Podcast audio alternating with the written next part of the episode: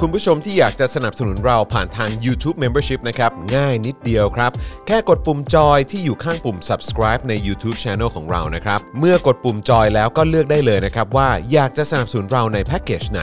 หลังจากนั้นก็เลือกวิธีในการชำระเงิน และเข้าไปกรอกรายละเอียดให้ครบถ้วนนะครับ แล้วก็กดปุ่ม subscribe ครับ แค่นี้คุณก็เป็นเมมเบอร์ของ Spoke Dark TV แล้วครับ สำหรับคุณผู้ชมที่อยากจะเป็นซัพพอร์ตเตอร์ให้กับพวกเรานะครับ คลิกเข้าไปที่หน้าแฟนเพจของ Spoke Dark TV และรายการในเครือของเราครับ แล้วกดปุ่ม Become a supporter นะครับ หรือกดปุ่ม support now ใต้คลิปรายการของเราก็ได้นะครับ แล้วเข้าไปเลือกเลยนะครับว่าจะชำระเงินทางไหนครับ ไม่ว่าจะผ่านบัตรเครดิต เดบิต เครือข่ายโทรศัพท์มือถือหรือ wallet ต่างๆ ก็ง่ายนิดเดียวนะครับ พอคลิกเข้าไปแล้วนะครับ ก็อย่าลืมใส่ข้อมูลและรายละเอียดให้ครบถ้วนนะครับ พอครบถ้วนแล้วก็กดปุ่ม subscribe ครับ แค่นี้คุณก็เป็น supporter ของ Spoke Dark TV แล้วครับ และเพื่อให้มั่นใจได้ว่าทุกท่านจะสามารถสนับสนุนเราได้อย่างต่อเนื่องในทุกๆเดือน โดยไม่หลุดจากการเป็นสมาชิก คุณผู้ชมสามารถเลือกสนับสนุนในช่องทางและแพ็กเกจที่ทุกท่านสะดวกที่สุดสำหรับการตัดบัญชีอัตโนมัติอย่างต่อเนื่องนะครับ เพื่อที่ Spoke Dark TV จะได้มีกำลังในการผลิตคอนเทนต์ดีๆ เพื่อคุณผู้ชมต่อไปครับ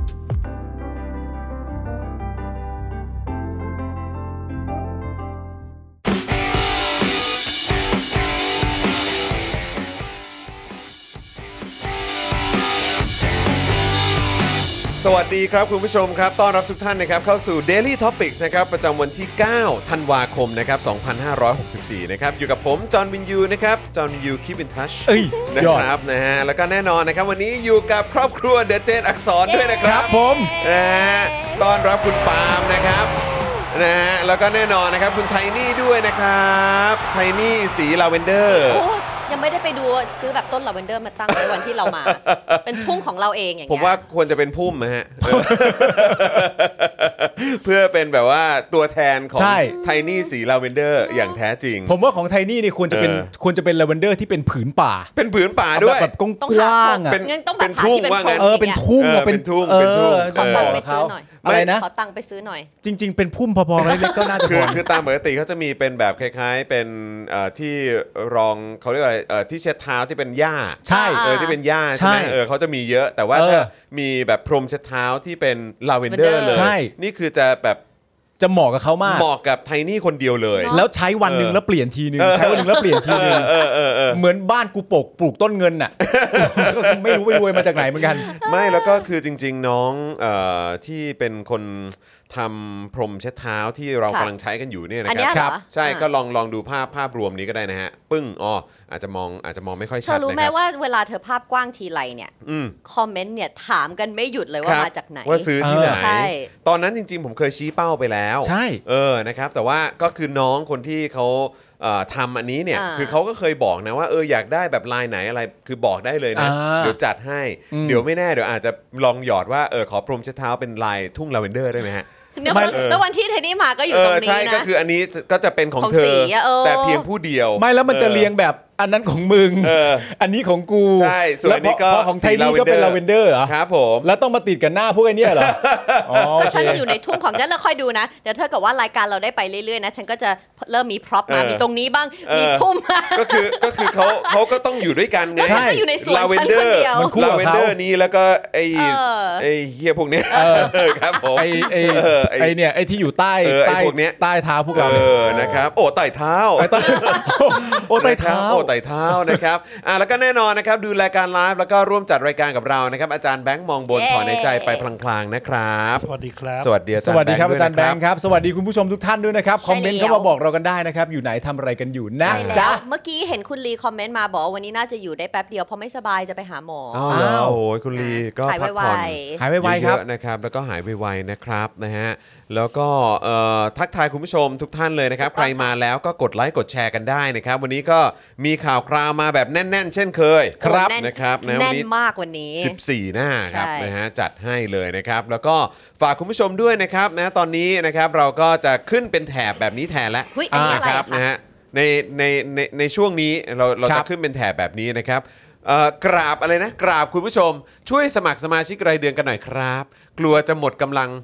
กำลัง เงินทำ เงิน รายการให้ดูครับ อันนี้ เ คือเป็น ฮะ เป็นแถบที่ขึ้นมาเพื่อสารภาพ เพื่อสารภาพ เพื่อสารภาพ เออนะครับนะก็ถือว่าเป็นการเนี่ยแหละ เออแจ้งคุณผู้ชมไปเลยถ้าอยาก ครับ จะดูนะครับก็สนับสนุนพวกเรากันด้วยละกันนะครับ ครับ นะฮะ ผม ไว่าจะเป็นการจอยนะหรือสมัครผ่านอ่า YouTube Membership นะครับหรือว่าจะเป็น Facebook เอ่อกดเอ่อเขาเรียกว่าอะไรเป็นซัพพอร์เตอร์นะทาง Facebook ด้วย ใช่แล้วนะ รั คะ บ เพราะสีอยากจะปลูกลาเวนเดอร์ให้มันเยอะขึ้นเรื่อย ใช่ ๆ ถ้าอยู่ได้นาน ใช่ ตรงเนี้ยจะฟูขึ้นเรื่อยๆด้วยลาเวนเดอร์ ใช่ มันก็จะกลายเป็นทุ่งนะฮะ แต่แล้วอีกหน่อยน่าเหลือแต่หน้านะเพราะที่ จะแบบว่าจะอยู่ในพุ่มลาเวนเดอร์ แต่ก็อยากจะรู้ว่าแล้วแล้วจะมีอะไรแปะอยู่แถวนั้นบ้าง เออ เออ มาอยู่ในต้นไม้ต้นลาเวนเดอร์ของ อยาก ฉัน รู้เหมือนกันออ เป็นแบบหน้าตาไหม หน้าตา แบบใครก็ได้ เลย ที่แบบ ใคร มี ก็ได้เลย มีมีความเหมาะสมที่เป็นคนลักษณะเดียวกัน ครับ เหมือนแบบฉีดลาเวนเดอร์เข้าไปในเส้นอะ อ๋ ไร อ เงี้ย ครับผม ละลายพฤติกรรมออก เอ มา อนะครับ ก็มีหลายคน ใครหิวแสงก็เอามาติด มาได้เลย มาได้เลยครับ มาได้เลยนะ ทำไม ครับ ทุ่งฉันเริ่มดูไม่ค่อยไม่ค่อยหอมหวานแล้วเธอเอาแต่ใครแต่ใครมายุ่งกับทุ่งฉัน ฉันยังไม่ได้บอกเลยว่าใคร เออ ก็ไม่รู้แต่เธอบอก ็ ก รอลุ้นไงรอลุ้นรอลุ้น เออรอดู เออ รอดู นะครับนะอ่ะเดี๋ยวขอดูคอมเมนต์หน่อยละกันนะครับ ระหว่างที่รอคุณผู้ชมมานะครับ แล้วก็วันนี้ก็ต้องบอกว่าเอ่อเป็นอีกหนึ่งวันนะครับที่เราได้รับการสนับสนุนนะครับในไลฟ์ของเรานะครับโดย r a d a r Point นั่นเองนะครับ ครั นะ บ ก็อยากจะขอบพระคุณนะครับสปอนเซอร์ประจำไลฟ์นี้ของเรานะครับ r a d a r Point นั่นเองนะครับ ช็อปที่เดียวจบ ใช่นะครับ คือไม่ต้องไปแบบโหลดเอ่อ หลายแอป ดาวน์โหลดหลาย ๆ แอปนะครับ ครับ นะฮะคือถ้าคุณชอบช็อปใน s h อ p e e Lazada เอ่อ JD Central อะไรทุกอย่างคือคือได้หมดเลยครับ อที่เดียว ขอแค่ว่าให้โหลด r a d a r Point ใช่ ครั แล้ว บ คุณก็ไปเขาเรียกว่าอะไร เหมือนคล้าย ๆ ไปล็อกอิน อ่า ใช่ไหมของแต่ละแอป ใช่ ที่มันอยู่ข้างในแอป r a d a r เนี่ยนะ Point อีก ใช่ ที คือเหมือนเรดัสพอยคือศูนย์กลาง ใช่ ศู ก็ นย์ก คื ลา อง แล้วเราก็ ก็ ไป คือเวลาคุณช็อป ล็ก เนี่ยคุณช็อปผ่าน r a d a r Point เอ่อผ่านผ่านไปทาง s h อ p e e ก็ได้ อ่า Lazada ก็ได้หรือว่าแอปเอ่อช้อปปิ้งทั้งหลายทั้งหมด ครับ แล้วก็เอาพอยต์มาแล้วก็เอา อืม ไปลงทุนนั่นเอง ถูกต้อง เพราะฉะนั้นคือสะดวกมากคุณไม่ต้องเปิดเข้าเปิดออกเอาตรงนั้นเอาตรงนี้ ใช่ ดิวตรงนั้นเอ๊ะอันนี้มันมีดิวอะไรใหม่ๆบ้าง ใน r a d a r Point เนี่ย ใช่ เขารวมไว้ให้หมดแล้วนะครับ ถูกต้อง นะยังไงก็ฝากเอ่อไปดาวน์โหลดกันดูนะครับสำหรับใครที่ชอบช้อปปิ้งกันอยู่แล้วก็อย่าให้พอยต์ของคุณศูนย์เปล่า ใช่ เอามาลงทุนกันดีกว่า ไม่แน่คุณอาจจะได้เป็นเอ่อคุณอาจจะคุณคุณสามารถพูดได้เลยว่า เออ ฉันมีหุ้นอยู่ในเทสลา อันนี้พูดได้เต็มปากเต็มคำ ฉันมีหุ้นอยู่ในเอ่อ Google ใช่ อะไรแบบเนี้ย ฉันมีหุ้นอยู่ในเทสลาทุกวันนี้เดินไปเดินมากูก็ไม่รู้นะกูต่างจากอีลอนมัสตรงไหน เออ ก็พูดไปเลย เออ ก็พูดไปเลย คืออีลอนมัสทำงานให้ฉันนะเออครับ ทำงาน ผม รับใช้ฉันอยู่นะ ถือ ถูกต้อง หุ้นอยู่ ถูกต้ นะ ง หรือว่าถ้าเกิดคุณผู้ชมเอ่อไม่ถนัดในการลงทุนพอยต์เหล่านั้นก็สามารถนำไปแลกเป็นของได้ด้วยนะ เป็นเงินก็ได้ เป็นเงินก็ได้นะ ใช่นะครับ อ่า นะหรือว่าถ้าไม่เอ่อถ้าเกิดไม่ค่อยมั่นใจหรือว่าไม่ค่อยอาจจะไม่ได้อินเรื่องหุ้น อ่า ทั้งไทยและเทศนะครับ อ่าน นะฮะก็สามารถไปลงทุนกับคริปโตก็ได้ อ๋อ ถูกต้อง นะครับ ดู ห สิ รือ ห ว่า ลากหลายช่อง ทอง ทาง คำก็ได้ ใช่ครับ เออ ผม นะครับมีหมดครับนะยังไงก็ขอบคุณ r a d a r Point ด้วยเดี๋ยว ช่วงเอ่อกลางรายการเดี๋ยวเราจะมาเล่าถึงความพิเศษประจำเดือนนี้ของ r a d a r Point อีกสักครั้งละกันนะครั ได้เลยครับ นะครับ เมื่อ นะ กี้มีคนเม้นว่าดูพี่เทนนี่ตั้งแต่แบงค์ชแนลมันต้องไม่ใช่พี่เทนนี่คนเดียวมันก็ต้องพี่จอนด้วย จอน มึงก็คือจอนแบง Bank ชแนล Channel เหมือนกันเหรอ คบผมเออ นี่จ ซึ่ อง นแบงค์ชแนลเหมือนกั ซึ่ น ง นะ ซึ่งซึ่งพี่พี่สาวผมคือพี่โรซี่เนี่ยก็แบบ คือก็จะติดใจกับ กับ คำว่า ชื่อใช่ไหม แบง c h ช n น l ตลอดว่า ใช่ ใครใครเป็นคนคิดชื่อช่องว่าแบง c h ช n น l คือจริง ๆ ถ้า คือ เขา มัน จะ มันดูแบง Bros มากเลย อะ คือถ้าเขาจะตั้งชื่อเป็นภาษาไทยเนี่ยเขาอาจจะตั้งว่าปังชแนล เออ มัน ช่องช่องปัง ช่องปังแต่ก็ได้นะ ก็ช่องปังไง ก็ดี ใช่ นะ ก็จะแบงค์ไง จะ Bang ใช่ Channel ใช่ใช่ นี่รุ่นบุกเบิกเลยนะ ตั้งแต่จัดรายการสี่ เหมือน ชั่ว กัน โมง แหละ นะ เหมือนกันแห ตา ละ มมาที่หลังฉันไม่ทันรายการสี่ชั่วโมง เนี่ยเวลาที่ผมดูรายการแล้วมีแบบว่ารายการใด ๆนำพิธีกรจากแบงค์ชแนลไปสัมภาษณ์อะ อืม ผมก็จะเห็นคุณจรได้อยู่หน้าสุดทุกที ฮะ แล้วก็ทำหน้าที่สบายมากก็คือหมายเขาเขาก็จะโยนคำถามให้คนอื่น เออ แล้วเราก็งงแบบเอ๊ะจะมีแอร์ไทม์ให้เพื่อนกูไหม เออ มันก็เอาแอร์ไทม์ไปอยู่ดี ฮะ มันเป็นของมันอย่างนั้นนะฮะมีเรื่องต้องพูดเยอะ สี่ชั่วโมงเนาะ เออ อะ สี่ชั่วโมงคือผมก็ไม่เข้าใจเหมือนกันว่าทำไปได้ยังไงสี่ชั่วโมง เออ เออแล้วก็เออง ง งงอยู่ดี พี่จอนเริ่มแรกกับสี่ชั่วโมงจริง ๆ นะ เออ ใช่ สี่ชั่วโมง เออ ฮะแต่ มึงนี่ แต่ว่ามันมันไม่ได้เหมือนรายการอย่าง Daily Topics นะ ใช่ ครับ ใช่มัน ที่ มีส่ง ที่ เข้าเพลง ที่จะเห็นหน้า ใช่ เราตลอดเวลาหรืออะไรแบบเนี้ยแต่ว่าเรา แต่ก็ ก็ส่งเข้า สี่ชั่วโมง เพลง ใช่ จบ MV หนึ่งเพลงกลับมาสวัสดีครับคุณผู้ชมหรือ MV สองเพลงเข้าโฆษณา ใช่ แล้วก็กลับมาแล้วก็ แต่ก็ า เหนื่อย ช่วง อยู่ นี้ ดีแหละ เหนื่อย บางทีมีสัมภาษณ์เข้ามาอีกอะไร แต่ง เข้า ห มาอี น้าก ด้วย อ่า มีคอนเสิร์ต มีสัมภาษณ์ เหนื่อย มีบางทีมีเอ่อโชว์สดๆ ในรายการ ใช่ ก็จะมีคุณผู้ชม อ่า แฟนคลับ ใช่ นะของศิลปินนั้นๆ เข้ามาดูด้วย เออ ถ้าช่วงไหนมีศิลปินต่างชาติเข้ามาก็โอ้โหก็ เออ ก็คึกคืนหนักเข้าไปอีก เอ อะ ออ ไรแบบเนี้ยนะครับก็ก็ก็เป็นประสบการณ์ที่น่าสนใจดีฮะ มึงในตอนนั้นน่ะ ครับ น่ารักนะ ตอนนี้ตอนนี้เป็นไง ตอน นี้กูรักมึงมากขึ้นกว่าเดิมอีก แต่ตอนนั้นกูว่ามึงน่ารัก ตอนนั้นคือหมายว่า การนำเสนออะไรเงี้ยเหร กา อ รนำเสนอน่ารัก เออ กูว่า เออ ณตอนนั้นยังเป็นช่วงที่คนทั้งวงการรักมึง อยู่ โอ้ยอย่าพูดอย่างนั้นจี้ เอ้ยแต่ว่าก็เออเพราะว่าเมื่อเช้านี้เราก็เพิ่งคุยกันไปกับพี่โอ๊ต อ่า ใช่ไหมครับ อ่า ใน global view ครับ ในเรื่องของการแบนในเรื่องของอะไรต่างๆ แล้วก็หลายคนก็พูดขึ้นมา อืม ในกรณีที่ว่าอ้าวแล้วทำไมถึงดูแบบมีปัญหากับการที่จะ cancel หรืออ่าแบบรวมตัวกันแบนหรือว่า อ่า อาจจะแบบว่าเหมือนแบบฮะไม่อยากสนับสนุนอย่าง ค่ะ คุณทรายเจริญปุระ อืม อย่างคุณเพชรกรุณพล อ่า ใช่ไหมฮะ คุณฟลุกเดอะสตาร์อะไรแบบนี้แล้วก็พี่โอ๊ตก็ก็ก็แบบว่าเออจอนจอนก็เหมือนกันนี่อะไรแบบนี้ เออ ซึ่งซึ่งเราก็เคยโดน แต่ว่า อืม เราอาจจะไม่ได้โดนแบบเออเหมือน แต่คือคือคนเราก็ไปเห็นในโพสต์ในอะไรต่างๆแหละ เราจะแบนไอ้ครอบครัวนี้ ครอบครัววงสุรวัตร อืม ทั้ง อืม พ่อมันพี่สาวมันหรืออะไรต่างๆเหล่านี้หรือว่าแบบบางทีก็อาจจะมีแบบเราจะเลิกดูรายการของมันอะไรมันมันก็ อ่าอ่ามั มันก็มีบ้างแต่โอเค ผมก็ไม่ได้ดังเปรี้ยงปร้างเท่ากับแบบคนอื่นๆนะครับ อ่า ที่ ที่ที่ช่วงที่ผ่านมาก็โดนเรียกร้องว่าให้แคนเซิลกันอะไรเงี้ยแต่ว่าถามว่าเราเคยโดนไหมเราก็เคยโดน อืม เออแต่ว่าเราก็รู้สึกแบบก็ก็ทำไมอ่ะ อืม คือถ้าเกิดจะโดนแบนเพราะว่าแบบสนับสนุนประชาธิปไตย ก็ อืม ก็คือก็โอเคอะ เออ ก็โอเคอ่ะ หมายถึงว่าจริง ๆ แล้วมันต้องตอบคำถามตัวเองได้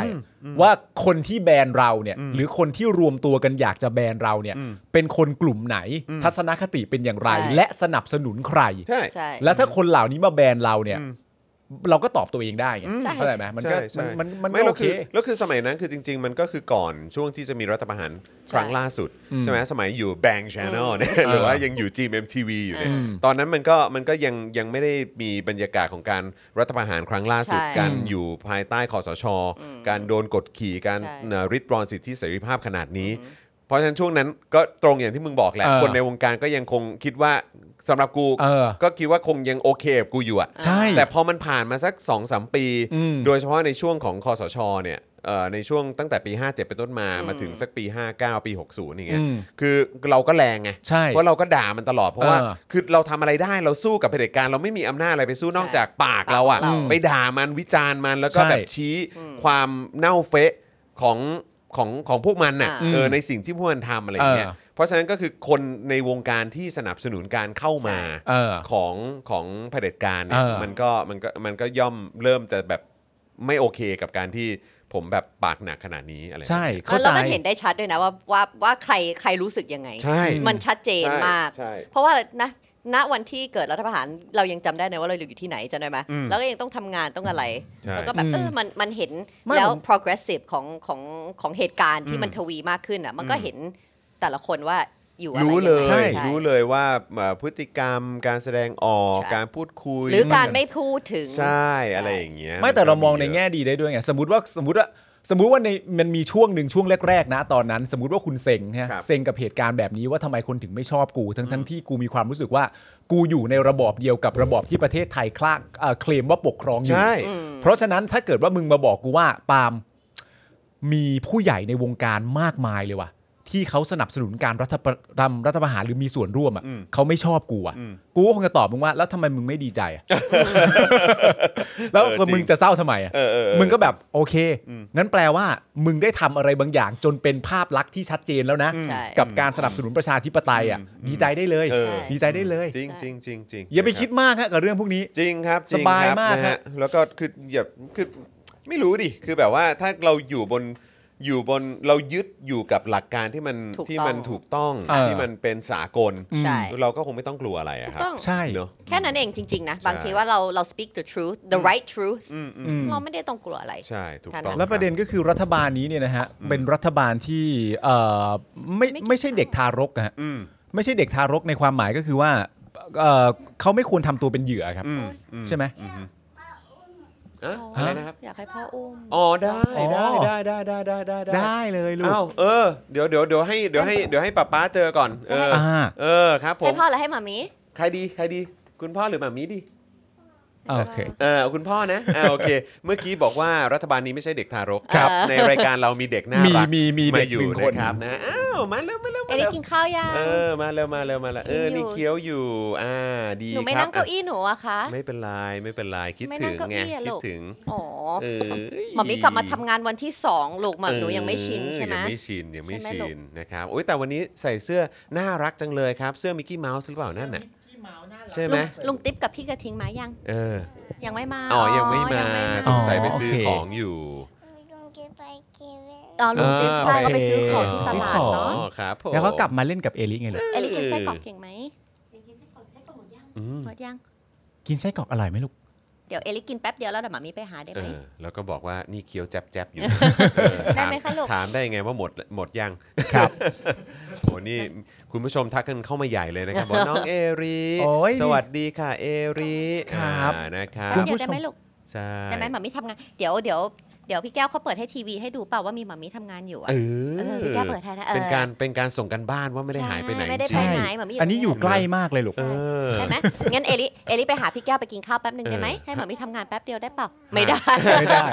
บอกว่าห่างห่างกันประมาณ 10 เมตร ใช่ อันนี้ปากกาหมามีเอาปากกาที่พ่อให้เอลิอยู่ไหนอะลูก ฉันรู้แล้ว ฮะ งั้นเธอพาไปก่อน อ่ะแล้วเดี๋ยวกลับมาแป๊บ อ่ นึง าได้ โอเค ได้ไม่เป็นไรนะครับ ได้ได้ นะฮะ ครับ ตามสไตล์ครับแหมนะฮะคุณลูกย่อมติดคุณแม่อยู่แล้ว เออนะครับ ไปละให้หมามีพาไปโอ เอ เค อเออดึงดึงดึงดึงดึงดึงดึงเอออ่าโอ้โอ้โอ้โอ้โหนี่ก็มีอีกหนึ่งหนุ่มมาครับ ครับผม โอเคนะครับแหมอ่ะเดี๋ยวให้เดี๋ยวให้เดี๋ยวให้สีนะครับนะฮะเป็นดูแลน้องเอริก่อนแป๊บหนึ่งนะ เอา ครับ เว้ย สนุก นะฮะ เว้ ย เอาเว้ย สนุกดีเว้ย เอ้ยมันมันเป็นเขาเรียกว่าอะไรนะเป็นเป็นความสดฮะ เป็นความสด เป็นความสดของรายการสดนะ ค ครัรับบ ลูก ครับลูกอ่ะถ้าถ้าเกิดจะมาโชว์ตัวก็มาโชว์ตัว ครับ ป่ะ ผม อ่าอ่ามานี่มานี่มานี่มานี่ต้องมาอยู่ข้างๆป๊าป๊าอ่าโอเคอ่าโอเค สวัสดีครับ สวัสดีสวยๆ สวัสดีครับ สวัสดีครับ โอ้ ท่านผู้ชมนะครับมีปืนอยู่ด้วยครับ เออมี ฮะ ปืนอยู่ด้วยเหรอ มีคปืน รับ อยู่ โอ้โหอ่ะ เออเราเข้ารายการกัน โอ แบบ เค นี้เลยครับ อ่ะไลอ้อนเดี๋ยวป๊าป๊าต้องทำงานก่อนนะอ่าโอเคไป้าป้าป้าป้าเดี๋ยวตามเดี๋ยวตามอ่าอ่าโนโน ไม่ โน ตี โน ไม่ตี โน นะ โน ลูก ไม่ตี ไม่ ไม่ ตี ตี นะลูก อ่าไป้าป้า คนเก่ง ป้าโอเคครับ โอผเคม โอ โอ้ เค โหครับวันนี้อาร์ตไดของเราทำงานหนักนะฮะ อ่าครับผม อาร์ตไดของเราทำงานหนักครับ อาไดสู้ๆนะครับ ๆครับสู้ๆนะฮะ ทุกคนรัก เยวเจ อาร์ตไดนะครับ ลูกเดี๋ยวเจอกันลูก ทุกคนรักอาร์ตไดนะครับ เออ I love you อืมครับผม ครับนั่นแหละครับคุณผู้ชม เอ๊ยยังไงวะ ผม ผมขออภัยคุณผู้ชมจริงนะฮะ ผมก็ไม่รู้ว่ามันยังไงเหมือนกันฮะในการที่แบบว่า คือบังเอิญรายการเรามันเป็นรายการที่ รายการสดอะครับ รายการสด นะครับ แล้วมันก็เอาเอ่อเขาเรียกว่าเอาเอ่อเพื่อนสนิทสองคนมาทำรายการด้วยกันนะครับผมแล้วถึงรายการมันจะเป็นคอนเทนต์เกี่ยวกับเรื่องสังคมและการเมืองเนี่ยไอ้เพื่อนสองคนนี้มันก็ดันมีลูกเราทั้งคู่ด้วย นะครับ มันก็ไอการควบคุมตรงนี้นี่ ผมก็บางทีก็จนปัญญาจริงๆฮะก็ต้องขออภัยคุณผู้ชมด้วยนะครับ ผมรบกวนว่าอย่าอย่าเพิ่งโกรธอะไรพวกเรานะครับ ผม เออคุณกมลที่ถามว่า I love you นี่เมื่อกี้พี่จอมบอกใคร เอ้าบอกไลอ้าน ไลอ้านไงครับ เออ ครับ เออหลายคนก็ว่าโตแล้ว คือผมเชื่อว่าคุณผู้ชมหลายคนเนี่ยก็เป็นเอ่อคุณผู้ชมที่ติดตาม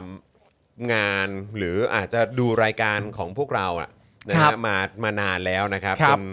น่าจะเห็นตั้งแต่แบบลูกๆตัวเล็กๆ ครั อะ่ะ บ เออนะครับจนตอนนี้ตัวโตแล้วนะครับ ครับ นะฮะเดี๋ยวถ้าเจอถ้าเจอวิลเลียมเนี่ยก็จะอีกทรงหนึ่ง ใช่ครับ นะครับเ คือขอให้ขอให้คุณผู้ชมเอ่อคิดไว้ประเด็นหนึ่งก็แล้วกันนะครับว่าเอ่อไม่มีรายการไหนเหมือนรายการ เรา ถูกต้องครับ อันนี้เป็น ถู รายการ ต้งคบ เกี่ยวกับเรื่องการเมืองสังคม วิพากษ์วิจารณ์การทำงานของภาครัฐ หรืออะไรต่างๆนานาก็ว่าไป เออ แต่ไม่มีใครเขาทำกันแบบนี้นะ ฮะ ครับผม เออ นะครับ คุณผู้ชมเหมือนเราเราได้อยู่ สดฮะ เราได้ เออ อ อ ยู่ชุมชนเดียวกัน ใช่คอมมูนิตี้เดียวกัน คอมมูนิตี้ ไง เดียวกัน ออใช่ และ ใช่ และเรารักกันและเราไม่เหมือนใคร โอ้ยขอบคุณคุณชาร์ตแครีด้วย ส่วนคุณอัลตร้าแมนบอกว่า ผมเจอคุณจรที่โรงพยาบาลพญาไทตอนน้องเกิด โอ้ตั้งแต่ตั้งแต่ ครับ เกิดเลย ก็ต้องบอกคุณผู้ชมครับ คือผมบ้านบ้านนี้เนี่ยก็ไปโรงพยาบาลนั้นใช่ไหมครับ ใช่ าน ครับ ณปาล์มก็โรงพยาบาลนั้นเหมือนกัน โรงพยาบาล ค เดียวกันครับ นะ น้อง เพราะ น้อง ฉะนั้ เอน รี่ก็เกิดโรงพ ก็ ยาบาล เนี่ยแหละครับ เราก็จะวนเวียนอยู่ประมาณนี้ครับคุณผู้ชม คือหนีกันไม่ได้ ฮะ เรามันแก๊งเพื่อนน้อยฮะ เราหนีกันไม่ได้ฮะ แข่งเพื่อนน้อย นะครับอ่าโอเค งั้นเดี๋ยวระหว่างนี้เดี๋ยวเรามาดูหัวข้อข่าว ได้ กัหน่อย เลย ดีกว่านะครับ ระหว่างที่สีเนี่ยกำลังเอ่อไปดูแลน้องเอเอ่อน้องเอรินะครับ นะครับนะก็เดี๋ยวจะมีประเด็นสสฝ่ายค้านประสานเสียง หนุนร่างพรบปลดอาวุธคอสชนะครับ ครับ มันก็จริงอะครับ คือแบบมันอยู่มาได้ยังไงอะ ใช่ วันก่อนคุณเป๋าบอกว่ามีกฎหมายที่ใช้กันอยู่ก็หลายร้อยฉบับ แต่ว่าคือที่สำคัญที่สุดก็คือ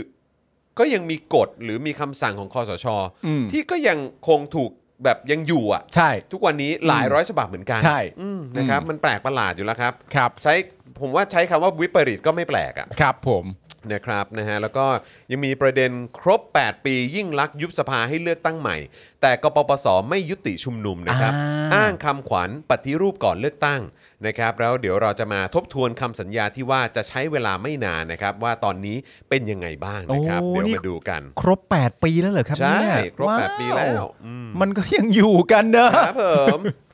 เครือข่ายจนะรักถิ่นนะครับ ประกาศปักหลักสู้หน้า UN จนกว่าประยุทธ์จะฟังเสียงประชาชนนะครับ ครับ ซึ่งเมื่อคืนแบบคือแบบเฮี้ยมากอะ อืม นะครับเพราะว่ามีรถฉีดน้ำเหมือนรถรถที่ที่คือเขาจะฉีดน้ำเพื่อรดน้ำต้นไม้อะ ครับ ของของของกทมมั้ง อืม คืออยู่ดีๆ ก็แบบขับผ่านแล้วก็ฉีดน้ำใส่มุ้ง ใส่ใส่เต็นท์ของชาวบ้านอะ ทุเลศนะ ซึ่งรู้สึกว่าจะมีคลิปนะ เดี๋ยวเดี๋ยวฝ่ากอาจารย์แบงค์เช็คให้นิดนึง เมื่อวานผมรีทวีตไว้อยู่ อืม นะครับเข้าใจว่าเป็นของทาง The Reporter หรือว่าทางคุณคุณทศเนี่ยแหละเออนะครับเดี๋ยวเดี๋ยวลองดูใน Twitter ผมก็ได้ผมรีทวีตไว้นะครับปปชจัดวันต่อต้านคอร์รัปชันสากลครับ อืม ประยุทธ์อัดเทปนะฮะ แล้วก็ส่งไปนะครับ เผยเจตจำนงในการต้านโกงครับ เอาดิ เอาดิ ตลกชิบหาย เอาดิ ตัวตลกอยู่แล้ว ส่วนอินเดียครับลดกำลังการผลิต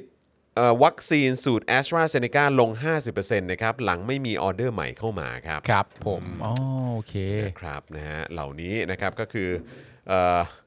นะฮะหัวข้อข่าวของเราวันนี้นะครับเออเดี๋ยวเดี๋ยวฝากฝากอาจารย์แบงค์ช่วยช่วยเซฟรูปคุณเป๋าเมื่อสักครู่นี้ไว้ด้วยนะครับเผื่อเราจะคุยกันในข่าวด้วย แล้วก็อันนี้ก็คือคลิปที่เดี๋ยวอีกสักครู่เดี๋ยวตอนเราเข้าข่าวเดี๋ยวเราจะเอ่อเอาคลิปนี้มาเปิดให้ดูแล้วกันนะครับ ครับผม นะฮะอ่ะโอเคนะครับ คุณผู้ชมใครมาแล้วย้ำอีกครั้งนะครับ ช่วยกดไลค์กดแชร์กันด้วยนะครับนะฮะกดไลค์กดแชร์กันนะครับ แล้วเดี๋ยวเราก็จะมาเข้าข่าวกันด้วยนะครับ ซึ่งสำหรับเอ่อพรุ่งนี้นะครับ ก่อนที่เราจะไปเข้าข่าวกันเนี่ยนะครับ ก็ขอประชาสัมพันธ์นะครับเอ่อเขาเรียกว่าช่วง Exclusive ใช่ เออ นะครับ วันศุกร์เนี่ยนะครับเราก็จะมีช่วง Exclusive ด้วคย รับ ที่ ผม จะได้พูดคุยนะครับนะฮะกับแขกสุดพิเศษของเรานะครับ ครับ อย่างเอ่อถ้าเป็นขาประอืจำ ม ในช่วงเช้าวันศุกร์ก็จะมีวาสนาละวาด อ่า นะครับก็คืออาจารย์วาสนาแต่ว่าเดือนนี้อาจารย์ค่อนข้างเอ่อคิวแน่นมากเลย ครับ นะครับก็จะได้เจอกันช่วง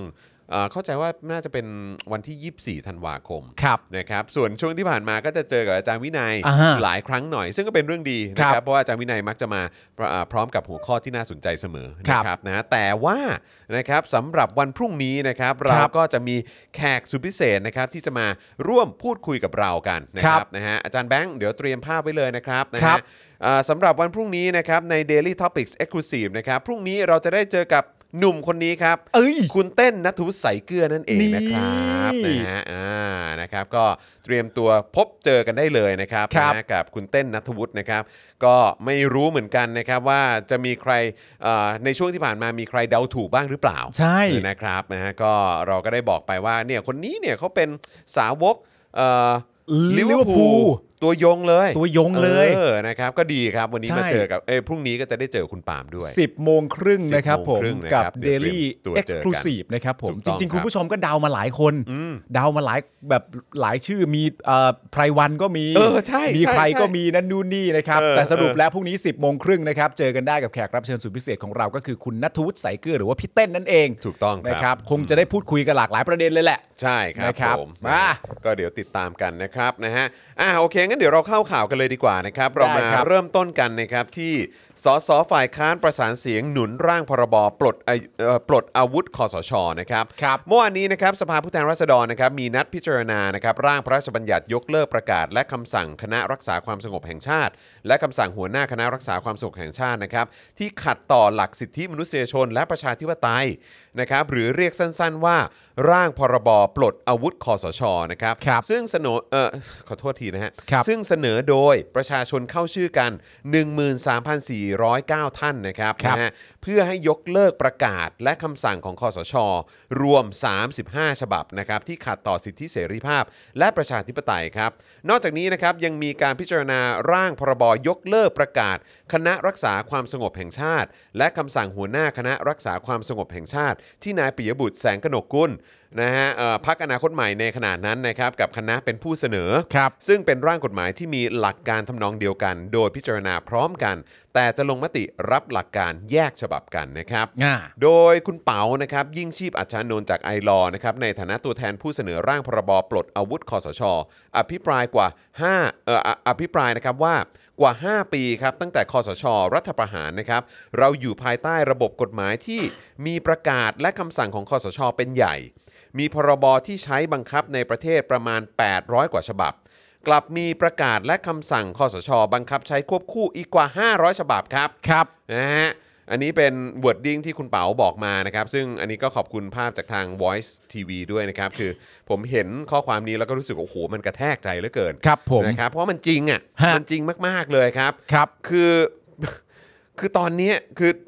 คือเราอยู่ภายใต้ระบบกฎหมายที่ประกาศนะครับ ครับ และคำสั่งของคอสช เป็นใหญ่ อืม มีพรบที่ใช้บังคับในประเทศประมาณ 800 กว่าฉบับ ครับ แล้วก็มีประกาศและคำสั่งของคอสช บังคับใช้ควบคู่อีกกว่า 500 ฉบับ ครับ คือมันบ้าไปแล้วครับ คอสช มัน นี่ ยังอยู่ได้ยังไงครั คอบ สชนี่คือเผด็จการเลยนะ ใช่ไง มันมีคำ ก็อ สั่ง คนที่ยึดอำนาจเข้ามาไง ใช่ เออ มันมีคำสั่งของเผด็จการเนี่ยบังคับควบคู่ไปอีกกว่า 500 ฉบับ ใช่ครับ ในปัจจุบันในสังคมเราวันนี้อะฮะ อืม ห้าร้อยกว่าฉบับนะครับ ใช่ครับ เพราะฉะนั้นเนี่ยคุณเปาก็เลยบอกว่าแบบเนี้ยมันเป็นระบบกฎหมายที่ไม่เป็นปกติ ครับ อยู่แล้วครับ คุณเปา ครับ ถ้าเป็นผมเนี่ยผมจะเรียกว่ามันเป็นระบบที่วิปริตเลยละค ใช่ รับ ครับ นะคุณเปาพูดนี่ยังเบาไปนะ ครับ และยังอยู่ภายใต้คำสั่งที่ห้ามชุมนุมทางการเมือง อืม ห้ามจัดเสวนาทางวิชาการในหมหาวิทยาลัย มีคนถูกจับกลุ่มไปอย่างน้อย 421 คนนะครับ ครับผม นะฮะขณะที่คุณรังสิมันต์โรมครับ สสพักก้าวไกลนะครับ เป็นผู้นำเสนอรายละเอียดของร่างพรบยกเลิกประกาศและคำสั่งหัวหน้าคอสช ครับ ที่เสนอโดยนายปิยบุตรและคณะนะครับเขาก็ได้เสนอให้ยกเลิกประกาศคำสั่งนะครับนะฮะแล้วก็คำสั่งของหัวหน้าคอสชจำนวน 17 ฉบับ ครับ อย่างเช่น อืม การห้ามชุมนุมทางการเมืองเกิน 5 คน ครับ การเรียกบุคคลมารายงานตัวตามคำสั่งคอสช อืม การควบคุมสื่อออนไลน์ เออ การสนับสนุนการชุมนุมทางการเมืองนะครับนะฮะเอ่อเขาเรียกว่าการอ่านั่นแหละฮะคือการควบคุมการสนับสนุนการชุมนุมทางการเมืองนะครับ ครับ การจัดหาที่ดินเพื่อใช้ในเขตพัฒนาเศรษฐกิจพิเศษ อืม การยกเว้นการบังคับใช้กฎหมายว่าด้วยการผังเมืองในเขตเศรษฐกิจพิเศษ ซึ่งทั้ง 17 ฉบับเนี่ยยังมีผลบังคับใช้อยู่ ครับ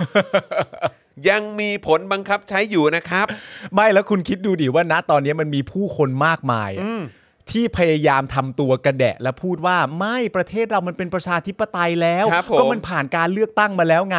ซึ่งหลักฐานน่ะมันมีหลากหลาย เออ ประเด็น ใช่ แต่หลักฐานว่ากฎหมายของคอสชยังถูกบังคับใช้อยู่เนี่ย อืม แม่งเป็นหลักฐานที่ชัดที่สุดแล้วไง ใช่แล้วผมก็รู้สึกว่าหลายครั้งที่คนชอบพูดว่า เฮ้ย จะมาบอกเราจะมาบอกว่าเราไม่ใช่ประชาธิปไตยได้ยังไง เออ ก็ในเมื่อเราเราเลือกตั้งแล้ว เออ ใช่ไหม ใช่ คสชก็ไม่อยู่แล้วไง เออ ทุกวันนี้ก็เป็นรัฐบาลที่มาจากการเลือกตั้งไง ใช่ เออทำไมเป็นอะไร เออ กันนักหนา ใช่ ซึ่งพอเราเห็นข้อมูลตรงนี้ว่า ใช่ เออคือคอสชไม่อยู่แต่กฎหมายเขาเรียกว่าเป็นคำสั่ง ใช่ ประกาศ เออ ต่างๆ หรือแม้กระทั้งคำสั่งของตัวหัวหน้าคอสชเองเนี่ย ใช่ มันยังมีผลบังคับใช้อยู่เลย จนถึงทุกวันนี้ เออ นี่เป็นข้อมูลที่เอาไปตบหน้าสลิมกันได้เลยนะฮะ ใช่ครับผม ว่าอย่าปลอม เออ จริงครับ เออ นะคุณโรมเนี่ยก็บอกว่า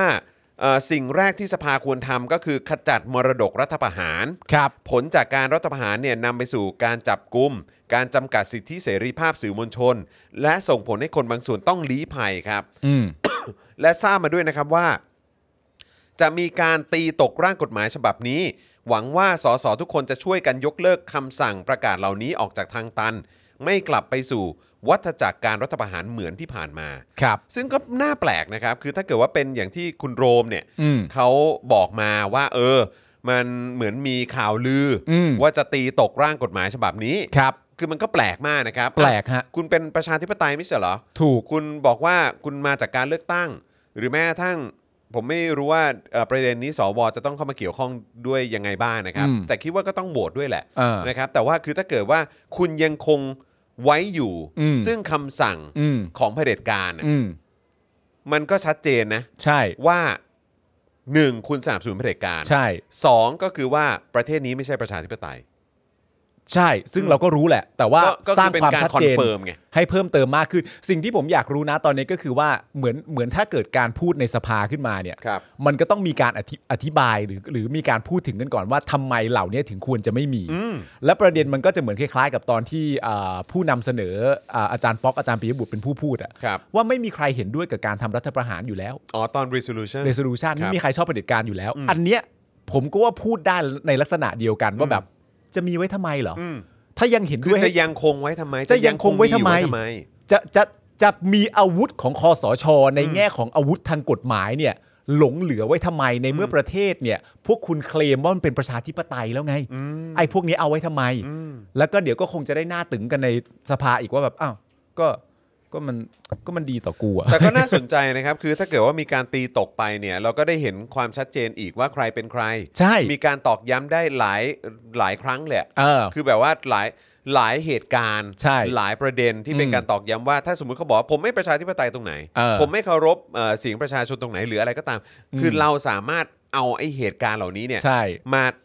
เปิดให้มันดูเลยว่า เออ ก็ตอนนั้นมึงก็โหวตอย่างนั้น เออ ถ้าตอนนั้นมึงก็โหวตอย่างนี้ ใช่ เข้าใจป่ะ คือมันก็จะมีหลักฐานจนไอ้พวกนั้น มึงก็ดิ้นไม่หลุด ใช่ แล้วก็โอเค ถ้ามึงจะยังดื้อด้านหน้าด้านสนับสนุนอะไรพวกนี้ต่อไป อืม เนี่ย ก็ได้ ใช่ ก็มันก็จะถึงจุดที่มึงก็จะไม่มีที่ยืนในสังคมอ่ะ เพราะว่าแต่ละสิ่งที่มึงทำตลอดระยะเวลาที่ผ่านมาในการสนับสนุนเผด็จการเนี่ย มันชัดเจนและหลักฐานเยอะแยะมากมาย ทุกวันนี้ก็น้อยลงทุกวันอยู่แล้ว ใช่ คือมันอย่างที่ผมเคยคุยกับคุณจรว่ามันก็จะมีพักบางพักที่เข้าร่วมกับรัฐบาล แต่ก็ยังสามารถพูดได้ว่าผมไม่ได้โกหกประชาชนนะ เออเออเออเออ ที่ผมสัญญาไว้จริง ๆ ผมพูดว่าลักษณะอย่างนี้ประมาณนี้ต่างหาก ก็แบบนี้ไม่มาจากประชาชนตรงไหน เออ แต่เราก็ตีความว่าอย่างนี้ยเขาเรียกว่าเล่นลิ้น เออ ใช่ไหมแต่ว่าถ้าสมมติว่าผลการโหวตหรือมีการตีตกขึ้นมาเนี่ย อืม มันก็จะเป็นการยิ่งย้ำชัดว่าอ๋อที่กูตีความว่ามึงเล่นลิ้นเนี่ยกูไม่ได้เข้าใจผิด ไม่ได้เข้าใจผิด มึงเป็นคนอย่างนี้จริง ๆ ใช่ แล้วก็คือแบบกูก็สามารถพูดกับลูกหลานได้เต็มปากเต็มคำแล้วก็มีหลักฐานให้ลูกหลานดูด้วย ใช่ ก็อย่างที่บอกครับนะฮะว่าเนี่ยอย่าง Daily Topics ครั ก็ บ ถือว่าเป็น Archive ใช่ ประวัติศาสตร์เหมือนกัน ที่จะคอยมาเล่าให้คุณผู้ชมฟัง หรือคนรุ่นหลังเนี่ยสามารถมาดูย้อนหลังได้ว่า มันเกิดความแบบชั่วร้ายอะไรต่างๆ ในประเทศนี้อะไรบ้าง เออ แล้วก็ทุกสิ่งทุกอย่างที่อยู่ในอินเทอร์เน็ตนะครั เออ มันก็จะยังคงอยู่ตลอดไปแล้วครับ ไม่ต้องแค่รายการเราหรอก ใช่ แค่คลิปที่มีคุณผู้ชมตัดมาคลิปเอ่อรัฐสภาที่เขาถ่ายทอดเป็นไลฟ์กันตลอดเวลาอยู่แล้ว ใช่ หรือว่ารายการนั้นรายการนี้มันมีหมดนะครับ ครับ เพราะฉะนั้นคือมันก็จะอยู่ต่อไปตลอดกาล เออ คือจริง ๆ แล้วมันเป็นเรื่องง่าย ๆ เลยครับ สิ่งที่เราต้องติดตามก็คือว่า ถ้าสมมติมีการตีตกร่างเนี้ยมีขึ้นมาเพื่อต้องการให้กฎหมายหลายๆ ฉบับ ที่ออกในสมัยคอสชเนี่ย มันหายไปมันไม่มี แล้วเดี๋ยวเรามาดูกันว่า แล้วมีใครบ้างอยากจะให้มีเหมือนเดิม แค่นี้เลย ใช่ แค่นี้เลยครับเบสิกมาก เบสิกมาก เบ ดูกันซิ มา ว่ามีใครบ้างสอ ใช่ สอท่านใดจากพักใดบ้างที่อยากให้ยังมีอยู่เหมือนเดิม ถูกต้อง เท่านี้เลย รวมไปถึงสวด้วยนะครั สวนี่ตัวสำคัญฮะ สวสวนี่คือต้องชัดเจนเลยเพราะว่าหลายคนเนี่ยก็อ้างเหมือนกันว่า เฮ้ยเขาแบบเขาให้ความสำคัญกับประชาธิปไตย เออ เขาให้ความสำคัญกับรัฐธรรมนูญอะไรต่างๆเขาไม่ได้แบบว่าสนับสนุนเผด็จการสักหน่อย เออ อย่าเหมารวมอย่านั่นนู่นนี่อะไรแบบเนี้ยก็เดี๋ยว เออ จะมาดูกันว่าคำสั่งประกาศต่างๆ ที่มันออกมาโดยเผด็จการน่ะ เออ คนทำรัฐประหารน่ะ เออ ถ้าคุณยังคงให้มันอยู่ ยังคงมีอยู่ต่อไปอ่ะ เออ มันก็แปลว่าก็คือคุณสนับสนุนเผด็จการนั่นแหละ ใช่ ใช่ไหมล่ะ คุณผู้ชมก็เอาปากกามาวงได้เลย ใช่ ใช่ ง่ายเลย ใช่ก็คือก็คือให้ฟันธงได้เลยครับว่า ใครที่สนับสนุนให้คำสั่งแล้วก็ประกาศต่างๆ ของคอสช และของหัวหน้าคอสช ยังคงยังคงมีมีมีตัวตนอยู่ เออ หลังจากนี้นะครับ เออ ก็คือแปลว่าคนเหล่านั้นสนับสนุนเผด็จการนะครั หยุดดิ้นเลยฮะ จบ หยุดดิ้นได้เลย นะครับจบเลยครับ โอเค สรุปอย่างนี้ได้เลยครับ ใครที่โหวตให้ร่างกฎหมายนี้ตกไป อืม ร่างกฎหมายที่จะมายกเลิกคำสั่งของคอสช และหัวหน้าคอสช อืม ใครที่โหวตให้ตีตกกฎหมายนี้เนี่ย เอ นะ อ คนนั้นสนับสนุนเผด็จการครับ เป๊ะ จบ โอเค นะครับนะฮะไอรอเนี่ยรายงานนะครับว่าในการพิจารณาเมื่อวานนี้เนี่ยสสส่วนใหญ่ที่อภิปรายร่างกฎหมายทั้งสองฉบับเป็นสสจากพรรคฝ่ายค้านนะครับก็มีจากก้าวไกล 14 คน เพื่อไทย 6 คน เสรีรวมไทย 1 คน ประชาชาติ 2 คนนะครับโดยมีสสจากพรรคร่วมรัฐบาลเพียง 1 คนเท่านั้นที่อภิปรายร่างกฎหมายทั้งสองฉบับก็คือนายสาธิตวงศ์หนองเตยนะครับ อืม นะฮะจากพรรคประชาธิปัตย์ครับ ครับ นะฮะ โดยนายสาธิตเนี่ยก็บอกว่านะฮะอภิปรายร่างพรบปลดอาวุธคอสชนะครับก็บอกว่าก่อนหน้านี้สสเคยเสนอยติเพื่อตั้งกมท หรือว่าคณะกรรมาธิการนะครับศึกษาประกาศคำสั่งของคณะรัฐประหาร ซึ่งสสแต่ละคนก็มีความเห็นแตกต่างกัน ครับ แต่ก็ไม่ควรเหมารวมความคิดเห็นของบุคคล ซึ่งในความเห็นของนายสาธิตได้มองว่า ประกาศหรือคำสั่งคณะรัฐประหารที่ไม่เกี่ยวกับการควบคุมสถานการณ์ หรือเรื่องที่ผ่านมาเอ่อที่ผ่านไปนานแล้วก็ควรจะถูกยกเลิกไป อืม นะครับ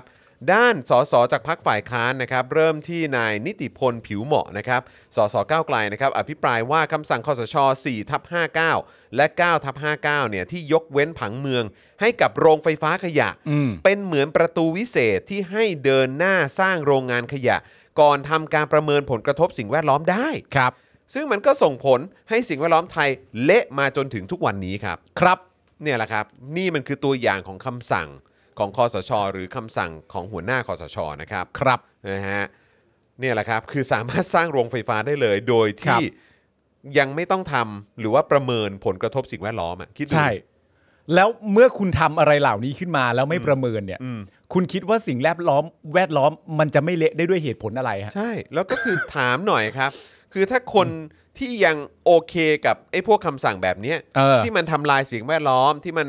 เอ่อทำให้คนในพื้นที่เขาได้รับผลกระทบ อืม ทั้งคุณภาพชีวิตนะครับ แล้วก็ความเป็นอยู่อะไรต่างๆ เนี่ย คือถ้าคุณยังคงสนับสนุนให้มีกฎหมายแบบนี้ต่อไปอ่ะ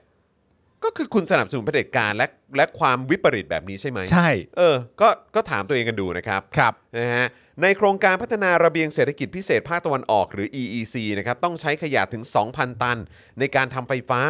ไม่ใช่ว่าจะเอาขยะที่ไหนมาก็ได้นะครับนะฮะเพื่อให้มาเป็นเชื้อเพลิงที่มีคุณภาพ แต่ถ้าว่าขยะในไทยเนี่ยที่ไม่มีการแยกเนี่ยก็ไม่มีคุณภาพมากพอที่จะนำมาเผาได้ อืม แล้วโรงไฟฟ้าใน EEC จะตอบโจทย์เรื่องการจัดการขยะได้อย่างไร ครับ เมื่อเป็นเช่นนี้สิ่งที่ตามมาก็คือการนำเข้าขยะมาเผา โดยใช้ข้ออ้างว่า ภาคอุตสาหกรรมจำเป็นต้องนำเข้าขยะนะครับ มาเป็นข้ออ้างครับ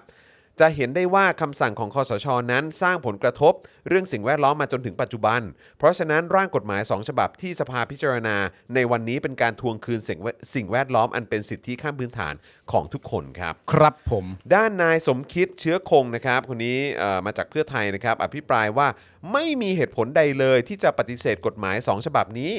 นะครับ คือไม่มีเหตุที่ใครจะปฏิเสธ หรือว่าจะมาตีตกกฎหมายฉบับนี้นะครับ ปฏิเสธทำไม ใช่ ผู้ที่ได้รับผลกระทบจากคำสั่งนั้นเนี่ยเยอะเหลือเกิน ครับ นายสมคิดก็ยังระบุด้วยนะครับว่าตนเองก็ได้รับเชิญไปค่ายทหารถึง 3 ครั้ง อืม พูดเรื่องการขายข้าวก็โดนเรียกเข้าค่ายทหาร แต่สิ่งที่กระทบมากเหลือเกิน คือพี่น้องประชาชนชาวไร่ชาวนา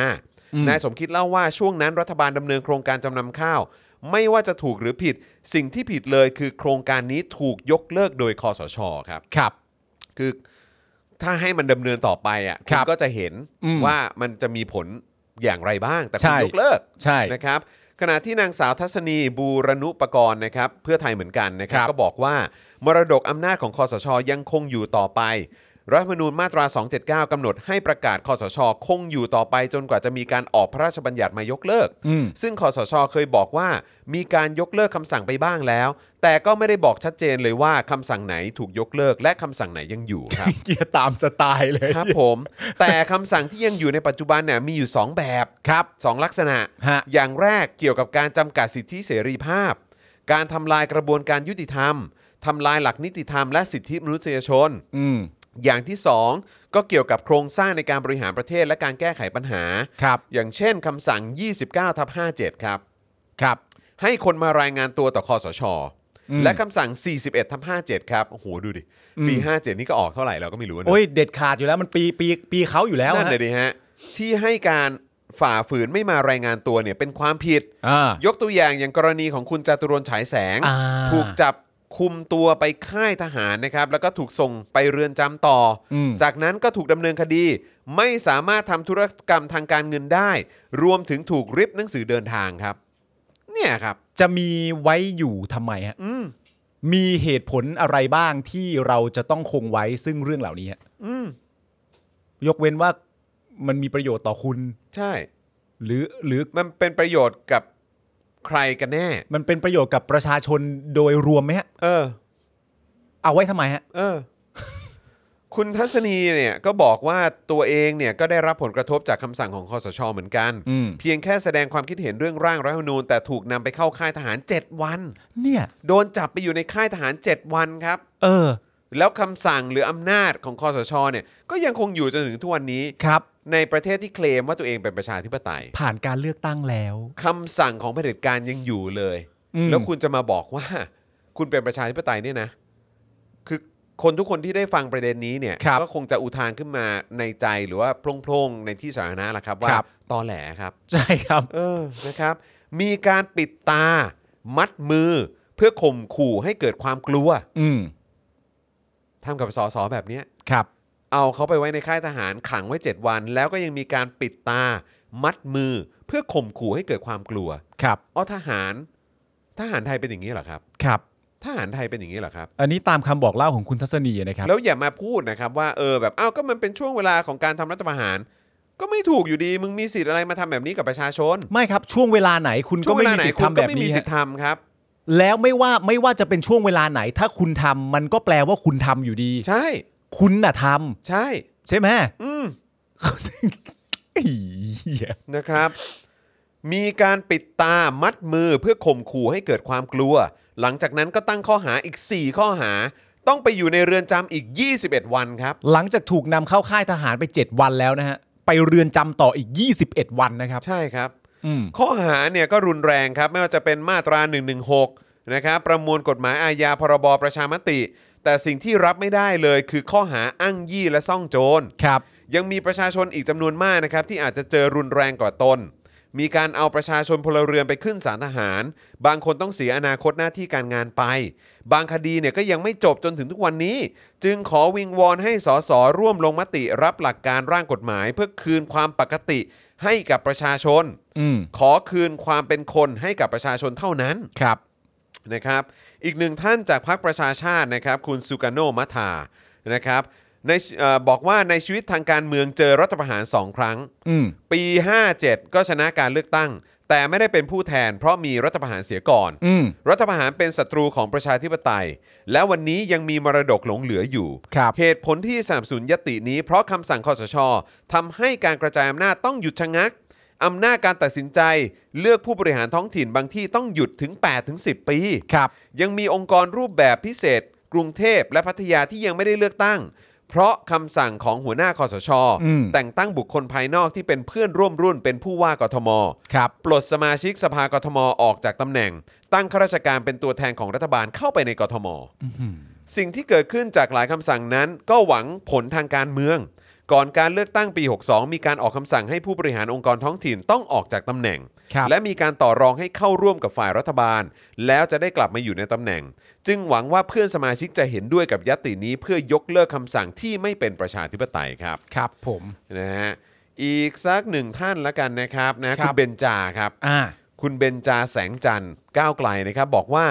การรัฐประหารเนี่ยเป็นการทำลายการเมืองทั้งฝ่ายนิติบัญญัติ บริหารตุลาการทำลายการเมืองภาคประชาชนทำลายประชาธิปไตยทางตรง ด้วยการออกคำสั่งที่มีสถานะเป็นกฎหมายกดขี่พี่น้องประชาชน ครับ นตัวเล็กตัวน้อยของสังคมนี้ ครับ ภายหลังจากการรัฐประหารคอสช อ้างตนเป็นรัฐาธิปัตย์ใช้อำนาจพิเศษตามรัฐธรรมนูญชั่วคราว ปี 57 มาตรา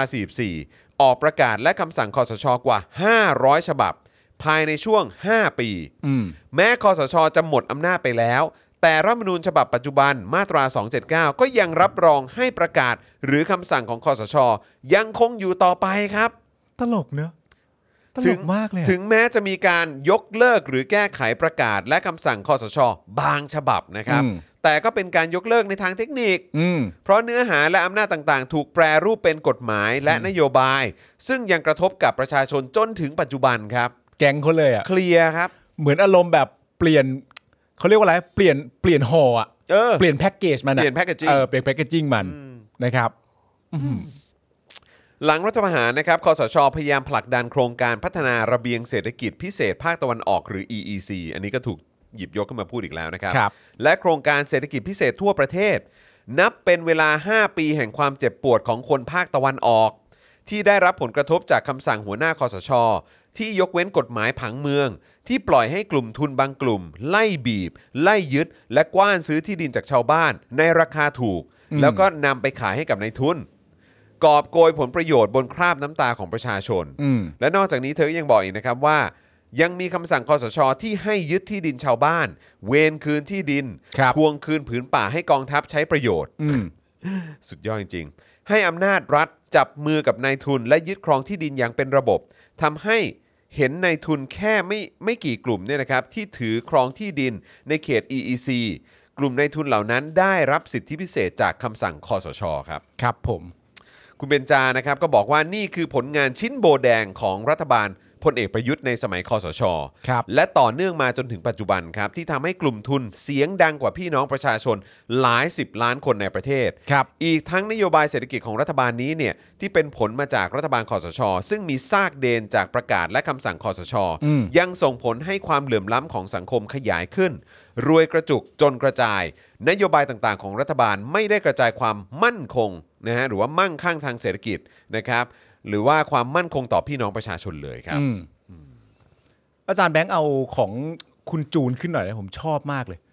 คุณจูนเข้ามาบอกว่า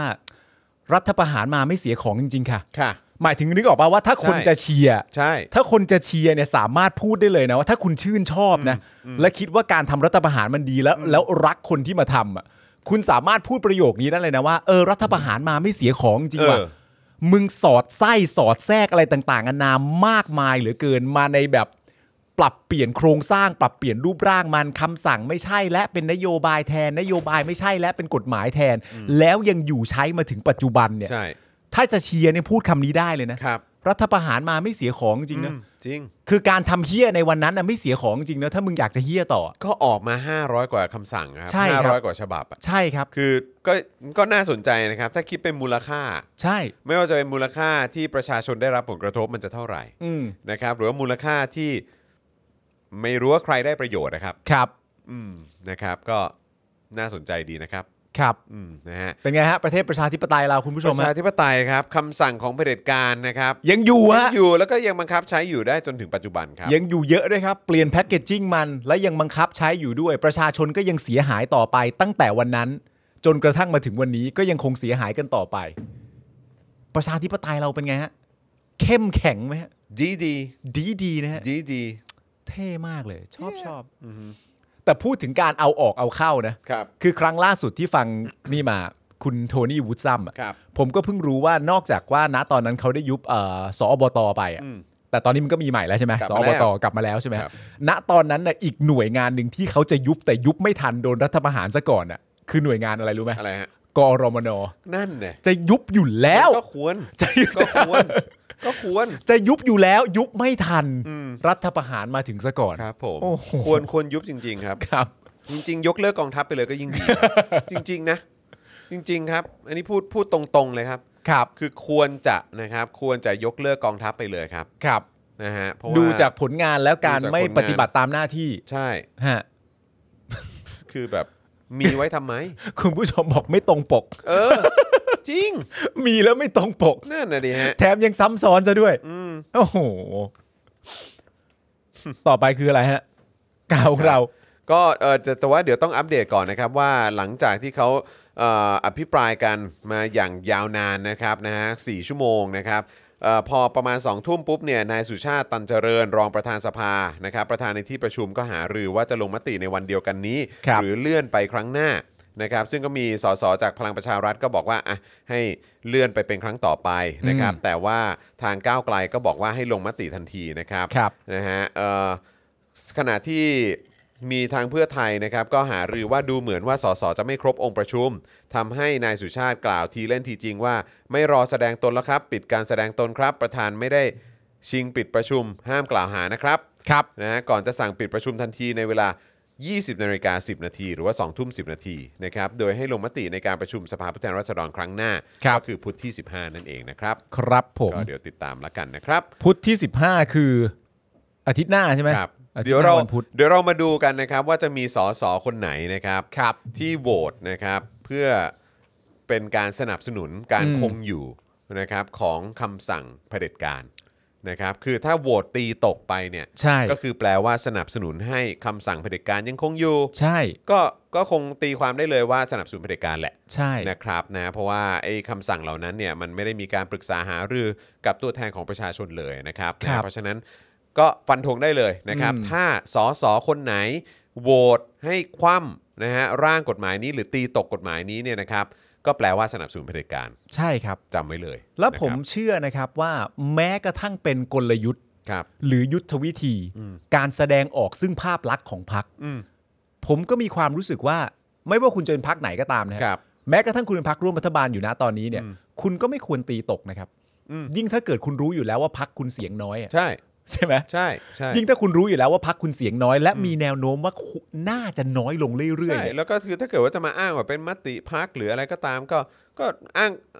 จะอ้างก็อ้างไปครับ แต่ก็คือก็เป็นการเลเบลได้เลยคือเอาส ใช่ แตมป์ไปแปะหัวได้เลยว่าเอ้ยคนนี้สนับสนุนเผด็จการ ไม่คุณจะอ้างคุณก็อ้างไป ใช่ แต่ เอาเลย ผลลัพธ์หรือว่าการตีตราเนี่ย มันก็อยู่ที่ตัวคุณ อืม ผลลัพธ์จากคะแนนเสียงของประชาชนจากการกระทำนี้ แล้วคุณจะอ้างว่ามติพัก อืม ก็ดีก็จะได้พักก็จะได้ดับไปด้วย ใช่ใช่ใช่ อ้างเลย ใช่บอกไปเลยว่าเป็นมติพักว่า เออแบบไม่เอาอ่ะ มันไม่โอเค เออ ประกาศเลยครับ เอาเอาให้เคลียร์เอาให้ชัดเจนจริง ไปเลย ๆ ผมไม่ได้อยากโหวตแบบนี้เลยนะครับ ผมอยากจะรับร่างนี้ไว้ แต่มติพักของเราครับ มติพักของเราไม่เอาร่างนี้จริงๆฮะ ไม่ทันแล้วฮะ ก็ก็ก็ก็พูด ดิ ก็มึงโหวตไง มึงหัวก็มึงก็พูดดิ ก็มึงโหวตก็คือก็จบอ่ะ ก็จบก็เท่านั้นเอง อืม เนี่ยแหละครับผมมีความรู้สึกว่าประชาธิปไตยนะตอนนี้เหมือนที่เราพูดคุยกันมาก็คือว่า ใครมีประเด็นอะไรที่มีความรู้สึกว่าประเทศไทยยังคงอยู่ในระบอบของเผด็จการมันวิปริตมันสร้างความเหลื่อมล้ำเนี่ย อืม ดันได้ทุกประเด็นเลยนะฮะเพราะประเด็นเหล่านี้เนี่ยมันเป็นประเด็นที่พวกเขาอ่ะ อืม พวกผู้มีอำนาจหรือผู้ที่แบบเดินตามผู้มีอำนาจอยู่นะตอนนี้เนี่ย ครับ เขามีความจำเป็นต้องส่งเสียง อืม หรือออกเสียงเกี่ยวกับเรื่องนี้ และพวกนั้นแหละมันจะเป็นการมันจะเป็นมันจะเป็นหลักฐานที่อยู่กับตัวเขาเอง อืม อะ่ะเพราะฉะนั้น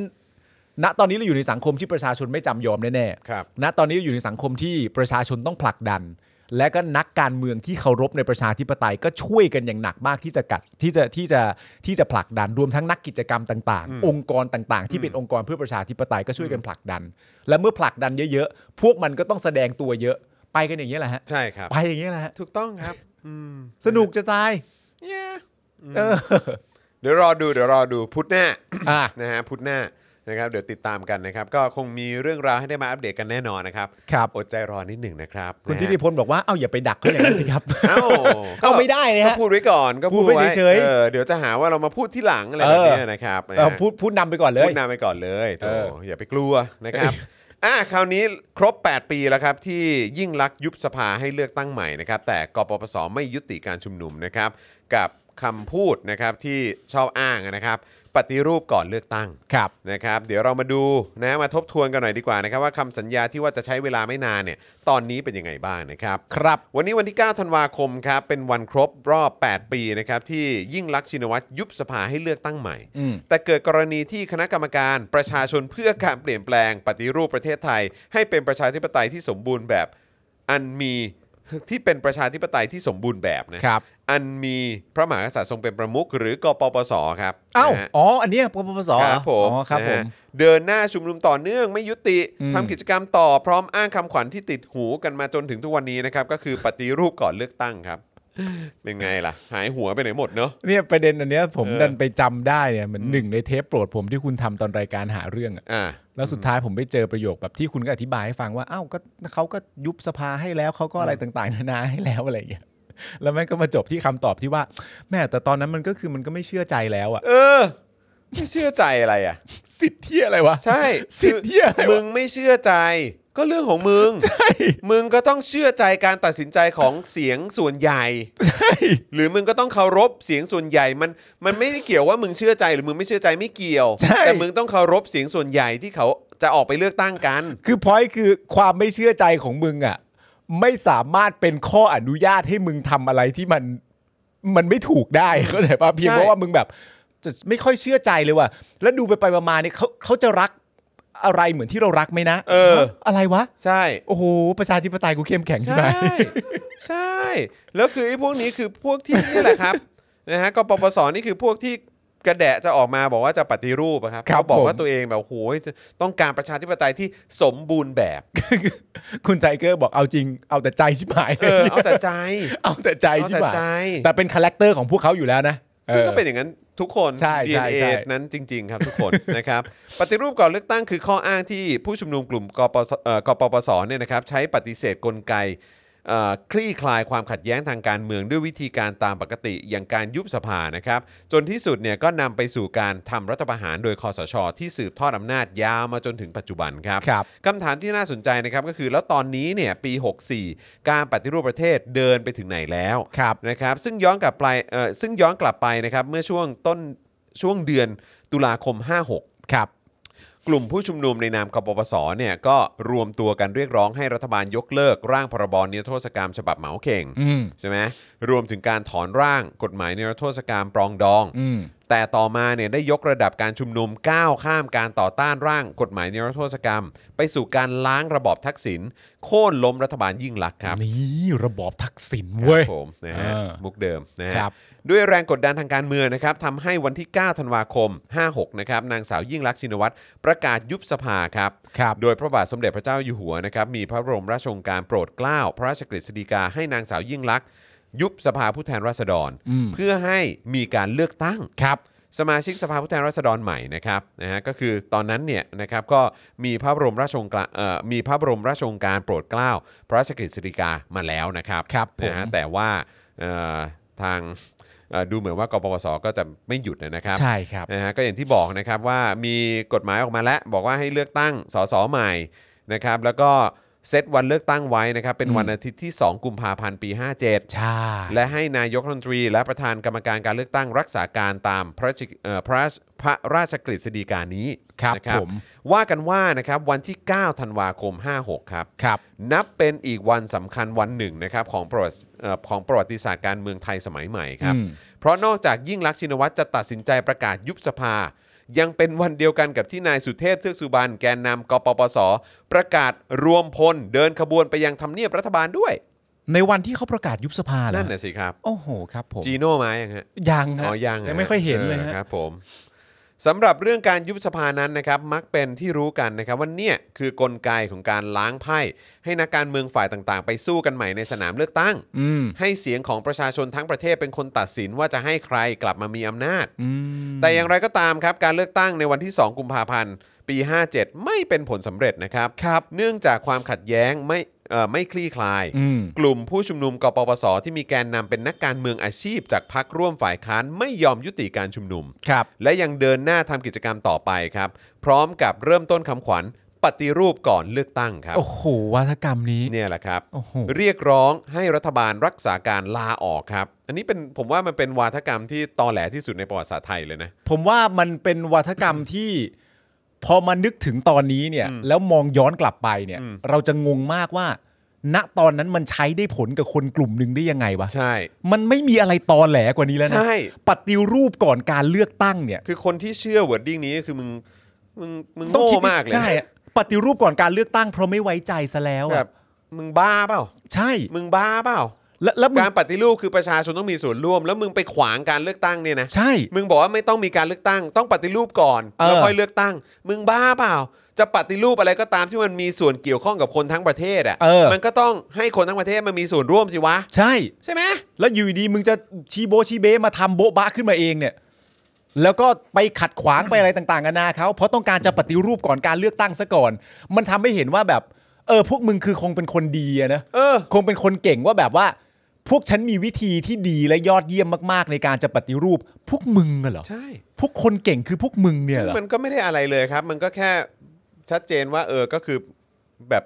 นั่นแหละ ไม่มีสมอง เอาแต่ใจ เอาแต่ใจ เอาแต่ใจฮะ นะครับ แล้วเนี่ยแหล้วเนาะก็คือคนที่อ้างตัวเองว่าเป็นคนดี ใช่ครับ นะครับนะฮะอ่า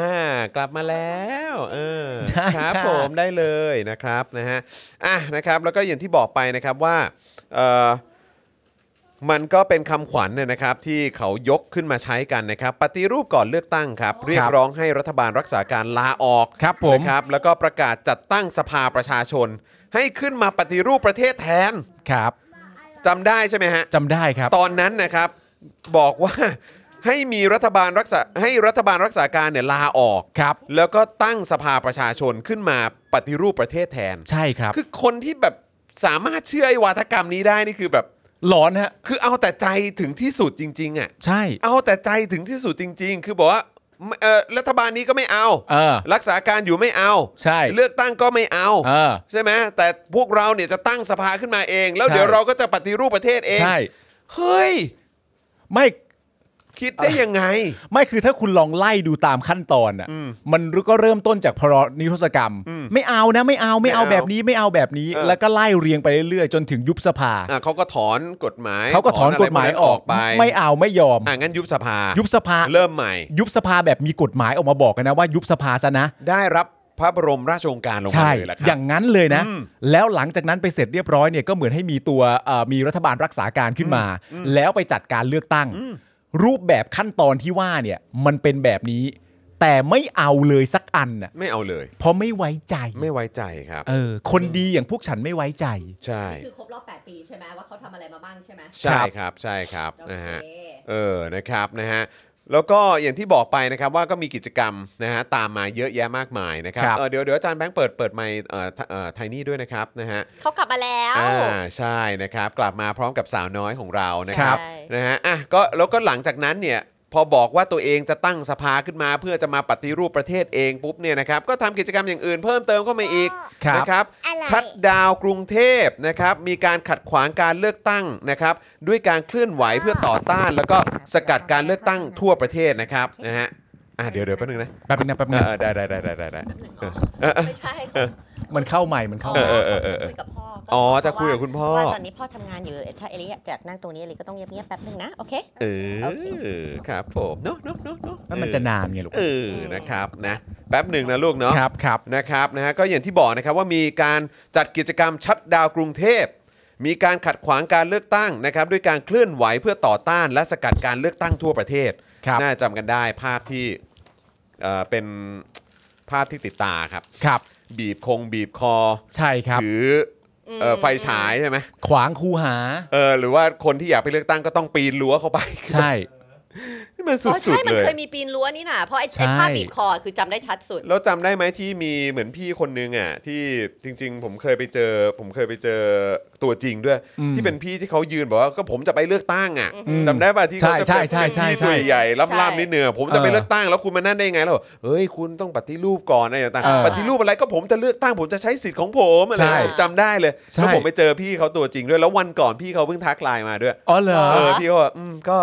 ก็ยังยังคงจะต้องอยู่กับไอ้พวกนี้กันต่อไปนะครับเออ ใช่ เออแต่แต่ก็คุยกันก็ก็เหมือนแบบเออก็แบบใจสู้กันอยู่แล้วนะ ใช่ ครับเออแต่ว่าก็มันมีหลายเหตุการณ์ที่ทำให้เราจดจ ใช่ ำเอ่อไอเหตุการณ์ตอนนั้นได้เป็นอย่างดีเลยแหละ ใช่ ไม่แล้วสิ่งที่ผมผมมีความรู้สึกว่ามันเป็นมวลที่น่าเศร้าที่สุดนะตอนนั้นเนี่ยเมื่อมันมีการรณรงค์ว่าไม่ไปเลือกตั้ง มีการขวางคูหา มีการบีบคออะไรต่างๆกันานาและณตอนนั้นมันมีประเด็นของคนที่แบบไม่ได้เห็นด้วยกับกปปส อืม และยังคงรักและชื่นชอบในประชาธิปไตย อืม แต่มีความรู้สึกว่า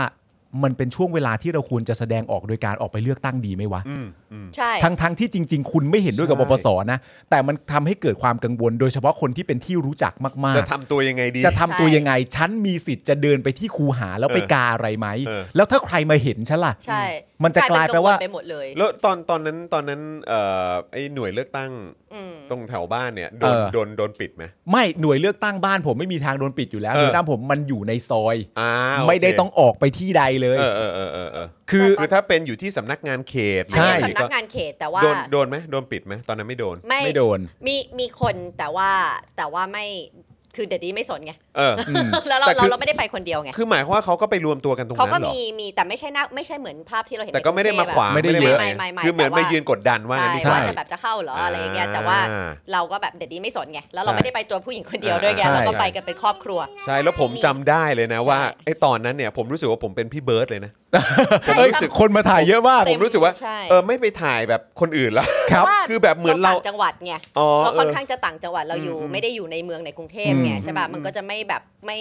ไม่เท่ากับตอนที่เขตต่างๆ ในกรุงเทพที่มันเห็น อืม โอ้โหคนไปยืน ใช่ แค่จะเข้าไปยังเข้าไปไม่ได้ ใช เลย่ ถูกต้อง อืม ซึ่งซึ่งไอ้เรามีความรู้สึกว่าคือแบบ คนเหล่านั้นหายไปไหนที่เรามักจะเห็นเวลากล้องก็จะไปตามถ่ายหรืออ ม สื่อก็จะไปตามถ่ายว่า เออ รอบนี้แบบพี่เบิร์ดเอ่อออกมาใช้สิทธิ์อย่างนี้ หรือแบบ ใช่ ตอนนั้นใครเดียแบบดาราดังๆอ่ะ ใช่ใช่ ตอนนั้นที่เป็นตัวท็อปทอปอ่ะ เออ คุณอ้ำพัชราภาหรืออะไรแบบเนี้ย เออ เราเราจะไม่ค่อยเห็นข่าวอะไรพวกนี้นะฮะ เออ แต่ไอตอนนั้นคือรู้สึกเลยว่าโห เรานี่เป็น เซเรป ซุปตาหรือเปล่าเนี่ย คนคน สื่อมาเยอะมาก คนเขาอยากรอดู แล้วมัน ใช่ น่าสนใจมากตอนที่ผมจากจากบ้านผมเนี่ยเดินไปที่ที่ไทกา อ่า ใช้เวลาเดินนะ ใช้เวลาประมาณ 1 นาที เออคล้ายๆกัน ในการเดินก็เดินไป คล้ายๆกัน ปุ๊บแล้วก็ถึงเลย แล้วในในในเขตเอ่อในในที่ตรงนั้นเนี่ยมันก็จะมีอาสาสมัครนั่นนู่นนี่เพื่อมาดูแลมาเป็นคนคอยแบบว่าเช็คชื่อ ใช่ รับบัตรประชาชนอะไรต่างๆกันานาให้อะไรอย่างเงี้ยแล้วพอไปเจอเสร็จเรียบร้อยก็ดันเจอเพื่อนกันในซอย ตั้งแต่สมัยเด็กแล้วแบบว่าอ้าวปาล์มมาเลือกตั้งเหรอวะแล้วประเด็นคือแบบวันเนี้ยเป็นวันเลือกตั้ง อืมก็ต้องมาเลือก มี ตั้งสิ คำถามทำไมว่ามาเลือกตั้งเหรือวะ เออเออเออ นั่นแสดงว่าสังคมมันวิปริตนะมึง เออเออ ใช่ เออ ในวันเลือกตั้งถ้ามีใครมาถามกันได้ว่า เอ้า มึงก็มาเลือกตั้งเหรอ ก็วันเลือกตั้ง ก็เลือกตั้งสิ ใช่ ใช่ แล้วกูก็เลยตอบมันว่า เอ้าแล้วถ้ากูไม่มาเลือกตั้งแล้วมึงจะมาเฝ้าหมาที่ไหนเนี่ยกูก็ต้องมาเลือกตั้ง ไม่งั้นมึงจะมองหมา อ๋อ ที่ไหน ซึ่งซึ่งเขาซึ่งเขาก็เขาก็เป็นคนที่ดูแลอยู่ใน ใช่ เป็นคนดูแล เป็นคนแบบรับบัตรประชาชนอะไรต่างๆนานานั่นนู่นนี่อะไรเงี้ย แต่กูก็แบบคิดในใจอะว่าแบบแม่ก็รู้จักกันมาตั้งแต่เด็ก เออ มึงคิดได้ไงมาทักกูแบบนี้ เออเออเออเออ มึงโดนสวนแน่ๆ เออเออ แต่ว่า แปลว่าอะไรว่าแปลว่าเขาก็สนับสนุน ก็ต้องอย่างนั้นอะ movement นั้นหรือเปล่า หรือเขาอาจจะไม่สนับสนุนแต่เขาแค่อยากรู้ว่าจะมีใครบ้างที่จะออกมา อ๋อโอค เพราะผมมีความรู้สึกว่าจำนวนเต็มของวันวันนั้นน่ะมันก็ไม่เหมือนในทุก ๆ ครั้ง ใช่ เพราะในในเมื่อมันเป็นการเลือกตั้งในซอยอ่ะมันก็คือคนในซอยออกมาเลือกตั้ง มันก็คุ้นหน้ากันดีอยู่แล้วอ่ะมันก็เหมือนจำนวนคนมันน้อยลงอ่ะนึกออกไหมแต่แบบก็แบบอ้าวแล้วถ้ากูไม่มาเลือกตั้งแล้วมึงจะมาเฝ้าหมาที่ไหนวะเนี่ย เออ ตลก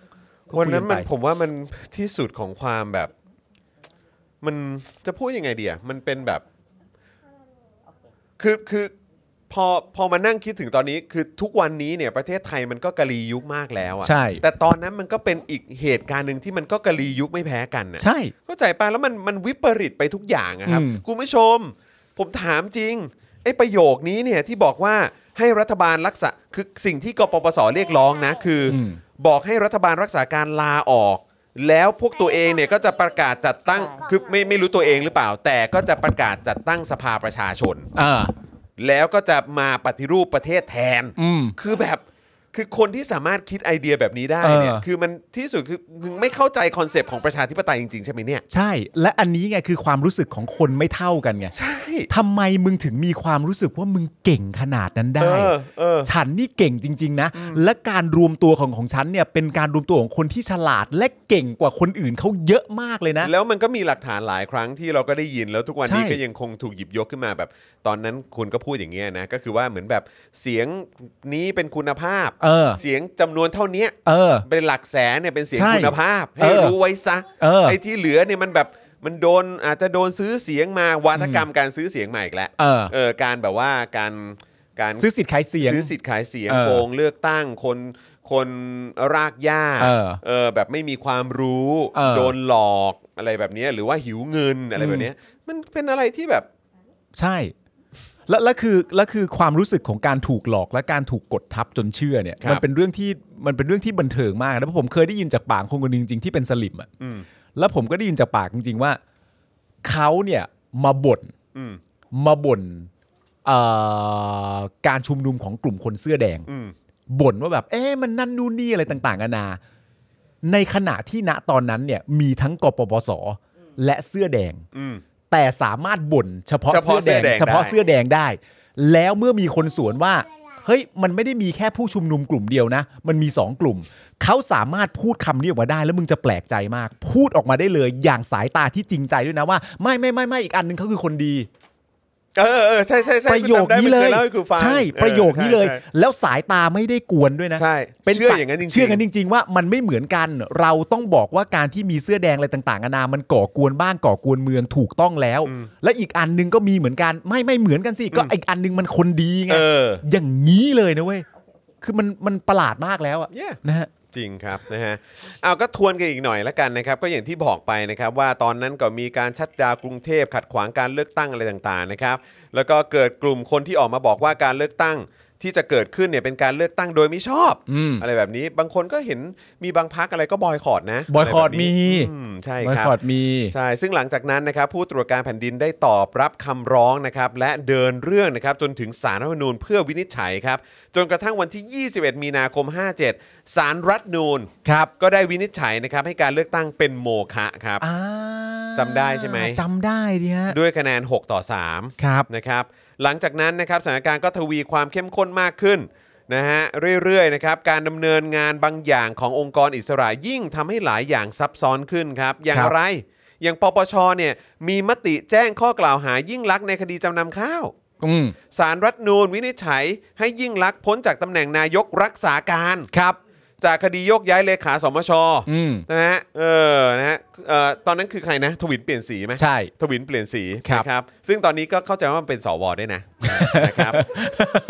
เอ๊ะทำไมมันเป็นมันเดินเส้นนั้นนะฮะ ผมก็เอ่อไม่รู้เหมือนกัน ผมไม่รู้ว่าเกี่ยวกับนามสกุลหรือเปล่า อ๋อ เปลี่ยนสี คน นะครับ คนละตัวสะกด ก็ครับ ครับ ผ ผม ม เออนะครับเอ่อแล้วก็ขณะที่ฝ่ายผู้สนับสนุนรัฐบาลเนี่ยก็มีการระดมมวลชนออกมาแสดงพลังเหมือนกัน อืม ก็อย่างที่เอ่อคุณปาล์มและคุณไทนี่เล่าให้ฟังเมื่อกี้นะครับ ครับ แต่ที่สุดแล้วกองทัพที่นำโดยพลเอกประยุทธ์ ซึ่งดำรงตำแหน่งเป็นผบทบอยู่ในตอนนั้นเนี่ยก็ฉวยจังหวะที่การเมืองมันชุลมุนครับ ประกาศกฎอายการศึกในเวลาตีสามของวันที่ 20 พฤษภาคม ครับ 57 และยึดอำนาจในอีก 2 วันถัดมาครับ ครับ นับเป็นการทำรัฐประหารยึดอำนาจการปกครอง โดยกระทำในนามของคอสชครับ หรือ ครับ ที่ใช้ชื่ออย่างสวยหรูว่า คณะรักษาความสงบแห่งชาตินั่นเอง โอ้โห นะครับ ผม โดยมีพลเอกประยุทธ์เป็นหัวหน้า เป็นหัวหน้าด้วยนะ อ๋อแน่นอนครับนะฮะซึ่งการทำรัฐประหารครั้งนั้นเนี่ยนับว่าเป็นครั้งที่ 13 ของประวัติศาสตร์การเมืองไทยนั่นเองนะครับ เรามีการทำรัฐประหาร 13 ครั้งเลยฮะ 13 ครั้งครับ โอ้โหแต่เราเป็นประชาธิปไตยใช่ปะ เป็นประชาธิ ประชาธิปไตยแหละใช่ไหม มากครับผม มากมากมากมีความเป็นอยู่มาก นะครับก็น่าจะจำได้นะครับว่าหลังจากยึดอำนาจมาเนี่ยก็จะมีการปล่อยเพลงออกมา อ่ะ จำได้ ใช่ ใช่ไหมคืนความสุขให้ประเทศไทย ครับ นะครับนะเป็นผลงานแรกของคณะคอสชนะครับ ครัหบลังยึดอำนาจนะครับ อืม นะฮะเพลงนี้ถูกเปิดซ้ำแล้วซ้ำเล่าผ่านรายการคืนความสุขให้คนในชาติ อืม พันเอกกฤษดาสาริกานะครับซึ่งเป็นผู้บังคับการกองดุริยางค์ฐานบกระบุว่าพลเอกประยุทธ์เป็นผู้แต่งเนื้อเนื้อร้องเพลงนี้ อืม โดยใช้เวลาเพียง 1 ชั่วโมงเท่านั้นนะ โอ้ ครับ โห มีใจความพูดถึงคำสัญญาที่พ่วงมากับคีย์เวิร์ดที่ทำให้คนทั่วไปเข้าใจว่าคอสชและคณะจะใช้เวลาไม่นานนักในอำนาจนี้ ก็มันตรงตัวอยู่แล้วครับ เพราะว่าเขาบอกเขาทำ ข สั อ ญญา เวลาอีกไม่นานอืม ก็ก็ก็นี่ก็ชัดเจนนะ ใช่ครับ อ๋อ ไอตรงการประพันธ์เพลงนี่เหรอมั้งที่คุณโทนี่วูดซัมเคยบอกว่าสิ่งที่ประยุทธ์ทำได้ดีคือการแต่งเพลง ใช่ไง ก็อันนี้ เอออันเนี้ยแหละ อ๋อโอเค นะครับแต่ก็อย่างที่เห็นนะครับว่ามาจนถึงปีที่ 8 แล้วนะครับ ครับ รัฐบาลพลเอกประยุทธ์ก็ยังคงอยู่ครับ ครับ ท่ามกลางคำถามจากสังคมซ้ำแล้วซ้ำเล่านะครับ ว่าไอ้การปฏิรูปที่น่าที่น่าจะหมายถึงการปรับปรุงให้ดีขึ้นทั้งหลายเนี่ยตอนนี้มันไปถึงไหนแล้ว ครับ นะครับ ซึ่งเราก็ยังไม่เห็นกันเลยนะครับนะ ค ค รั รับบ ว่ามันจะมีอะไรที่เกิดขึ้นบ้างนะครับนะหรือว่าเป็นสิ่งที่มัน ที่ทำให้รู้สึกว่าเออมันมันปฏิรูปอะนะครับ อืม นะฮะซึ่งอ่ะเดี๋ยวเรามาดูกันหน่อยดีกว่านะครับว่าไอ้คำว่าปฏิรูปเนี่ยมันเป็นอย่างไรบ้างนะครับ ครับ สถานการณ์ปัจจุบันนะครับอาจเป็นคำตอบในตัวเองนะครับได้ว่าคำสัญญาของรัฐบาลพลเอกประยุทธ์เนี่ยเป็นไปตามที่พูดบ้างหรือไม่ อืม ซึ่งต้องขอให้ทุกคนพิจารณาเอง ครับ จากประโยคตัวอย่างคำสัญญาจากพลเอกประยุทธ์นะครับนะฮะที่คัดมาไว้ดังต่อไปนี้ครับ ครับผม วันที่ 9 กุมภาพันธ์ 58 ครับ ครับ ประยุทธ์บอกว่าอีกไม่นาน ร่างรัฐธรรมนูญฉบับถาวรจะเสร็จสิ้น ครับ อันนี้คือ 9 กุมภาพันธ์ 58 นะ อืม นะครับ คาดว่าจะจัดการเลือกตั้งได้ในช่วงต้นปีหน้า ครับ ก็คือปี 59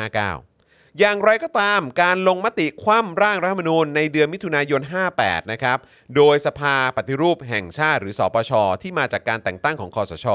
มีมติ 135 ต่อ 105 งดออกเสียง 7 คว่ำร่างรัฐธรรมนูญครับ ครับ ทำให้ต้องเลื่อนการเลือกตั้งออกไปก่อน อืม ทั้งนี้การเลือกตั้งครั้งนี้ถูกเลื่อนครั้งแล้วครั้งเล่านะครับ จนประชาชนได้เลือกตั้งจริงในวันที่ 24 มีนาคม 62 ช่วงนี้ใช่ป่ะที่เราเฝ้ารอกันตอนที่เราทำยำค่ำอะ ใช่ ใช่ไหมปะ ใช่ ประมาณจังหวะเนี้ยนะ ใช่ เออ ใช่ เพราะฉะนั้นนะครับ คือตอน 9 กุมภาพันธ์ 58 ประยุทธ์บอกว่าจะได้เลือกตั้งใน อืม ช่วงต้นปี ครับ ผม 59 นะครับ ประยุทธ์เคยบอกไว้อย่างนั้น แต่ว่าท้ายที่สุดแล้วเนี่ยนะครับกว่าจะได้เลือกตั้งเนี่ยก็คือ 24 มีนาคม 62 ครับ อันนี้ที่เราต้องการจะนำเสนอคือตัวอย่างคำสัญญานะ ตัวอย่างคำสัญญาครับคุณ ว่า ผู้ชม ทหารผู้ใจกล้าเนี่ยเขาสัญญาอะไรไว้บ้างนะครับ นะครับวันที่ 28 ตุลาคม 59 ครับ ประยุทธ์พูดในรายการศาสตร์พระราชา สู่การพัฒนาอย่างยั่งยืน ว่า ว่า รัฐบาลนี้ได้พยายามมาโดยตลอดที่จะทำให้เกิดการเติบโตทางเศรษฐกิจอย่างยั่งยืนครับ อันนี้ 28 ตุลาปี 59ฮะ อืม คุณผู้ชมรู้สึกการเติบโตทางเศรษฐกิจอย่างยั่งยืนอย่างไรบ้างครับ คือเขาพูดตอนปี 59 ครับ นะ เราไม่นับโควิดก็ได้ เออ ก่อนที่จะถึงโควิดเนี่ย เออ ย้อนกลับไปจนถึงช่วงประมาณปลายปี 59เนี่ย เออ คุณเห็นความยั่งยืนทางเศรษฐกิจอย่างไรบ้าง ใช่ หรือคุณผู้ชมคิดว่าอ๋อไอความยั่งยืนอ่ะมันมีเกิดขึ้น ใช่ แต่ไม่ได้เกิดขึ้นกับประชาชนโดยรวมหรือเปล่า ใช่ คุณผู้ชมรู้สึกอย่างนั้นหรือเปล่าฮะ เศรษฐกิจที่มันดีเนี่ย มันมันไปดีอยู่ที่ไหน บ้างทำไมเราไม่รู้ เออ แต่ว่าอัน ตรง เนี้ ไหน ยว ะ แต่อันนี้ กูหาไม่เจอ คือเศรษฐกิจอาจจะดีจริง ๆ ก็ได้นะ แต่ว่าที่เราไม่รู้เพราะว่าเอ่อเศรษฐกิจมันอาจจะดีจริง ๆ ก็ได้ เออ มึงรู้สึก ป่ะ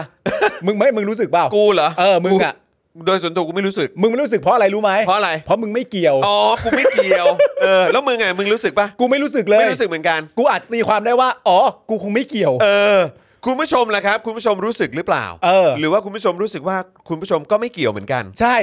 ถ้าคุณผู้ชมไม่รู้สึกเนี่ย มันไม่ได้แปลว่าเศรษฐกิจมันไม่ดีนะ เออ มันแค่แปลว่าคุณผู้ชมอ่ะ ไม่เกี่ยว เออครับ แต่มันไม่รู้เราไม่รู้ว่าใครมีส่วนเกี่ยวข้องบ้าง เออ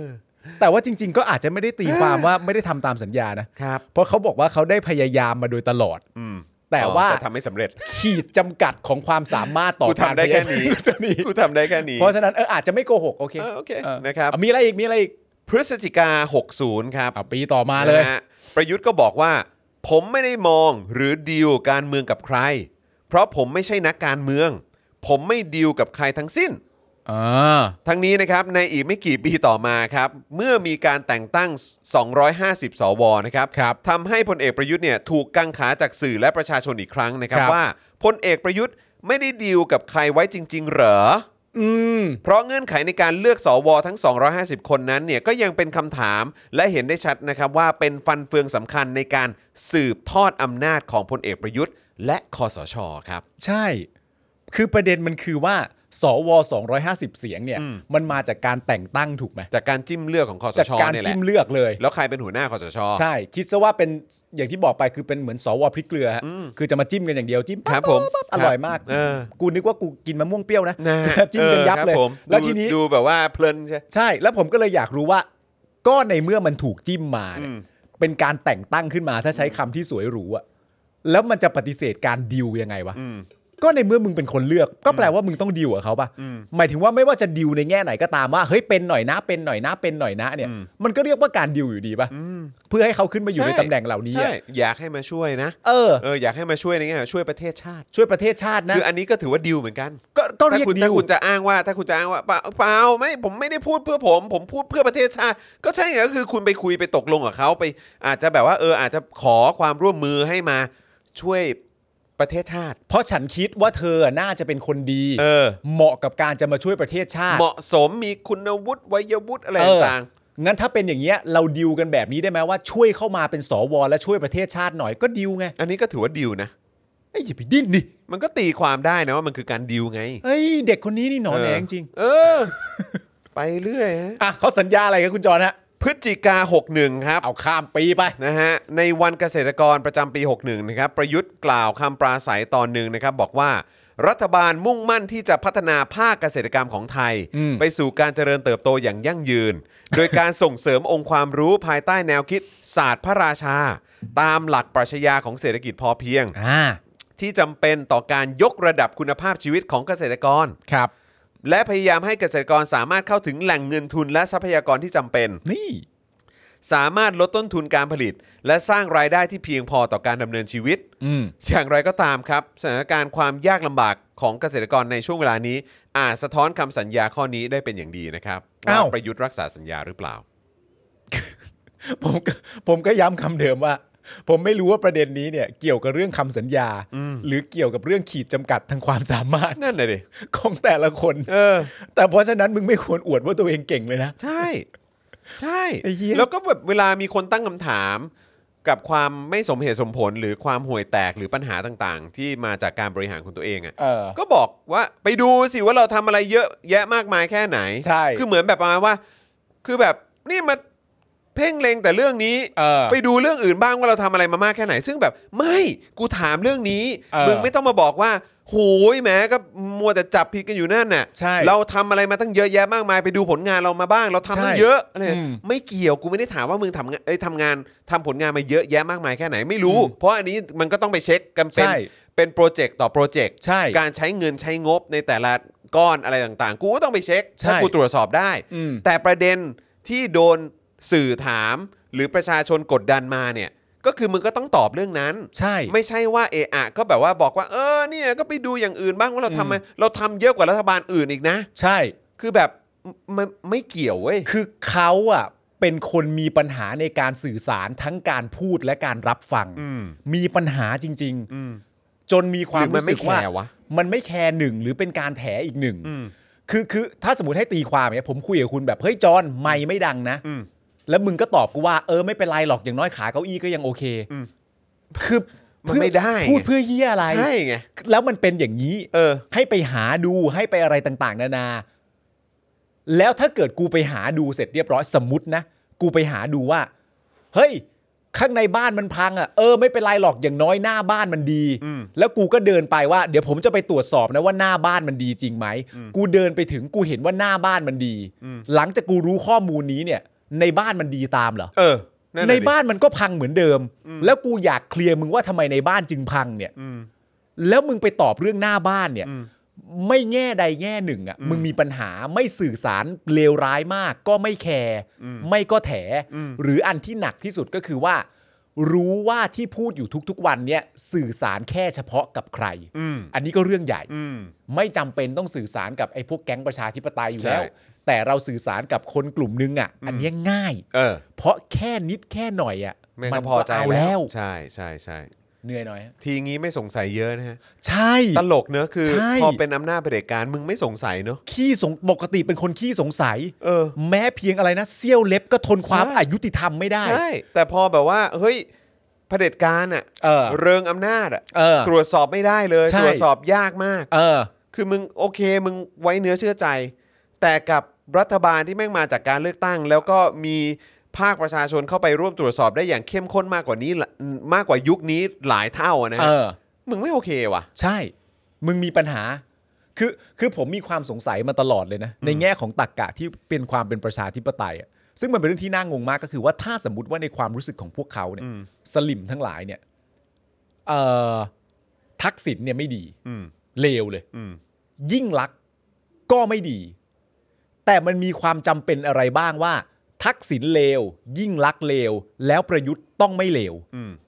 เข้าใจปะ ใช่ มันไม่ควรจะเป็นตังกะแบบนั้นเลยนะสามคนเนี้ยเลวได้ทั้งสามคนเลยนะ ใช่ หรือคอร์รัปชันได้ทั้ง 3 คน หรือทุจริต หรืออะไรก็ได้ตามที่เราตรวจสอบแล้วเจอ หรือเป็นคนไม่เก่ง เป็นคนไร้ศักยภาพ ถ้าสองคนแรกเลวได้เนี่ย ไม่มีใด ๆ เป็นข้อกำหนดนะว่าคนนี้ต้องไม่เลว อื อะ่ะ ม เข้าใจปะ ใช่ ผมผมถึงมีปัญหาเวลาเวลาเอ่อเวลาสมมติว่ามีคนถามกันในรายการว่าแบบ มันจะชอบมีคำพูดแซวเล่นว่า เออทำรายการเกี่ยวกับเรื่องการเมืองอะไรต่างๆนานานั่นนู่นนี่เนี่ย ถ้าวันใดก็ตามที่ประชาชนชนะ และประยุทธ์หมดจากอำนาจไปอ่ะ หูอย่างนี้แล้วคอนเทนต์ทำยังไงอ่ะ อืม แล้วผมจะตั้งคำถามตลอดเวลาว่า ทำไมอะ ทำไมการที่ประยุทธ์ไม่อยู่แล้วคอนเทนต์ทางด้านการเมืองถึงหมดลง เอออะในเมื่อมันมีพักการเมืองต่อจากประยุทธ์อ่ะ ใช่ ไม่ว่ามันจะเป็นพักเพื่อไทย เป็นพักก้าวไกล เป็นประชาธิปัตย์ ซึ่งซึ่งอยากจะหัวเร่อนะฮะเออ หรือเป็นอะไรใด ๆ ก็ตามเนี่ย อืม เราก็คือหมดจากประยุทธ์แล้วเนี่ย ไม่ต้องตรวจสอบแล้วนะ เออ ไม่ว่าจะเป็นพักใดขึ้นมาตราบใดที่ไม่ใช่ประยุทธ์เนี่ย เราไม่ต้องตรวจสอบแล้วนะ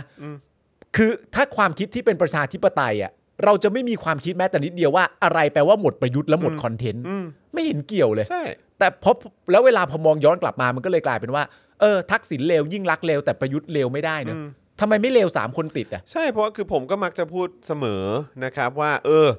คือสิ่งที่สำคัญที่สุดก็คือว่า นักการเมืองจะดูดีแค่ไหน หรือจะพูดดีแค่ไหน หรือว่าจะดูแบบโอ้โห อยู่บนพื้นฐานหลักการแค่ไหนก็ตาม อืม เราก็ผมก็ไม่ไว้ใจ ใช่ ผมก็ไม่ไว้ใจ เพราะว่าเอาเสียงของประชาชนเข้ามาและใช้เงินภาษีประชาชน ใช่ มัน ยังไง ก็ ก็ไม่ไว้ใจครั ก็ไม่ไว้ใจไว้ก่อนแล้วตรวจสอบกันก็ถูก ใช่ แล้วนี่ ใช่ เพราะฉะนั้นก็คือว่าถ้าเกิดว่าเราได้กลับสู่ภาวะที่มันที่มัน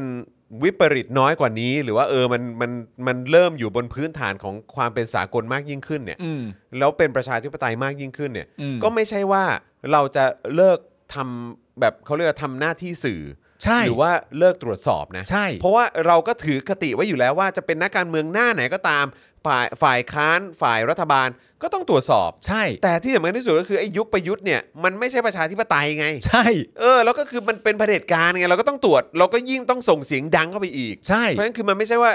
ไอ้พวกเนี้ยแม่งออกไปอ่ะแล้วเราแล้วเราจะไม่มีอะไร คอน ให้ เทน ทำ ต์อะไรให้ทำแล้ว เออใช่ โอ๊ยมันมันมันไม่ได้แปลว่า รายการต่างๆ นานาที่เป็นรายการคอนเทนต์เรื่องการเมืองเกิดขึ้นมาเพราะต้องการจะด่ารัฐบาลนะ ใช่ มันเป็นด่าผู้ที่ทำหน้าที่เป็นผู้นำไม่ใช่ด่าเป็นการตรวจสอบผู้นำประเทศในทุกๆ ครั้งที่เกิดขึ้น ใช่ว่าคุณทำงานมีประสิทธิภาพหรือเปล่า ใช่ แล้วอย่างนั้นหรือเปล่าถึงเรียกว่าการตรวจสอบในแง่ของประชาธิปไตย เข้าใจไหมไม่ได้ไม่ได้แปลว่า ประยุทธ์เป็นเผด็จการ ประยุทธ์จึงเอ่อมีคอร์รัปชันสูงสุดตามที่ปปชบอก แต่หลังจากนี้พอไม่ใช่ประยุทธ์แล้ว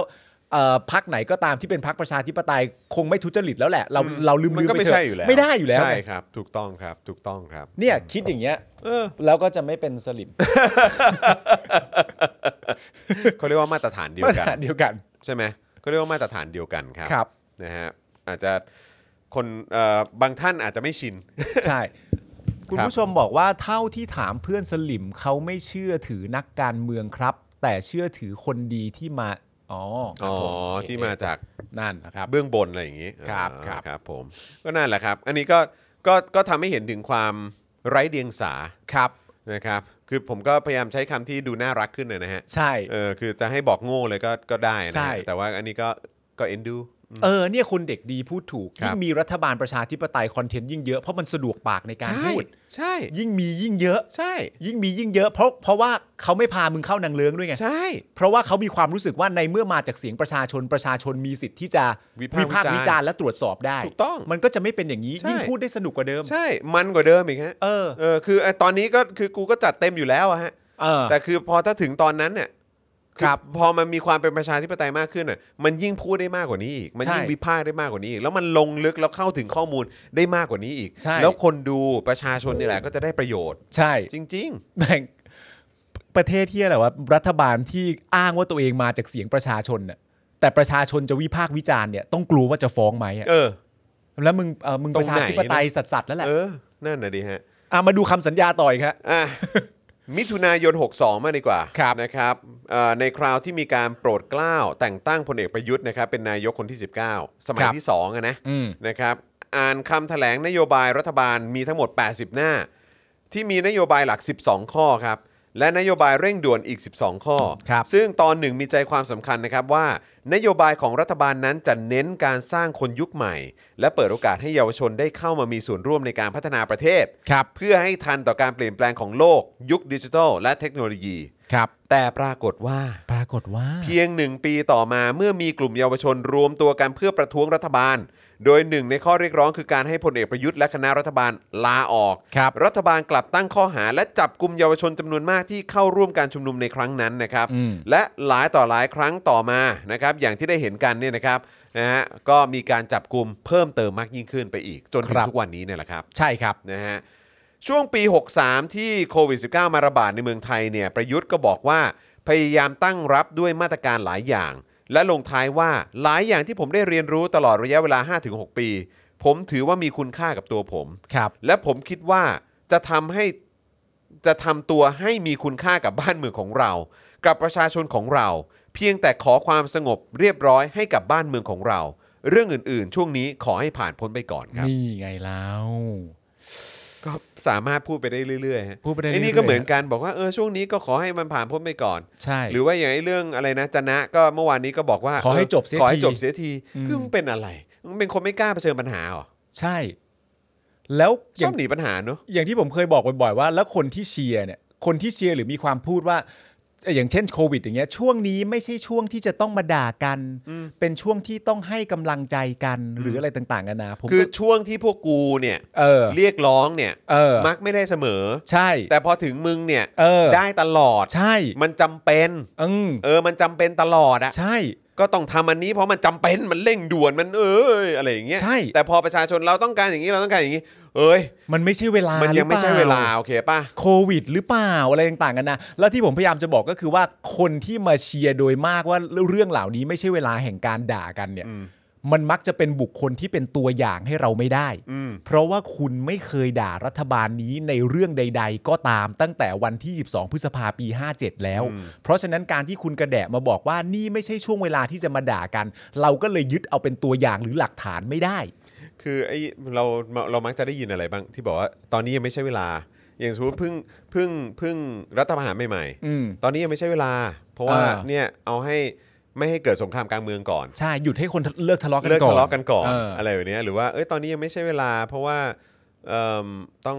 ให้ผ่านพ้นโควิดไปก่อน หรือว่าต้องโศกเศร้ากันก่อนไหม ต้องเออ อะไรอย่างเงี้ยเข้าใจปะเออมันก็จะมีแบบอะไรแบบเนี้ย เออ หรือว่าช่วงนี้เออต้องใช่ต้องแบบว่าให้โควิดลดลงไปก่อนหรือแบบ เออ เออให้ให้มันมีความมั่นคงมีเสรีภาพมากกว่านี้ก่อน เออ อะไรแบบเนี้ยเดี๋ยวก็ได้เลือกตั้งแล้ว ใช่ ตอนนี้ยังไม่ใช่เวลาอะไร ใช่ แบบเนี้ยเข้าใจปะ ใช่ คือแบบ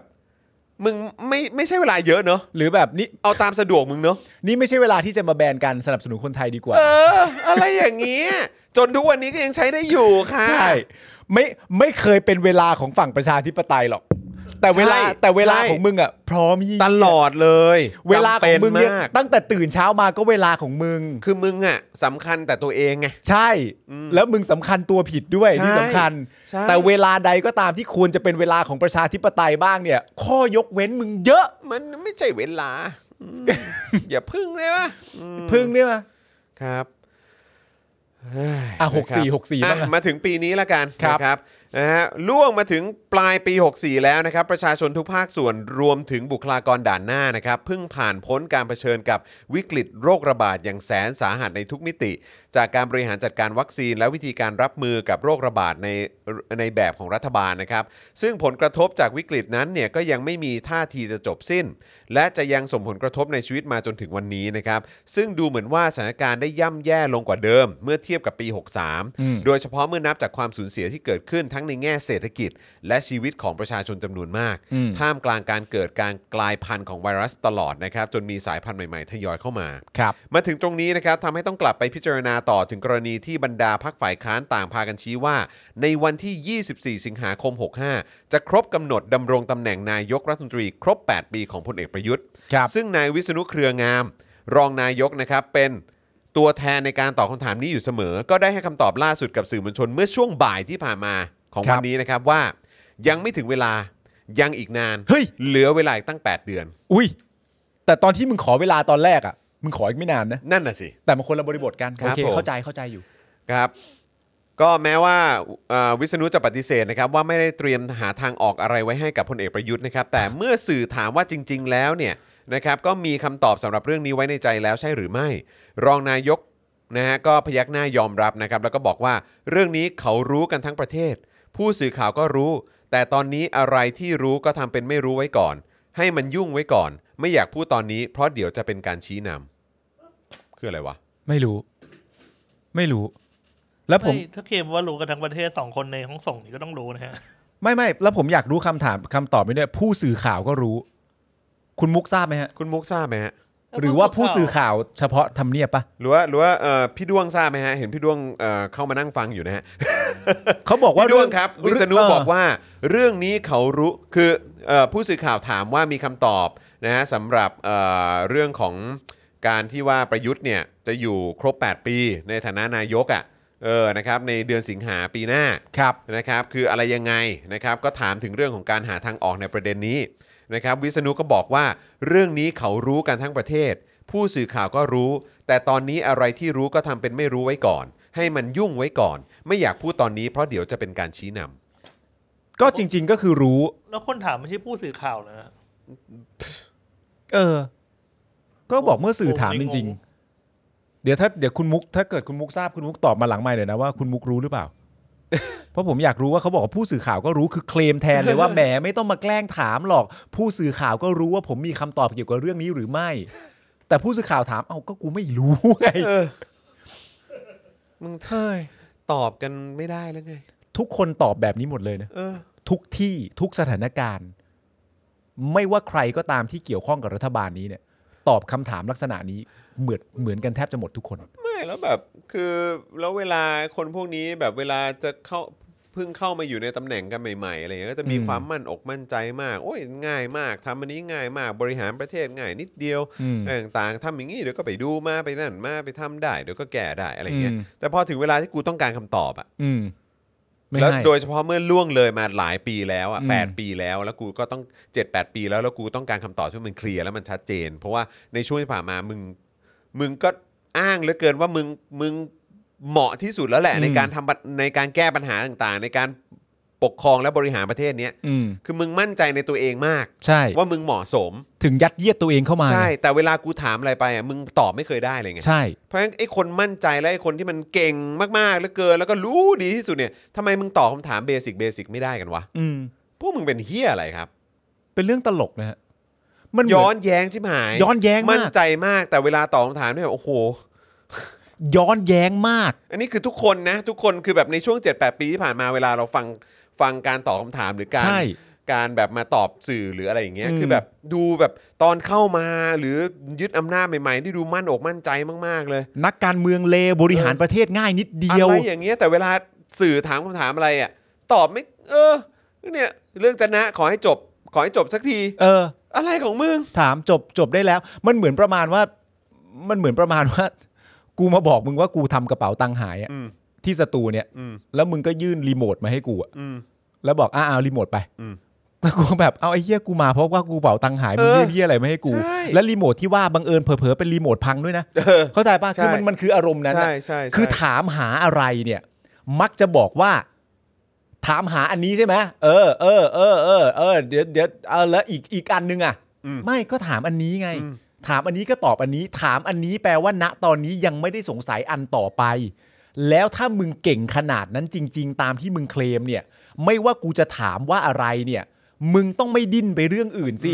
กูถามอะไรมึงก็ต้องตอบประเด็นเหล่านั้นให้มันได้สิวะ มึงมึงเคลมตัวเองว่าเก่งเก่งกว่านั้นน่ะ อืม แต่เวลามึงตอบคำถามนี่คือแบบ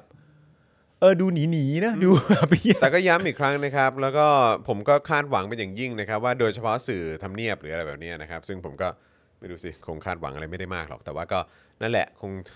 หวังเป็นอย่างยิ่งว่าจะมีกระดูกสันหลังในการที่จะถามคำถามให้มันเข้มข้นมากกว่านี้กันหน่อยนะค ครั รับ บ อืมนะฮะ เย้ว้าวนะครับ อ่าไหนดูคอมเมนต์กันหน่อยดีกว่านะครับ เป็นยังไงบ้างฮะคุณผู้ชมนะค เมื่ รั อบ เมื่อกี้คุณมุกเข้ามาตอบแล้วว่าหนูหนูน่าจะบ่นไปแล้วค่ะว่าหนูไม่รู้ค่ะ มึงจะมาเคลมให้กูรู้อะไรคะกูไม่รู้ค่ะ ไม่รู้เนอะเออ เราบ่นนะว่าหนูไม่รู้ค่ะ เอ อ ครับผม นั่นน่ะดิ ไม่รู้จริงๆอะ คุณดราก้อนบอกว่าอะไรนะฮะ เอ่อ ถ้าถามผม ผมคิดว่ามันคงเตรียมวางแผนรัฐประหารอีกแน่นอนหลังมีเลือกตั้ง ตอนมีนาปีหน้าครับ ก็ถ้ารัฐประหารอีกเนี่ยผมว่าคนก็ออกมาแน่ฮะ ถ้ารัฐประหารอีกผมว่าพลิกอะ พลิกเลยแหละ พลิกเลย แล้วก็คือแบบผมว่านะ คือรอบนี้นี่มันจะมันจะไปไกลกว่าทุก ๆ ครั้งอะ่ะ อืม ผมว่าพลิกเลยฮะ พลิกเลยแหละ พลิกแบบขั้นรุนแรงเลยครับ คือแบบ เพราะว่าคือถ้ามึงมาอีกเนี่ย อืม คือแบบ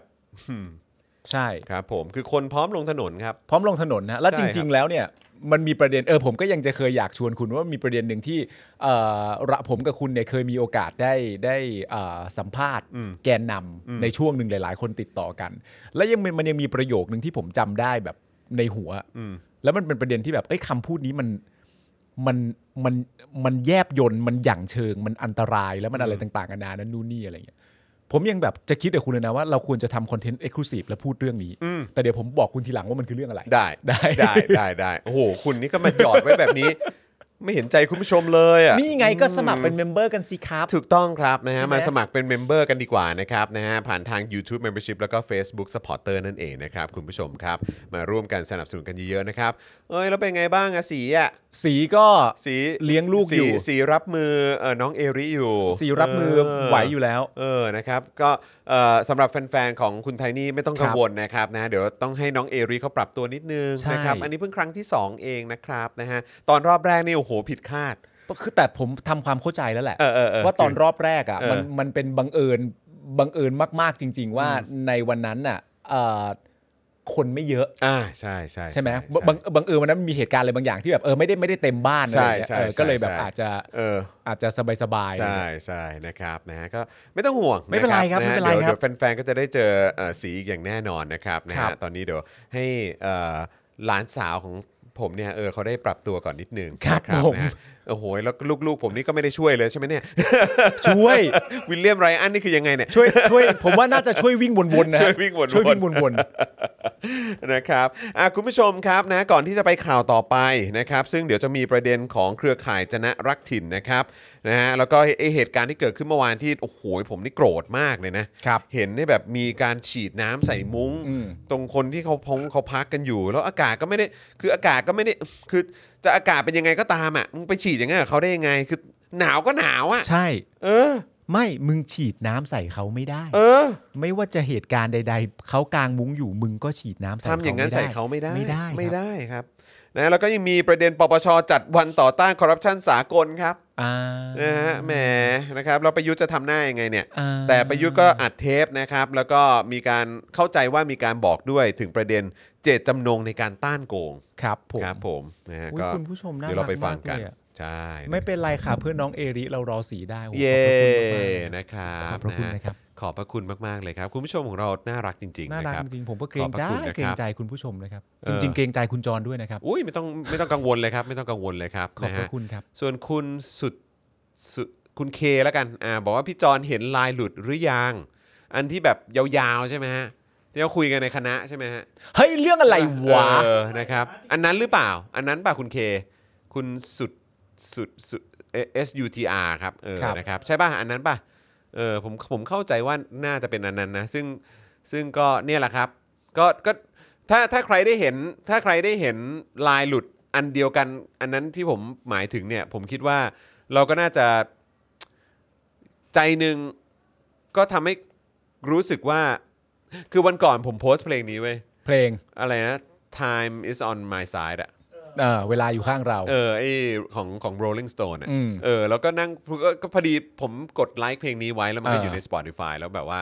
แล้วก็อยู่ดีๆ ผมก็ผมก็จะบอกผมก็จะบอกไอ้ไอ้ลำโพงที่บ้านว่าอ่ะช่วยเล่นเพลงจากอัลบั้มที่ผมไลค์หน่อยอะไรเงี้ยแล้วมันก็เด้งขึ้นมาเป็นเพลงนี้เพลงแรกแล้วผมก็ อืม นั่งฟังแล้วก็แบบเออไอ้เฮียคือแบบท้ายสุดเวลามันอยู่มันก็อยู่ข้างเราจริงๆแหละแล้วก็ อืม ไอ้ไอ้ไอ้พวกเฮียหาพวกเนี้ยเดี๋ยวแม่งก็จะแบบว่า อืม ค่อยๆ ค่อยๆ แบบล้มหายตายจากอะไรกันไป อ่า หรือว่า อ่า แบบเอออำนงอำนาจของมันก็จะจะแบบว่าค่อยๆ ถดถอยลงไปเองแหละ อ่า อะไรแบบเนี้ยเออซึ่งซึ่งการที่ได้เห็นลายหลุดอันนั้นน่ะ อืม ก็คือรู้สึกเลยว่าแบบว่า โอ้โหมึงมึงคือขนาดในกรุ๊ปไลน์มึงก็จะไม่มีที่อยู่อ่ะ แต่ผมยังไม่เห็นอันนี้จริง เดี๋ยวเดี๋ยวเดี๋ยวคุณคุณต้องไปดูแล้วคุณจะเห็นทัศนคติและความคิดเห็นที่มันแบบสำหรับผมอ่ะผมว่ามันมันวิปริตอ่ะ ๆ ใครเขียนให้ดูหน่อยดิ อะไรนะ เขียนให้ดูหน่อยดิใคร มึงไม่น่ารู้จักเดี๋ยวกูส่งให้ โอเค เออนะครับ ได้ อ่าใช่ใช่ใช่เดี๋ยวส่งให้ฮะเดี๋ยวส่งให้นะ อ๋อ ครับ โอเค เออนะครับ อ๋อโอเ ใช่ โอเ คุณจูนคุณจูนบอกว่ามันยาวนะครับ โอเค แต่ว่า โอเค ถ้าอ่านไปคือคุณก็จะเห็นเลยครับว่าโอ้โหโอ้โหกูถึงว่าดิทำไมแม่งแบบโอ้โหสังสังคมเราแม่งมันวิปริตกันได้ขนาดเนี้ย อย่างเงี้ย จริงๆฮะมันมันโหมันแบบไอ้เฮียคือกูรู้เลยว่าความวิปริตไม่มาจากไหนแล้ว แล้วไม่แปลกใจเลยที่คนแห่ลาออกกันเยอะมาก เออ เอ่อที่คนที่เอ่อคนรุ่นใหม่ที่อยู่ในกระบวนการยุติธรรมอะ อืม ลาออกกันเยอะมาก ก็มีตำรวจก็ลาออกคนที่ อืม เขาลาออกก็มีกันเยอะใช่ไหมฮะคนในแวดวงเอ่อที่จะไปเป็นผู้พิพากษาอยากจะเป็นอายการหรืออะไรต่างๆ เหล่านี้หลายคนคือทนไม่ไหวนะฮะคืออ ม กูอยู่ไม่ได้ อยู่ไม่ได้กับ กู ระบบ เรียนมาอย่างหนึ่ง เออ แล้วมันก็เป็นสากลอะไรต่างๆ เหล่านี้ แต่พอถึงเวลาปุ๊บเชี่ยมันอย่างนี้ก็ได้ด้วยเหรอ เออ กูจึงกูจึงเออเลือกที่จะไม่อยู่ดีกว่า เลือกที่จะไม่อยู่ดีกว่า แล้วก็หลายคนที่ผมเจอที่ผมมีโอกาสได้เจอนะครับ ก็ก็เดินเข้ามาแบบว่า เออแบบ ก็บอกว่าเฮ้ยก็พวกผมก็สมควรถูกถูกถูกวิพากษ์วิจารณ์อ่ะสมควรถูกด่าเขาใช้คำเนี้ย ดีจังเลย คือพวก ะ ผมก็สมควรถูกด่าวันก่อนผมเจอ เออ เขาบอกว่าวันก่อนว่าคือผมพวกผมเป็นคนที่สมควรถูกด่า แต่พวกเราเป็นคนรุ่นใหม่อำนาจยังไม่มีอะไรเยอะมากแต่เราสู้กันอยู่นะครับ เนี่ย เหมือนพอพอ คือ ฟัง พอมันเป็นอย่างเงี้ยมันก็เหมือนกับที่มึงคุยวันก่อน ใช่ ไอ้เรื่องอะไรนะ เรื่องว่าถ้าถ้าเรื่องจะไม่ดิ้นใช่ปะ อ่าใช่ เออ มที่ ซึ่ง ที่วันนั้นโรซี่มา ใช่ แล้วเราก็คุยกันว่าเนี่ยแล้วพวกหมอเนี่ยนะ เออ ใช่ไหมพวกหมอ ใช่ เอ่ออะไรพวกหมอแก่ๆที่แบบว่าจะไปใช้บริการหรืออะไร ใช่ ก็ตามแล้วอย่าไปให้อย่าไปนั่นมันเออไม่ไม่ต้องไปให้บริการมันนะ เออ เออไอ้พวกหมอทั้งหลายเนี่ย อืม ซึ่งก็คือถ้าอย่างที่คุณปาล์มบอกถ้าเป็นหมอที่เขาส่งเสียงหรือว่าต่อสู้เพื่อประชาธิปไตยะไร อย่างสม่ำเสมอ ย่างสม่ำเสมออยู่แล้ว คือคนเหล่านั้นก็จะรู้ว่าไม่ได้ ใช่ หมายถึงเขา เขาเขาจะรู้ว่าไม่ได้หมายถึงเขา และสิ่งที่หนักกว่านั้นเขารู้ว่าบางครั้งเนี่ย วิชาชีพเขาเนี่ย ก็ควรจะถูกมองแบบนั้นจริง ๆ อันนี้ผมพูดถึงทุกอาชีพนะฮะ ใช่ ไม่ว่าจะเป็นสมมติมีทหาร อืม สักคนหนึ่งณตอนนี้ที่ออกมาส่งเสียงเพื่อประชาชนเผลอๆไปร่วมชุมนุม หรือใด ๆ ก็ตาม และเขาเห็นเราด่าทหารอยู่ในทุกๆวันที่มีข้อผิดพลาดเนี่ย ผมคิดว่าทหารคนนั้นไม่มีความรู้สึกว่า อย่าด่าอาชีพนี้ได้ไหมอาชีพนี้ดีมาก ๆเลยนะ อืม ผมว่าเป็นไปไม่ได้ ใช่ แม้กระทั่งคนในวงการบันเทิง ครับ ผมเชื่อว่าคนในวงการบันเทิงที่สนับสนุนประชาธิปไตย แล้วถูกประชาชนท่านอื่นโจมตีว่าคนในวงการบันเทิงไม่กล้าส่งเสียง อืม ผมเชื่อว่าคนในวงการบันเทิงที่ส่งเสียงอ่ะเขาก็รับฟังอย่างแบบเออกูก็เข้าใจที่เขาด่าว่ะ อืมใช่ก็คือ เพราะภาพลักษณ์เรามันประมาณนี้อ่ะ เวลาเวลามีคนพูดในลักษณะที่ว่าแบบเฮ้ยเหี้ยวงการบันเทิงแม่งก็เอ่อแม่งก็คือสลิมกับอิกนอแลนด์อะ เออ อะไรอย่างเงี้ยซึ่งเราก็แบบเนี่ย well ก็ นึ ซึ่ง กอ แบ อบ กปะ ซึ่งก็ก็ใช่ก็จริง ใช่ ซึ่งกูก็แบบกูก็ ใช่ไง ก็มันไม่ใช่กูไง แต่แต่ เออ แต่ในการตั้งคำถามก็คือว่าในการตั้งคำถามก็คือว่าสมมติว่าณตอนนี้คุณยังอยู่ในวงการบันเทิงเต็มตัวอยู่ แล้วคุณไม่ได้เป็นแบบนั้น คุณส่งเสียงเพื่อประชาธิปไตยผ่านทางช่องทางต่างๆรวมทั้งจัดรายการ อืม แล้วทำไมมึงไม่โกรธ เพราะเรารู้ไง ก็ใช่ไง เรารู้ว่าเราทำอะไรอยู่ ก็ใช่ไง อืม ประเด็น ใช่ ก็คือแบบถ้ามึงดิ้นกับเรื่องนี้แปลว่ามึงไม่รู้ตัวเองตั้งแต่แรก หรือมึงไม่ได้สนับสนุนประชาธิปไตยตั้งแต่แรกหรือเปล่า อืม ใช่ไหม เฮ้ยเออว่ะมันมีดราม่าไม่ใช่เหรอเรื่องว่าใส่ใส่ชุดไทยสี สีอะไรแล้วก็ อ๋อ อ๋อ อันนั้นแต่อันนั้นผมผมอ่านข้ามๆนะ ไม่ได้ไม่ได้ตั้งอกตั้งใจแบบจดจ่ออ่านเท่าไหร่ ผมผมก็เห็นคลิปเหมือนกันนะ ผมก็รู้สึกแบบ ทำไม คือบางครั้งแบบเอ อเยี่ยก็ผม เออ อันเนี้ยผมเล่าเป็นตัวอย่างได้เลย อืม คุณจำได้เปล่าว่า วันที่ครูทอมอ่ะ อืม ครูทอมของเราเนี่ย ครูทอมเพื่อนรักของเราเนี่ย อืม เคยโพสต์ว่าถ้าเกิดว่าทักษิณกลับมาที่ไทย อืม ทักษิณก็จะมาเป็นนายกคนนอกไม่ได้ อืม ทักษิณต้องกลับมาในรูปแบบนั้นนู่นนี่อะไรต่างอืมๆกันานา อืม แล้วอยู่ดีๆอ่ะครูทอมอ่ะก็ถูกกล่าวหาว่าเป็นสลิม เออ เฉย เอ เลย อเออจำได้ ทั้งๆท จำ ที่ ได้ ครูทอมบอกว่าถ้าทักษิณมาต้องมาในรูปแบบที่ถูกต้อง อืม เท่านั้นแบบเป็นประชาธิปไตยที่เขาเรียกร้องอยู่นะตอนนี้ อืม ครูทอมกลายเป็นสลิมทันที ซะงั้นอ่ะ ซะงั้นเลย ผมถามครูทอมว่าครูทอมโกรธไหมครูทอมตอบ ผมไม่โกรธเลยฮะ อืม ผมไม่โกรธเลยครับ ก็แค่ว่าคนไม่เข้าใจคอนเทนต์ อืม แต่ผมไม่มีความรู้สึกใดๆแล้ว ผมจะต้องต่อสู้ ผมจะต้องเรียกร้องอะไรต่างๆนานา เพราะครูทอมรู้ตัวเองดีอยู่แล้วว่าครูทอมเป็นอะไร อืม เพราะฉะนั้น กูไม่ใช่สลิม ก็กูไม่ใช่สลิม ถ้ามึงจะมากล่าวหากูว่าเขายังไม่ได้บอกเลยว่าเขาจะกลับมา ก็กูก็ไม่ได้พูดว่าเขาจะกลับมา กูแค่บอกว่าถ้าเกิดเขาจะกลับมา เออ นึกออกปะคือถ้าคนถ้าคุณรู้ตัวเองชัดๆอ่ะ เออ คุณจะไม่แบบ เฮ้ยเลวชิบหายเลย พูดแบบนี้ได้ไงวะ เออ หมอแต่ละคนไม่ต้อง เออ ไยังไม่ต้อง ไม่แล้วแล้วแล้วอีกอย่างที่ที่มันน่าสนใจมากเลยนะ คือว่าเอออย่างอย่างไอ้ไอ้ที่ผมบอกมันเป็นคลิปที่ที่ออกมาแล้วแล้วมันก็เป็นเรื่องเป็นราวเป็นดราม่าอยู่ตอนเนี้ย เออ คือแบบถ้าอย่างครูทอมอย่างเงี้ยที่บอกว่าโหครูทอมไม่งเป็นสลิมอ่ะคือ เอคอรูทอมก็ก็ชัดเจนอยู่แล้วว่า เออ คือว่าว่าครูทอมไม่ใช่ ใช่ คือ เออ แล้วก็คือแบบว่าผมว่ามันมีหลายเหตุการณ์ที่มันพิสูจน์แล้วว่าไม่ใช่อะ ไม่ใช่ เออคือแบบว่าการแสดงความเห็นอะไรต่างๆ การออกมาส่งเสียงการอะไรแบบนี้หรือ เออ แม้กระทั่งมาทำรายการกับเราอันเนี้ย เออ มันก็มันก็ค่อนข้างค่อนข้างชัดเจนมากๆเลย เอออ อย่างเงี้ยแต่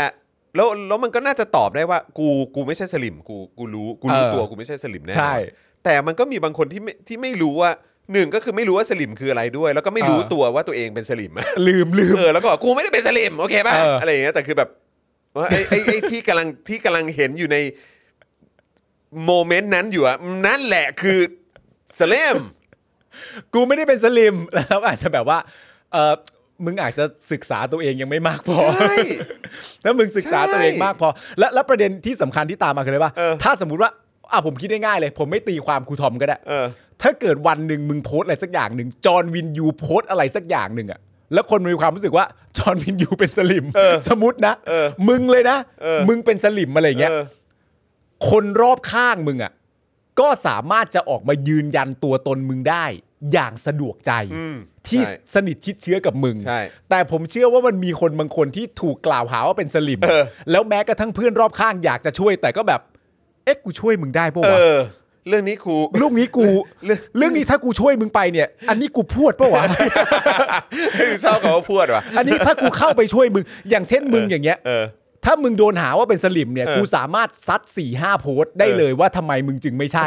อย่างสะดวกใจและ เออ กูพร้อมจะเถียงกับทุกคนบนโลกใบนี้ว่าทำไมมึงถึงไม่ใช่ แต่อาจจะมีบางคนที่แบบ แม่ถ้ากูเข้าโพสต์ไปนี่กูใบแดงเลยนะ กูต้องคิดดีๆนะ ไอสัตว์กูต้องคิดดีๆหน่อยนะแม่งใบแดงแล้วไม่ได้เตะบอลต่อนี่เรื่องใหญ่เลย จริง แต่ก็นั่นแหละฮะ โอ้ ก็ต้องศึกษาตัวเอง แล้วก็อีกเรื่องหนึ่งคุณผู้ชม ผมไม่อยากเชื่อเลยว่าเมื่อวานนี้เราไม่ได้พูด คือ เรื่องชักว่าว168 คน อ๋อทหารชักว่าวเหรอฮะ ชักว่าวพร้อมกันโดยไม่ได้นัดหมายป่ะฮะ นี่ เออ นี่จริง ๆ แล้วจริง ๆ ถ้า เอ้ยเออเขาโดนนัดหมายแหละเออเขาโดนสั่งมา จริง ๆ ถ้าคุณไทนี่จัดรายการเนี่ยจะให้คุณไทนี่มาพูดเรื่องนี้ ๆเออ แต่ว่าคุณไทนี่ไม่อยู่ เออ ก็เลยไม่ต้องพูดก็ได้ คุณคุณคุณคุณไทนี่เขาเขามีนี่ป่ะเขามีเขามีแบบความเห็นกับเรื่องนี้ป่ะ ผมเคย คุ คุ ณ ยกับ คุณ เขา คุณคุณได้คุยกับเขาป่ะ ไม่แต่ ใน เขาอะ ในข่าวเนี้ยในเรื่องเนี้ย ไม่ไม่ได้คุยกับ เออ เขาแต่ว่าไทนี่เนี่ยมาถามในประเด็นที่น่าสนใจ เออ มาก เพราะว่ามันปีคำพูดที่ตอบโต้ออกจากเรื่องนี้ออกมาที่บอกว่าทำไมมันเรื่องนี้ถึงเป็นเรื่องธรรมดา อ่า ด้วยคำพูดว่ามันมีไว้เพื่อความสามัคคี อ่ามีไว้ฝึกความสามัคคี ความสามัคคี อืมใช่ ไทนี่ก็เลยมาถามผม เออ ว่าผัวคะ เออ ชักว่าวเนี่ย เออ มันฝึกความสามัคคียังไงคะ เออ กูก็แบบว่า กูก็แบบว่า อยู่ที่บริบทหรือ เปล่า แต่เขามาถามด้วยแบบว่าอ่ะแบบเขาตาใสๆ เอออ่ะผม เอ ก็ อ เลยแบบว่า มันฝึกความสามัคคีได้ เออ แต่อาจจะไม่ใช่กับคนรอบข้าง อ่า มันสามารถฝึกสามัคความสามัคคีได้ระหว่างมือมึง เออ กับ อ เท่านั้นแหละ ใช่ ไอ้ การ เหี้ย การตั้งจิตโฟกัส การตั้งจิต ไป โฟ ที่ กัส มือมึง ที่มือมึง เออ กับสิ่งที่มือมึงกำลังจับอยู่ เออครับ แล้วก็ตั้งจิตโฟกัสกับความสามัคคีกับตัวเองว่า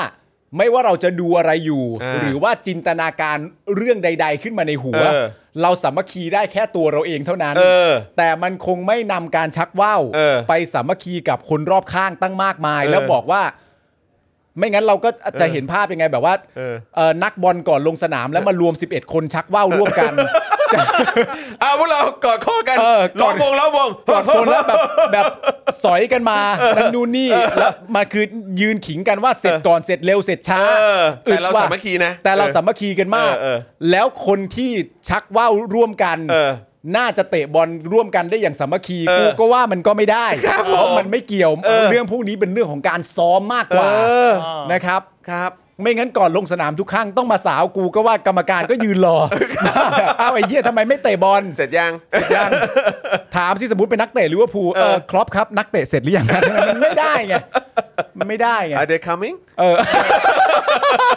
ถามว่านักเตะคุณจะมาไหม อ๋อจะออกมาไหม เจะ มาไหมจะมาไหมออ ก็เลยคิด ต ว่ามัน ลกครับคุณผู้ชม แล้วคือ ฮะ แบบผมก็รู้สึกนะว่าทหารไทยอ่ะก็ควรจะภูมิใจนะ อืม คือเวลาแบบซ้อมรบคอบบาโกรเอ่อ ใช่ คอบคอบบาโกอะไรแบบเนี้ยหรือว่า อ่า เนี่ยไป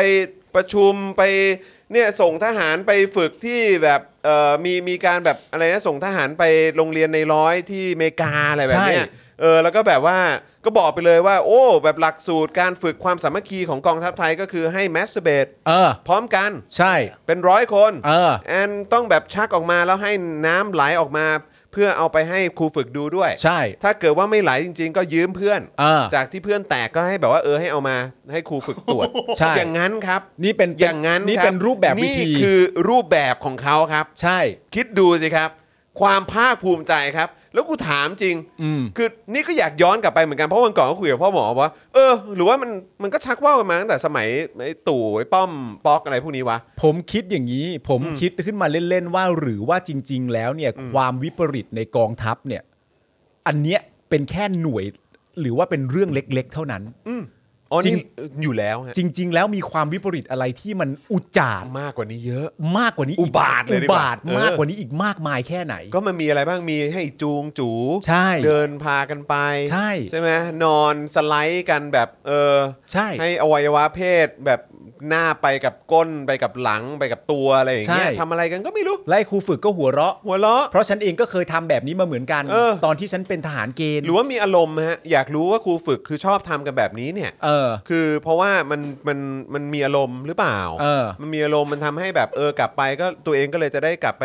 ไปชักว่าวต่อหรือว่าอะไรฮะ อืม คืออยากรู้ฮะ โอ้โห หรือว่ายังไงถ่ายคลิปถ่ายคลิปอะไรไว้ส่งให้ผู้บังคับบัญชาดู ผู้บังคับบัญชาชอบดูเหรอ ใช่ ชอบดูเพราะว่ามันฟินดูแล้วแบบเกิดอารมณ์ ดูแล้วดูแล้วสะใจ เอออะไรอย่างเงี้ยแหละฮะคือแบบ เอ้ย คือผมว่าคือถ้าพวกคุณเนี่ยภูมิใจในการทำแบบนี้กัน อืม เป็นประเพณีอ่ะเปล่าประกาศให้โลกรู้ไปเลย ใช่ ว่าประเทศไทยอ่ะกองทัพไทยอ่ะเน้นความสามัคคีด้วยการชักว่าวหมู่ ใช่ พูดไปเลยไทยแลนด์ไทยไทยอาร์มี่ เออ แบบว่าเน้นเรื่องของความแบบว่าสามัคคีด้วยการแมสเบต ใช่ โอ้โห อย่างนี้เลย แล้วผมอยากเห็นประโยคนี้ด้วยนะ ออกมาจากปากใครก็ตามที่เป็นผู้นำให้เป็นผู้นำสูงสุดเลยก็ได้ พูดออกมาจากปากหน่อยว่า ถ้าเกิดว่าระบบปฏิบัติการของกองทัพเราเนี่ยนะ ไม่มีการชักว่าวหมู่เนี่ย กองทัพเราแย่แน่อยากให้พูดอย่างนี้เลย ล่มสลายเลย ล่มสลายเลยถ้าไม่ชักว่าวหมู่เราอยู่ไม่ได้ กองทัพ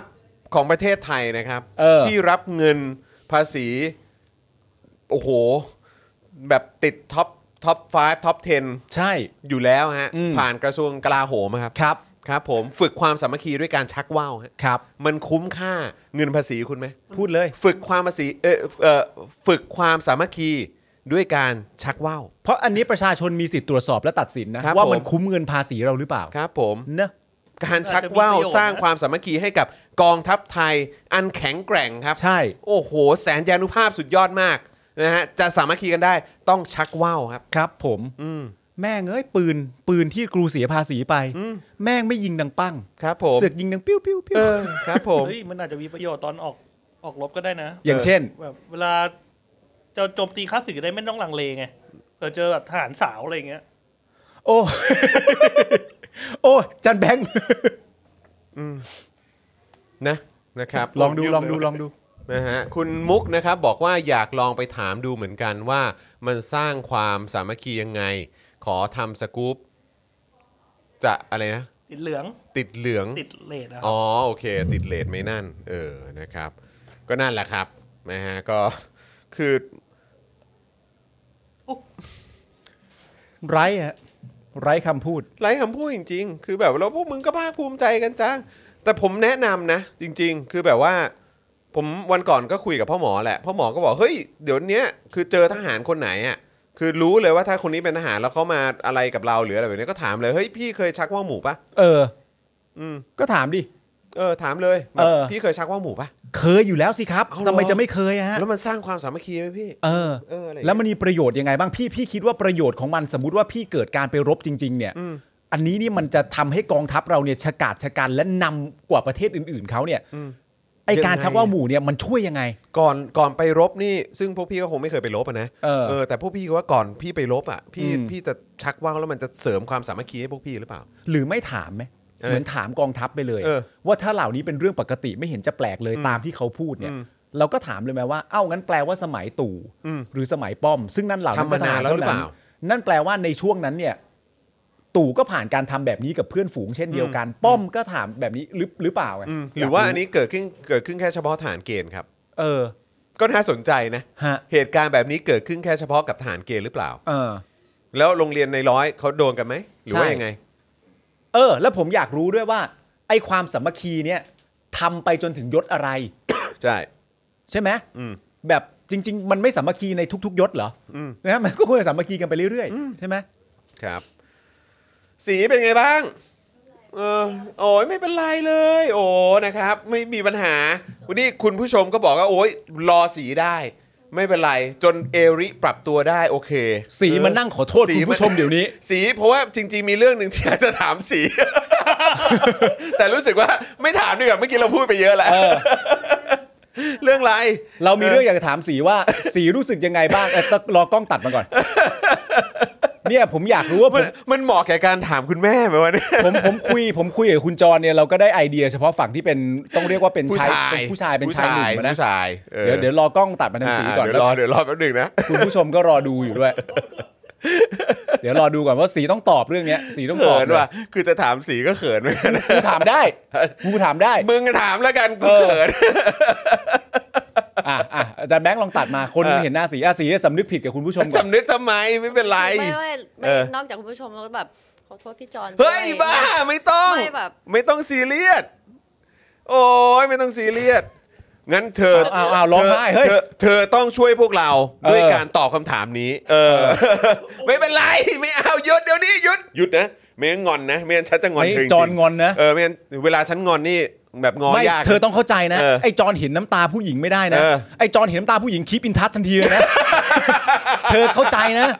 มึงแม่งมึงนี่ก็ถ่ายอินจริง ไอ้จอนเห็นน้ำตาผู้หญิงนี่คือแบบคีปอินทัช ๆ นะค เฮ้ รั ย บ ช่วง เรา ช่วงนี้กู มัน ที่กู มัน คีบันทัชไม่ได้ เฮ้ย please don't cry keep in touch นะครับนี่อย่างนี้เลย มันทำงานไงเราก็แบบว่ามัน โอ้ย ไม่เป็นไรไม่เป็นไรไม่เป็นไร เธอนี่มัน ไเป็ไร คือบริษัทฉัน ใช่ ฉันสามารถทำอะไรก็ได้ ตามที่ ใช่ ฉันต้องการ I know I เออ know โอเคเปล่า โอค ไม่เป็นไรไม่เป็นไร เออ อ่ะงั้น ครับผม ตอบคำถามนี้ก่อน โเคะ อ่ะตอบ ทำหน้า คำถม ทำหน้าที่ ก่อ คุณผู้ชม เออ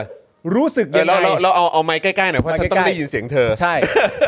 รู้สึกยังไงบ้างกับ เออ การที่ทหารไทย อ่ะรู้ละเรื่องอะไร ทหารไทยซึ่งเป็นทหารเกณฑ์ ครับ เขามีความรู้สึกว่าเขาจำเป็นต้องชักว่าว เพื่อการสมัครสมานสามัคคีกันภายในตัวทหาร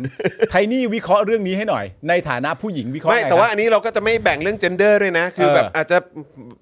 ในฝั่งของจะเป็น แต่ เพ มั ศไหนก็ตาม เพศไหนก็ าร ได้ มีโพสต์หนึ่ง การ ที่เขาบอกว่าเขาเป็นเป็น ใช่ ฝั่ง เขาบอก ผู้หญิง อ๋ออ๋อผู้หญิงเหรอ ก็ใช่เขาบอกเขาก็อยู่อยู่ฝั่งผู้หญิงก็มีเหมือนกัน แต่ว่าเขาโชคดีที่เขาต้องอยู่เวรหรือ something อะไรอย่างเงี้ยเห็นมีคอมเมนต์ในในภาพของอันเนี้ ฝั่ ย งผู้หญิงก็มีเหมือนกันทำอะไร ไม่รู้ว่าเนี่ยเรื่องอย่างเงี้ยถ้าอ่านคอมเมนต์ไม่ผิดอะนะเขาบอกว่าเออเดี๋ยวไว้หาแล้วเดี๋ยวลองส่ง เออ มาให้ดูว่าแบบว่ามันไม่ได้เกิดขึ้น เพราะว่าเขาใช้ มันไม่ได้เกิด ขาวิชา ขึ้นแค่เฉพาะผู้ชา ใช่ ย เพราะเขาบอกว่าเขาเป็นกรมผู้หญิงอะไรสักอย่างด้วยนะ เหรอ ใช่ เชี่ยแต่ว่าโอเคมันมีเม้นต์หนึ่งที่เห็นเหมือนว่ามันจะเป็นหน่วยลบอะไรสักอย่างอ่ะ ไม่รู้ เออ แต่ คื เขา อ บอก ข ว่า นาดว่าไม่ได้เข้าใจว่าไม่ได้ผมไม่รู้ว่าเป็นเกี่ยวกับทหารเกณฑ์หรือเปล่านะ อืม แต่ว่าก็ดูเป็นเหมือนแบบ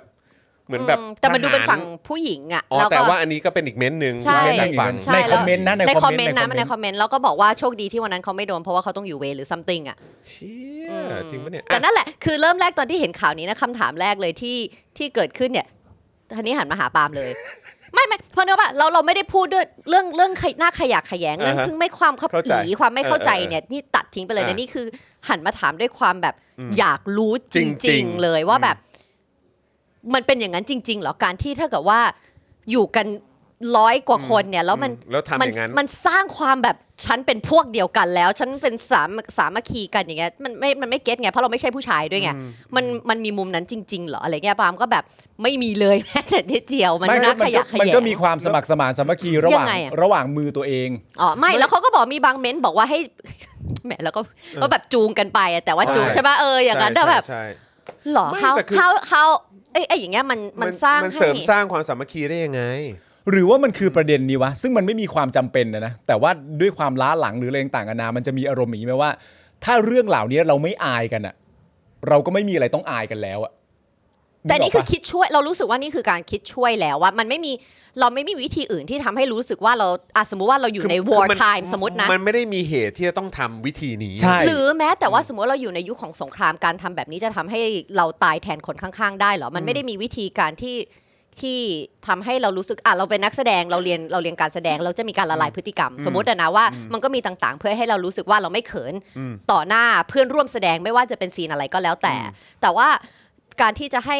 ทหารเกณฑ์เขารู้สึกว่าเป็นหนึ่งเดียวกันเป็นเป็นสามัคคีกันนี่เป็นวิธีเดียวเหรอที่เขาเขาคิดออก แล้วมันมันสร้างสรรค์ตรงไหน แล้วมันมัน หรือว่าหรืออย่างที่บอกไงเราไม่เข้าใจมุมนี้ว่าผู้ชายอ่ะสมมติเมื่อก่อนแบบเด็กๆเตะบอลก็เข้าไปอาบน้ำกัน แบบปุ๊บปุ๊บปุ๊บมันก็ไม่ได้อายหรือเขินถูกปะล่ะ อืมใช่ สมัยเออมันมันคืออย่างนั้นหรือเปล่าไม่รู้ไง ไม่ไม่ไม่เกี่ยวไม่เกี่ยวอาบน้ำก็อาบน้ำ แล้วถ้าเกิดมันเป็นวิธีการที่ดีจริง ๆ เนี่ย เออ ป่านนี้กองทัพไทยเนี่ยก็คงจะแบบเรืองรองเกรียงไกรแบบ เป็นเลิศ ไม่ เป็น แต่ ด้าน ลิศ การรบ แล้วอ่ะ แต่หลังจาก เออ นั้นก็เห็นทางทางกรมออกมาบอกใช่ไหมว่าแบบจะต้องตรวจสอบว่ามันมีพฤติกรรมอย่างนี้เกิดขึ้นจริง ต้อง ๆใช่ ตร ปะ วจสอบ หรือหรือ something ถูกปะล่ะเลยรู้สึกว่ามันเหมือนไอ้นี้ปะ I feel good man อะว่าแบบ เออ ไม่มี ไม่ กฎหมายที่ทำนะ แต่ว่าข้างในอะเขาก็ รู้กัน ทำรู้กันว่ามัน ไม่ ต้อง แล้วผ แบ ม บ ผ นี้ มอแหละ ยากรู้ว่ากรมจะตรวจสอบทำไม ในเมื่อเขาบอกมันเรื่องธรรมดาไปตรวจสอบทำไมอะตรวจสอบมันก็บอกเป็นเรื่องธรรมดาอยู่แล้วไง ไม่แล้วอีกอย่างคือถ้าเกิดทำกันขนาดนี้แล้วน่าจะมีพยานเป็นร้อยคนน่ะ อืม คือถ้าภาคภูมิใจในการกระทำขนาดนั้น ก็ เออ บอกไปเลยว่าอ๋อมันเป็นการฝึกขั้นพื้นฐานที่ต้องมีครับ ใช่ นี่ถ้าเกิดว่าเขาเรียกว่าอะไรนะ นี่ถ้าเกิดว่าเอ่อหัวหน้าไม่สั่งเนี่ย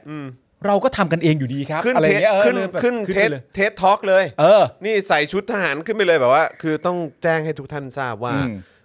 masturbation นี่ทำให้เราสามารถ เนี่ย สามัคคีกันได้ ซึ่งแบบ คือมึงออกมายืนยันเลยวิธีการที่มึงภาคภูมิใจและมึงมั่นใจกันอ่ะ เออ เข้าใจปะ เราเรา แต่คือแบ เรา บ เราแค่ อันนี้ เรา ดูแอบ relate แอบๆเขินๆนั่น ดูแบ เนี่ บ ยเออ เราวีเลยว่าเป็นโค้ดเรดไงว่าเป็นสิ่งที่เขาทำกันข้างในแต่ว่าหรือเปล่าแต่นั่นแหละถึงเป็นอันเนี้ยเราเราไม่เก็ตจริง ๆ ว่า ไม่โค้ดเรดหรอกน่าจะเป็นโค้ดไวท์ ครับผม ว่าว่าแบบทำไมมันนั่นแหละ ไม่เข้าใจ ครับ ไม่เข้าใจแล้วรู้สึกว่าแบบ ถ้าถ้าเรามีลูกชายอ่ะแล้วยังเราเราก็เขาก็ต้องเข้าไป ถ้าเกิดว่าไม่ได้ไปเรียนรอดอ ถ้าเธอมีลูกชาย เธอให้ลูกเป็นทหารเหรอ ไม่ใช่อ่ะมันตามนี่มันก็ อ่ะ ถ้าไม่เรียน สมมุ รอ ติ ดอ หรือว่า ถ้าไม่เรียนรอดอหรือโดนเกณฑ์ รืออะร ใช่ไหมแล้วต้อง จะต้อง เนี่ยเหร มา อ เจออะไรบ้าง นี่คือสิ่งที่นี่คือน่าอับอายแล้วก็แต่ว่ามันมีสิ่งที่มันน่าน่ากลัวและน่าเกลียดกว่านั้นคือมันมีคนตายด้วย อ๋อใช่ ถูกไหมล่ะ ใช่ มัน ช่ ในการเกณฑ์ทหาร เราอ่านข่าวกันตั้งแต่ยามค่ำจนปัจจุบันเนี่ย กี่ ยั ยัง ง ไม่ ไม่ สมัย มี ก็มีครับ ยังมีคนตายอยู่เสมอ ใช่ แล้วไม่ ใช่ เห็นมีอะไรเปลี่ยนแปลงในจุด ถูก นี้เลย ถูก เนี่ย อืม จาก ถูก หน้าอับอายที่สุดหน้ารังเกียจหน้าอีมากจนมีคนเสียชีวิตเนี่ย แล้วนี่ก็คือว่าถ้าเกิดเหล่านี้คือทหารเกณฑ์นะ อืม ถ้าเหล่านี้คือทหารเกณฑ์นะครับ แล้วโดนกระทำแบบนี้นะ อืม คือให้ให้ทำแบบเนี้ยต่อหน้ากันเอง เนี่ย แล้วก็ ใช่ มีเสียงหัวเราะมีการถ่ายคลิปถ่ายภาพอะไรต่างๆไว้ อันนี้เนี่ยมันคือการมันไม่เหลือความเป็นมนุษย์อ่ะ ใช่ เข้าใจไหมแล้ว เนี่ย มั มัน น ก็ ไม่ต้องรอถึงทหารเกณฑ์ไปเรียนรอดออะน้องน้องเทนนี่ก็โดน หมายถึงว่าไม่ได้หมายอย่างนี้ยแต่หมายถึงว่า พวกที่เขาไปแบบฝึกรอดออะเขาก็จะรู้สึกว่าเขาเหนือกว่า แล้วเขาสั่งให้ทำอะไรก็ ก็ ได้ โดนคำสั่งอะไรกัน คำ ป สั่ ระหงลาดประหลาด เพราะว่า สไตล์ เราเป็นลูกครึ่งเจมส์ก็ต้องเป็นลูกครึ่ง อืม เจมส์ก็โดนเพ่งเล็งต่างๆเพราะหน้าตาไม่เหมือนคนอื่นเขาแล้วก็จะโดนกลั่นแกล้งกว่าคนอื่น อืม เห็นไหม อืม มันมันไม่ ใช่ เห็นให้ความรู้สึกดีเลยว่า ว่าแบบ เอ้ยสิ่งนี้ก็น่าลองไปทำนะ การเรียนรอดอการไปเอ้ย ถ้าเราไปเกณฑ์ทหารมันไม่ได้ให้ความรู้สึกบวกกับ แล้วมั กับคนที่อยากจะไป แล้วมันเป็นบาดแผลด้วยนะ ใช่ คือมันเป็น มันจะทำให้เป็นปม ใช่ ทางจิตใจอะมันทรมา แล้วแล้วมันกระทบไปถึงขนาดไหน ผมมั่นใจว่ามันก็ต้องไปกระทบในเรื่องของอะไรเดีย sex life อะไรอย่างนี้ด้วย แต่ที่ตลก เปา คืออะไรรู้ไหม แบบเนี้ย พอผ่านมา ไม่ว่าจะเพื่อนเราก็ก็แบบว่าก็จะเป็นกลายเป็นเรื่องโจ๊กตอนโตมาเว้ย ใช่ จำได้ปะตอนกูเทรนทหารได้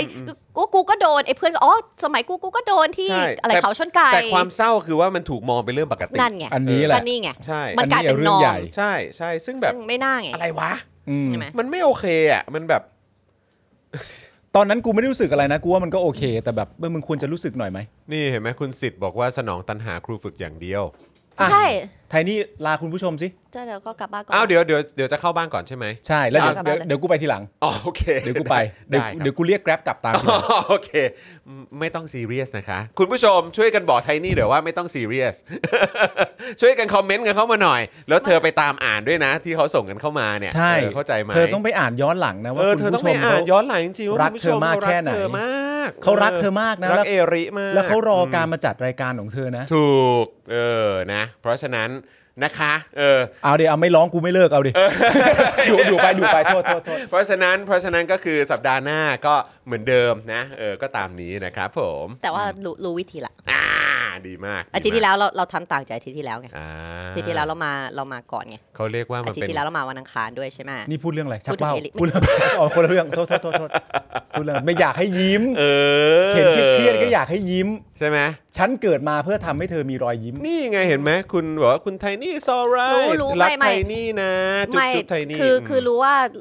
คือคือมันยิ่งทำให้รู้สึกไงเพราะว่ารู้ว่าคุณผู้ชมไม่ว่าแล้วรู้ว่าจอนไม่ว่า แต่ว่าเราเราเป็นคนทำงานที่แบบว่าเราเรา professional โอ้ยเข้าใจ แล้วเราก็แบบเรารู้สึกว่าเรา อืม เรารู้ว่ามันไม่ใช่แต่ความรู้สึกมันเป็นปัดภาระ เข้า แล้ว ใจ แบบเรามาทำงาน เข้าใจ แล้วเรามาทิ้งละที่หน้าที่ที่เราจริงๆอ่ะ เออ working time เรา เออ ทำงาน เออ แล้วมันมัน คือ ไม่ ไทยนี่อ่ะ professional เป็นคนน่ารักมาก เออ คือถ้าถ้าคุณผู้ชมรู้ว่าคุณผู้ชมไม่ว่า รู้ว่ามึงไม่ว่า แต่ถ้ารู้ว่ากูว่าเขาไม่แคร์ เพราะฉะนั้น เพราะฉะนั้นมันจะสบายสบายๆแบบนี้ คู่กูจะสบายสบายๆแบบนี้ ไม่แต่ว่าเป็นคนสไตล์เดียวกันครับนะฮะเพราะฉะนั้นก็คือแบบจริง ๆ แล้ว ฮะ เวลาอะไร คุณ ฮะ เทนนี่ไม่ต้องกังวลครับ เดี๋ยวสัปดาห์หน้าคุณปาล์มจะมีน้องมายมาเป็นพิธีกรคู่แล้วครับ ฮะ เดี๋ยวก่อนนะ คุ ฉั ณ นฉันพลาดอะไรไป เอลิเอลิต้องอยู่ให้ได้นะลูก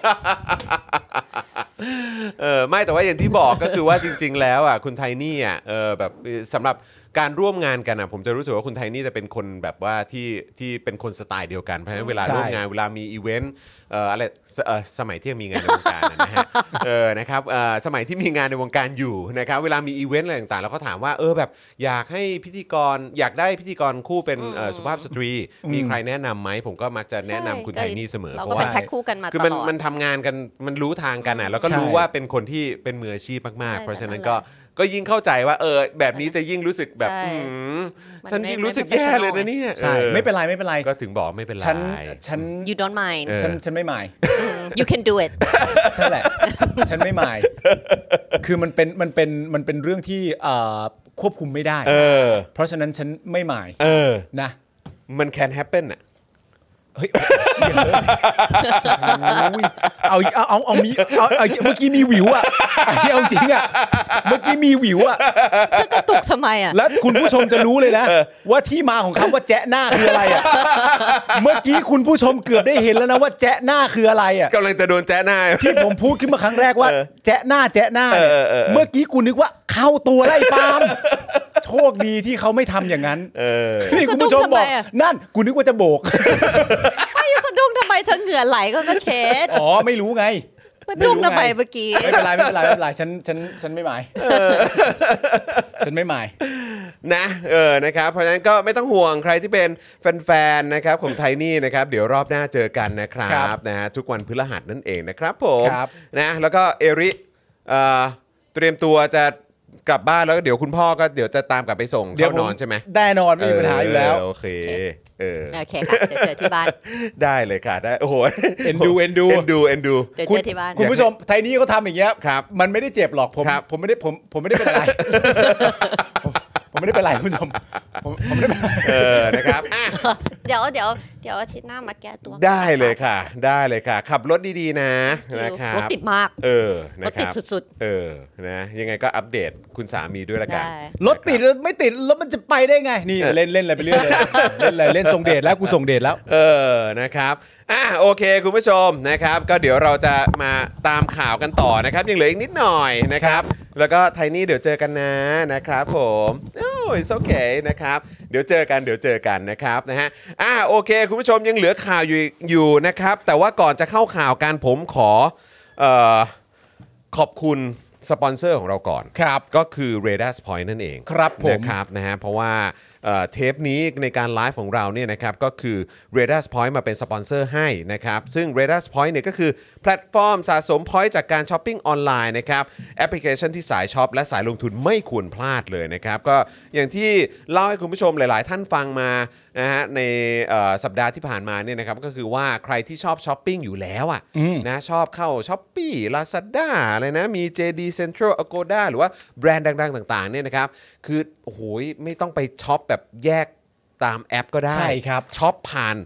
เรดาร์สพอยต์นี่แหละนะครับ เพราะว่าเขาก็จะให้คุณช็อปผ่านแอปต่าง ๆ เหล่านั้นนะครับ แต่ว่าเขารวบรวมไว้ให้อยู่ในเรดาร์สพอยต์นี่แหละ ใช่ครับ นะครับแล้วพอคุณช็อปจากแอปเหล่านั้นปุ๊บเนี่ยนะครับซึ่งเขาก็จะมีรายละเอียดดีลต่างๆ มาอัปเดตให้คุณไม่ให้คุณพลาดเลยสักดีลเนี่ยนะครับพอคุณช็อปแล้วนะครับคุณก็จะได้พอยต์กลับมาด้วย อ่า แล้วพอยต์ของคุณเนี่ยก็สามารถเอาไปลงทุนได้ ครับ นะครับหนึ่งพอยต์ก็เท่ากับหนึ่งบาท อ่าน นะครับคุณก็เอาไปลงทุนในเอ่อหุ้นต่างๆ ได้ หรือว่าแผนการลงทุนต่างๆ ที่ทาง r a d a r Point เขาคัดมาให้คุณด้วย ครับ หรือเขาจัดมาให้ด้วยนะครับนะฮะเอาไปลงทุนในหุ้นในประเทศก็ได้ อ่า หรือว่าหุ้นในต่างประเทศก็ได้ด้วยเหมือนกัน ครับ นะครับ แล้วก็มีหุ้นแบบโอ้โหแบบระดับโลกเต็มไปหมดเลยนะครับ อย่าง ครับ Tesla Google Meta เอ่อ Starbucks นะครับ PTTOR อะไรต่างๆ ก็มีด้วย ครับ เพราะฉะนั้นคุณผู้ชมก็สามารถไปเลือกลงทุนได้เลย เอาที่คุณผู้ชมชอบหรือว่า ครับ โดนใจนะครับนะไหนๆก็ได้พอยต์จากการช้อปปิ้งมาแล้วนะครับ ครับ นะ นะแล้วก็ถ้าเกิดคุณผู้ชมอาจจะยังไม่อินกับเรื่องของการลงทุนในหุ้นต่างๆ ไม่ว่าจะทั้งในและนอกประเทศนะครับ ถ้าเอ่ออาจจะไม่อินเอ่อเท่าที่ควรนะครับ ก็ไปลงทุนในคริปโตก็ได้ ครับผม เพราะว่า r a d a r Point เขาก็มีเอ่อแผนลงทุนให้คุณได้เลือกลงทุนได้ด้วยเหมือนกันนะครับ หรือทองคำก็ทำได้ด้วย ครับ นะครับ เพราะฉะนั้นมีหลากหลายมากเลยนะครับกับการเอ่อลงทุนผ่าน Point ใน r a d a r Point นะครับนะฮะแล้วก็ถ้าเกิดว่าคุณผู้ชม ไม่อินกับการลงทุนอะไรเลย ถ้าไม่อินเลยบอกว่า ใดๆก็ไม่ เา อินอ่า ไม่เอาฉันไม่ชอบลงทุน ครับ นะครับฉันฉันมี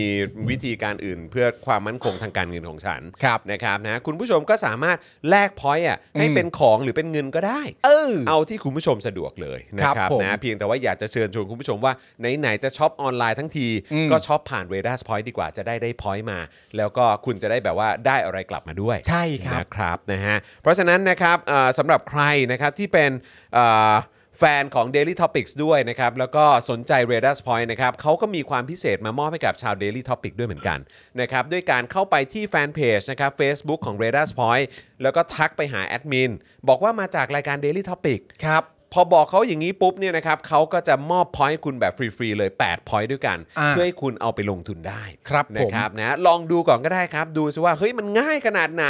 ใช้แอป r a d a r Point นะครับ สะดวกมาก ๆ เลยนะครับ ยังไงก็ฝาก r a d a r Point ด้วยละกันนะครับ ให้คุณผู้ชมได้ไปอ่าลงทุนกันหลังจากที่คุณได้ช้อปปิ้งอย่างหนำใจกันไปแล้วนะครับ ครับ ซึ่งสิทธิ์เอ่อพิเศษนี้เนี่ยนะครับที่มอบให้กับชาว Daily Topics เนี่ยนะครับก็จะมีจนถึงวันที่ 31 ธันวาคมนะครับ อ่า ผ่านวันนั้นไปขึ้นปีใหม่วันที่ 1 มกราคมนี้หมดแล้วนะนะครับ ครับ เพราะฉะนั้นใครที่ยังไม่ได้พอยต์สุดพิเศษแบบฟรี ๆ แบบนี้นะครับ ก็รีบติดต่อแอดมินของ r a d a r Point ในแฟนเพจ Facebook ได้เลยนะครั ใช่ครูทอมบอกแล้ว ได้เลยถามเร็วตอบเร็ว ตอบไวด้วย ตอบไวด้วย ตอบไวด้วย ตอบปุ๊บได้บอกจากนิรปิกปุ๊บพอยมาเลย ใช่ อ่า ถูกต้องครับนะฮะแล้วก็อีกหนึ่งอย่างนะครับก็คือเออวอนพริกลาบ เอ้ย จะหมดแล้วนะ เอาอีก จะ แล้ว หมดแล้วนะ เออ นะครับ นะฮะ คือต้องพูดถึงหนึ่งสินค้าที่กลายเป็นสินค้าขายดีในเวลาอันรวดเร็วนะครับ นั่นก็คือวอนพริกลาบายโคชแขกนะครับ ครับ ไอเทมสุดฮอตนะครับที่ทุกบ้านต้องมีคู่ครัวตอนนี้เลยนะครับ ส่งตรงจากครัวของโคชแขกถึงครัวบ้านคุณผู้ชมเลยนะครับ แล้วก็อยากจะบอกว่าล็อตใหม่มาแล้ว ครับ อ่านะครับนะฮะล็อตใหม่มาแล้ว สดสดๆใหม่ ๆ แบบหอมๆเลยนะครับ อืม คือถ้าเกิดอยากจะได้แบบผลิตภัณฑ์ที่แบบอื้อหือมันมาแบบเพิ่งมาเลย อะ เออเป็นแบบโอ้โหเพิ่งผลิตเสร็จใหม่ ๆเลยนะครับ รีบสั่งกันเลยนะครับ ไม่งั้นเดี๋ยวจะหมดก่อนนะครับ ครับ ของหมดเร็วมาก ยังไงก็แวะกันไปได้ที่ inbox นะครับของโค้ชแขก หรือว่า inbox มาที่ daily topic ก็ได้ครับนะ ครั ฮะ บ เดี๋ยวแอดมินของเราจะจัดการนะครับนะฮะช่วยรับเอ่อคำสั่งของคุณไว้ให้ อร่อยจ นะค ริง บ ๆคุณผู้ชม อันนี้ผมขอ ยืนยาว ใช่ ยืนยันเลย ยืน นะค ยั รับ น นะฮะ อ่ะ คุณผู้ชมครับ เดี๋ยวเราคุยกันถึงเรื่อง เดี๋ยวขออีกสักสองข่าวแล้วกันนะครับ ได้เลย นะฮะ ครับ เดี๋ยวเราจะเอาข่าว เครือข่ายจนะรักถิ่น ครับ ประกาศปักหลักสู้หน้า UN กันต่อดีกว่านะครับนะฮะเอ่อเมื่อวานนี้นะครับที่บริเวณประตู 1ทำเนียบรัฐบาลนะครับเครือข่ายจนะรักถิ่นนะครับประมาณ 30 คนนะครับอ่านแถลงการฉบับที่2ครับเรียกร้องให้รัฐบาลทำตามสัญญาที่ให้ไว้กับประชาชนชาวจนะนะครับและทวงถามความคืบหน้าหลังจากที่เมื่อวันที่ 15 ธันวาคม 63เนี่ยคอรมอเนี่ยมีมติให้พลเอกประวิทย์ แต่งตั้งคณะอนุกรรมการติดตามและแก้ไขปัญหาโครงการจนะเมืองต้นแบบอุตสาหกรรมก้าวหน้าแห่งอนาคต ครับ โดยตัวแทนเครือข่ายยืนยันว่าไม่มีเจตนาที่จะทำให้เกิดความวุ่นวายแก่บ้านเมือง ตามที่รัฐบาลพยายามกล่าวอ้าง ครับ ทั้งนี้เนี่ยนะครับแถลงการเครือข่ายจนารักถิ่น ฉบับที่2เนี่ยบอกว่าเราจะไม่กลับบ้าน ครับ และจะอยู่รอจนกว่าได้รับคำตอบจากรัฐบาลครับ ครับผม แล้วก็บอกด้วยนะครับว่าการที่รัฐบาลสั่งให้เจ้าหน้าที่ตำรวจมาสลายการรวมตัวเนี่ยนะครับเมื่อค่ำวันที่ 6 ธันวาคมที่ผ่านมาเนี่ยแล้วก็ได้ควบคุมตัวนะครับไป 37 คนนะครับแล้วก็แจ้งความดำเนินคดีด้วยนะ โดยไม่สนใจแล้วก็รับฟังปัญหาความทุกข์ร้อนของประชาชน จึงพอที่จะพิสูจน์ได้ว่า นายกรัฐมนตรีที่ชื่อประยุทธ์จันทร์โอชา ไม่เคยให้ความสำคัญกับปัญหาของประชาชนคนตัวเล็กตัวน้อย ครับ การเดินทางมาที่ทำเนียบรัฐบาลในวันนี้เพื่อจะประกาศว่าตราบใดที่ข้อเรียกร้องทั้งหมดของพวกเรายังไม่ถูกตอบรับนะครับ เราก็จะไม่กลับบ้าน อืม และพร้อมจะยืนหยัดต่อไปจนกว่าจะได้ข้อตกลงที่รัฐบาลได้ทำกับเราไว้ทุกข้อ ใช่ แม้ว่าในเงื่อนไขการจับกลุ่มและปล่อยตัวพวกเราเมื่อวันที่ 7 ธันวาคมที่ผ่านมา จะบังคับไม่ให้พวกเราออกมาแสดงออกต่อปัญหาของตนเองอีกต่อไป อืม มิเช่นนั้นแล้วจะยกเลิกเงื่อนไขและจับกลุ่มพวกเราอีกครั้ง อืม โดยการดำเนินการดังกล่าว คือการปิดกั้นสิทธิขั้นพื้นฐานของประชาชนอย่างร้ายแรง ด้วยเป็นที่ทราบกันดีว่าการเดินทางมาในครั้งนี้ของพวกเรามีเหตุจากความไม่รับผิดชอบ ต่อข้อตกลงของรัฐบาลที่ได้ทำไว้เมื่อปลายปีที่ผ่านมา ครับ เราจึงมีสิทธิ์โดยชอบที่รับรองไว้ในรัฐธรรมนูญฉบับปัจจุบันต่อเรื่องนี้ ครับ ขณะเดียวกันเราต้องมีสิทธิ์ที่จะได้สื่อสารความเดือดร้อนที่มีทั้งหมด ให้รัฐบาลและสังคมได้ทราบนะครับนะฮะระหว่างนี้พวกเราจะเดินทางไปปักหลักอยู่หน้าสำนักงานองค์การสหประชาชาติ หรือ UN ด้วยเหตุผลดังต่อไปนี้ 1. เราไม่ต้องการสร้างเงื่อนไขเพื่อให้เจ้าหน้าที่ตำรวจใช้เป็นข้ออ้าง เพื่อที่จะจับกลุ่มและคุมขังพวกเราอีกครั้ง อืม 2. เราต้องการใช้พื้นที่หน้าสำนักงานสหประชาชาติ เพื่อสื่อสารสาธารณะให้สังคม ทั้งภายในและภายนอกประเทศได้รับรู้ และเข้าใจปัญหาความทุกข์ร้อนของพวกเราให้มากขึ้น ครับ และ 3. เพื่อเฝ้ารอพี่น้องของพวกเราที่จะเดินทางเข้ามาสมทบจากกลุ่มต่างๆ ในภาคใต้ อืม และอาจจะรวมถึงภูมิภาคอื่นๆด้วย อืม คือแปลว่าอาจจะมีการยกระดับนะ ใช่ครับ เพราะจริง ๆ เรื่องราวเหล่านี้ก็รับรู้เป็นวงกว้างด้วยไง เมื่อวานนี้เราก็คุยกันใช่ไหม ใช่ ที่บอกว่าเออนอกจากเอ่อที่เขาที่ทางเอ่อมีการรวมตัวกันว่า ใช่ จะ ใช่ ชุมนุม ใช่ กันในวันที่ 12 แล้วเขาบอก อ่า ว่าเนี่ยตั้งแต่วันที่ 12 ไปจนถึงปลายปีนี้ การชุมนุมจะถูกยกระดับเข้มข้นมากยิ่งขึ้น เออ แถมในปีหน้าเนี่ยก็จะมีการเคลื่อนไหวจากคนไทยในต่างแดน อืม ให้มีความเอ่อให้มีการส่งเสียงในประเด็น1นึห ใช่ รือว่าสิทธิมนุษยชนในประเทศไทยมากขึ้น ใช่ เขาวางหัวหอกไว้หมดแล้ว ก็เดือดทั้งกลุ่มเล็กกลุ่มใหญ่อ่ะ ใช่ อืม แล้วในประเทศก็จะเคลื่อนไหวไปพร้อม ๆ กัน ใช่ เข้มข้นแน่นอน และยังจะมีการเคลื่อนไหวจากประชาชนจากภาคอื่นๆ คือภาคเอ่อภาคส่วนอื่น ใช่ ๆ ด้วยเหมือนกันที่จะมาเคลื่อนไหวในประเด็นของเรื่องปากท้อง อืม โอ้โหมามากันมากันให้เต็มฮะ เธอไม่สบายครับ อืมครับ ผม อยู่กันไม่สบายเหรอ อ อ ยู่ไม่สะดวกแน่นอน ครับ นะครับนะฮะเครือข่ายจนะรักถิ่นขอประกาศอีกครั้งว่า เราเพียงต้องการมาทวงสัญญาเอ่อ อ่ะที่รัฐบาลได้ทำไว้กับเราเมื่อวันที่ 14 ธันวาคม 63 และไม่มีเจตนาที่จะทำให้เกิดความวุ่นวายแก่บ้านเมืองอย่างที่พวกท่านพยายามกล่าวอ้าง ครับ โดยพวกเราจะเดินทางไปปักหลักรอคำตอบรัฐบาลที่หน้าสำนักงาน UN อย่างสงบตั้งแต่วันนี้เป็นต้นไป และจะเดินทางมาทวงคำสัญญาอย่างเป็นทางการอีกครั้งที่ทำเนียบรัฐบาลในวันที่ 13 ธันวาคม 64 พร้อมกับพี่น้องเครือข่ายภาคีต่างๆ ที่เดินทางมาสมทบกับพวกเราในวันที่ 12 ธันวาคมนี้อีกครั้ง ครับ แปลว่ามีมาแน่นะครับ ครับ พร้อมกันนี้ขอแจ้งไปยังพี่น้องประชาชนและสาธารณชนทั่วไปที่ต้องการสนับสนุนพวกเรา ให้ออกมาพร้อมกันตามวันเวลาที่กำหนดไว้ น่า ต่อมานะครับตอน 4 โมงเย็นครับหลังอ่านแถลงการเสร็จสิ้น ตัวแทนเครือข่ายจนะรักถิ่นประกาศว่าทางกลุ่มจะชุมนุมปักหลักที่บริเวณด้านหน้าสำนักงานสหประชาชาติ หรือ UN ประจำประเทศไทยนะครับที่บริเวณราชดำเนินนอกนะครับเพื่อรอสมาชิกในเครือข่ายให้เดินทางมาสมทบ ครับ แต่เมื่อคืนครับ เมื่อคืนครับคุณผู้ชม เวลาประมาณ 5 ทุ่มครับ ค คุ รั ณ บ ผู้ชม เมื่อคืนตอน 5 ทุ่มครับ ครับ ย้ำอีกครั้ง เมื่อคืนตอน 5 ทุ่มครับ ครับ ปรากฏภาพเหตุการณ์ที่ทำให้เกิดเสียงวิพากษ์วิจารณ์อีกครั้ง เนื่องจากในระหว่างที่ผู้ชุมนุมเครือข่ายจะน่ารักถิ่นกำลังนอนพักผ่อน อยู่บริเวณฟุตบาท หน้าสำนักงาน UN ครับ นี่เขานอนกันบนฟุตบาทนะครับคุณผู้ชม ครับ กลางมุ้งนะฮะ เขานอนพักผ่อนกันอยู่บริเวณฟุตบาท หน้าสำนักงาน UN นะครับเขาไม่ได้ไปนอนกันในโรงแรม ครับ หรูๆสบายๆนะครับเขานอนกันบนฟุตบาทนะครับ ครับ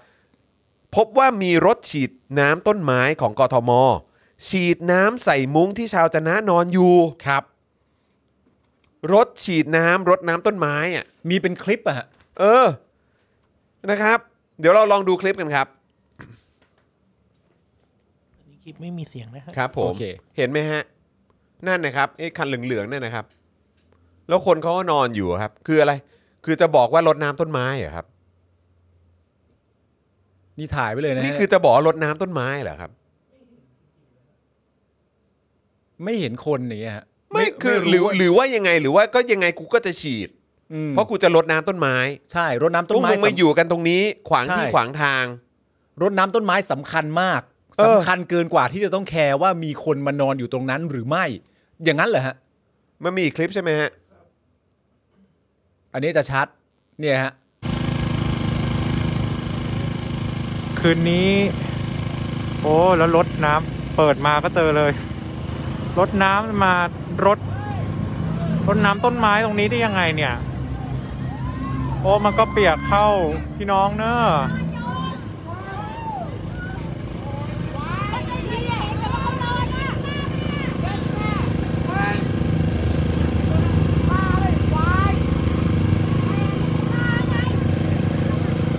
นี่พี่น้องที่อยู่ตรงนี้ก็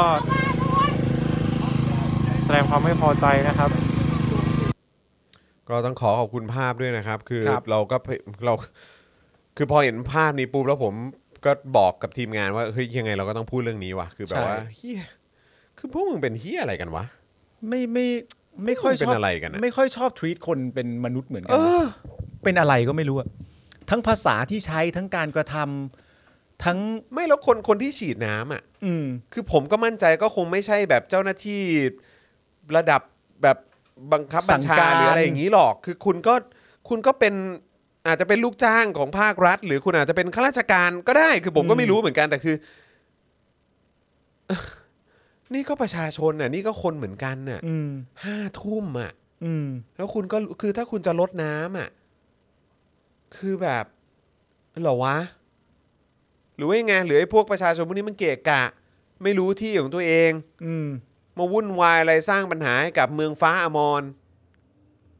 ไม่ถ้าถ้าเป็นอย่างนั้นจริง ๆ เนี่ย เดี๋ยวต้นไม้ตายอะไรอย่างเงี้ยเหรอใช่ถ้าถ้าเป็นอย่างนั้นจริง ๆ ก็มึงลองตอบอย่างนั้นให้พวกกูฟังหน่อยดิ เออ พูดเลยพูดพูดออก พูด มา เลเลยยสิ ก็มันต้นไม้ในนี่มันสำคัญมากนะ แล้วถ้ามีคนนอนก็คือคนนอนสิเราจะไปแคร์ทำไม ในเมื่อหน้าที่เราออกมารดน้ำต้นไม้ตั้งแต่แรก มึงลองพูดดิ เออ มึงพูดเลย แต่แต่จริงๆถ้าจากภาพมันก็ไม่มันก็แก้ตัวไม่ขึ้นอยู่ดีป่ะ เพราะว่าพอไอ้ผลจากตรงที่เขานอนกันแล้วอะ อืม มันก็หยุดมันก็ปิดน้ำ มันก็สามารถจะพูดได้ว่าหลังจากฉีดมาสักระยะหนึ่งแล้วได้ยินเสียงคนด่าก็เลยปิดน้ำ โอ้แล้วก่อนหน้านั้นไม่เห็นเหราว่ามีคนนอนอยู่อะ ก็ใช่ เออ คือ ได้หมดแหละ คือไม่มีทางไม่เห็นอยู่แล้วล่ะ ไม่มี ครับ ทางไม่เห็นนะ อืมไม่มีทางไม่เห็นอยู่แล้ว มึงเห็น มึงเห็น แม่งโกรธนะนึกว่าคือประเทศเราเป็นประเทศที่น่า สันมึงสันดานอ่ะ สันดานแม่งเป็นประเทศเราเป็นประเทศที่น่าโกรธอ่ะน่าน่าน่าโกรธอ่ะซึ่งขัดจากระบบทำความเข้าใจของประเทศเราที่มีมาอย่างช้านานว่าเป็นประเทศแห่งความสุขและรอยยิ้มและใดๆอะไรนี่แหละครับ ประเทศไทยของเรา ครับผม เนี่ยแล้วเมื่อเมื่อวานนะพอมองแบบคิดย้อนกลับไปนะว่า ไอ้คือภาครัฐของเราเนี่ย อืม มักจะมีการปฏิบัติที่เหมือนว่า นับว่าทุกๆกกลุ่ม ทุกๆกกลุ่มอะที่มีข้อเรียกร้องอะไรต่าง ๆ นานาเนี่ย อืม เป็นคู่ขัดแย้งทางการเมืองทั้งหมด อืมฮึ นึกออกไหมทั้งทั้งๆที่ในความเป็นจริงแล้วเนี่ย ถ้าเรามองกันดีๆ เนี่ย ต่อให้สิ่งที่ประยุทธ์พูดอะเป็นสิ่งที่ประยุทธ์เชื่อจริง ๆ ว่า ไม่มีการรับรองสมมตินะตอนแรกนะ ไม่มีการรับรอง MOU ไม่ได้เข้าคอรมอไม่ได้ไม่ได้คนทำคือใครล่ะ มันธรรมนัตไม่ใช่เหรอ แล้วมันผ่านกูหรือยัง แล้วมันผ่านคอรมอต่างๆ นานาหรือยัง แต่อย่างไรก็ดีสิ่งที่เกิดขึ้นจริงอะ่ะคือคนกลุ่มหนึ่งที่เป็นคนในประเทศของมึงและมึงเป็นนายกอ่ะมาเรียกร้องอะไรสักอย่างหนึ่งเกี่ยวกับถิ่นที่อยู่ของพวกเขาเองอะ อืม มึงต้องรีบแล้ว ใช่ มึงต้องรีบจัดการแล้ว อืม ไม่ใช่การหาข้ออ้างว่าไม่ใช่เรื่องนั้นไม่ใช่เรื่องนี้ ถึงแม้ว่ามึงจะมีช่องว่าง ทางการทำงาน และมีช่องโหว่อย่างมหาศาลขนาดนั้นแบบ มันไม่รู้เรื่องคนละนั่นคนละพื้นที่ แต่เมื่อทราบแล้วอ่ะ มันต้องรีบ อืม ไม่ใช่ว่าแบบแล้วผมหรือเปล่าอ่ะ ใช่ แล้วก็อันนี้ด้วยนะครับ คุณผู้ชม ข้อมูลเมื่อวานที่เราคุยกับครูทอมเนาะ เออ เออที่เท่าเท่าที่ทราบมาเนี่ยก็คือว่าเหมือนว่าก็จะมีคนที่ออกมาให้ข้อมูล อืม หรือออกมาส่งเสียงเกี่ยวกับประเด็นดังกล่าวเกี่ยวกับเรื่องของจนะเนี่ย อืม นะครับ ก็เอ่อเท่าที่ทราบก็มีชาวบ้านหรือคนในพื้นที่เนี่ยโดนยิงตายไปเยอะนะฮะ ครับ ใช่ นี่คือยังมีแบบนี้อยู่นะครับ ฮะ โดนยิงตายกันไปเยอะนะครับเพราะออกมา อืม ส่งเสียงนะครับ ครับ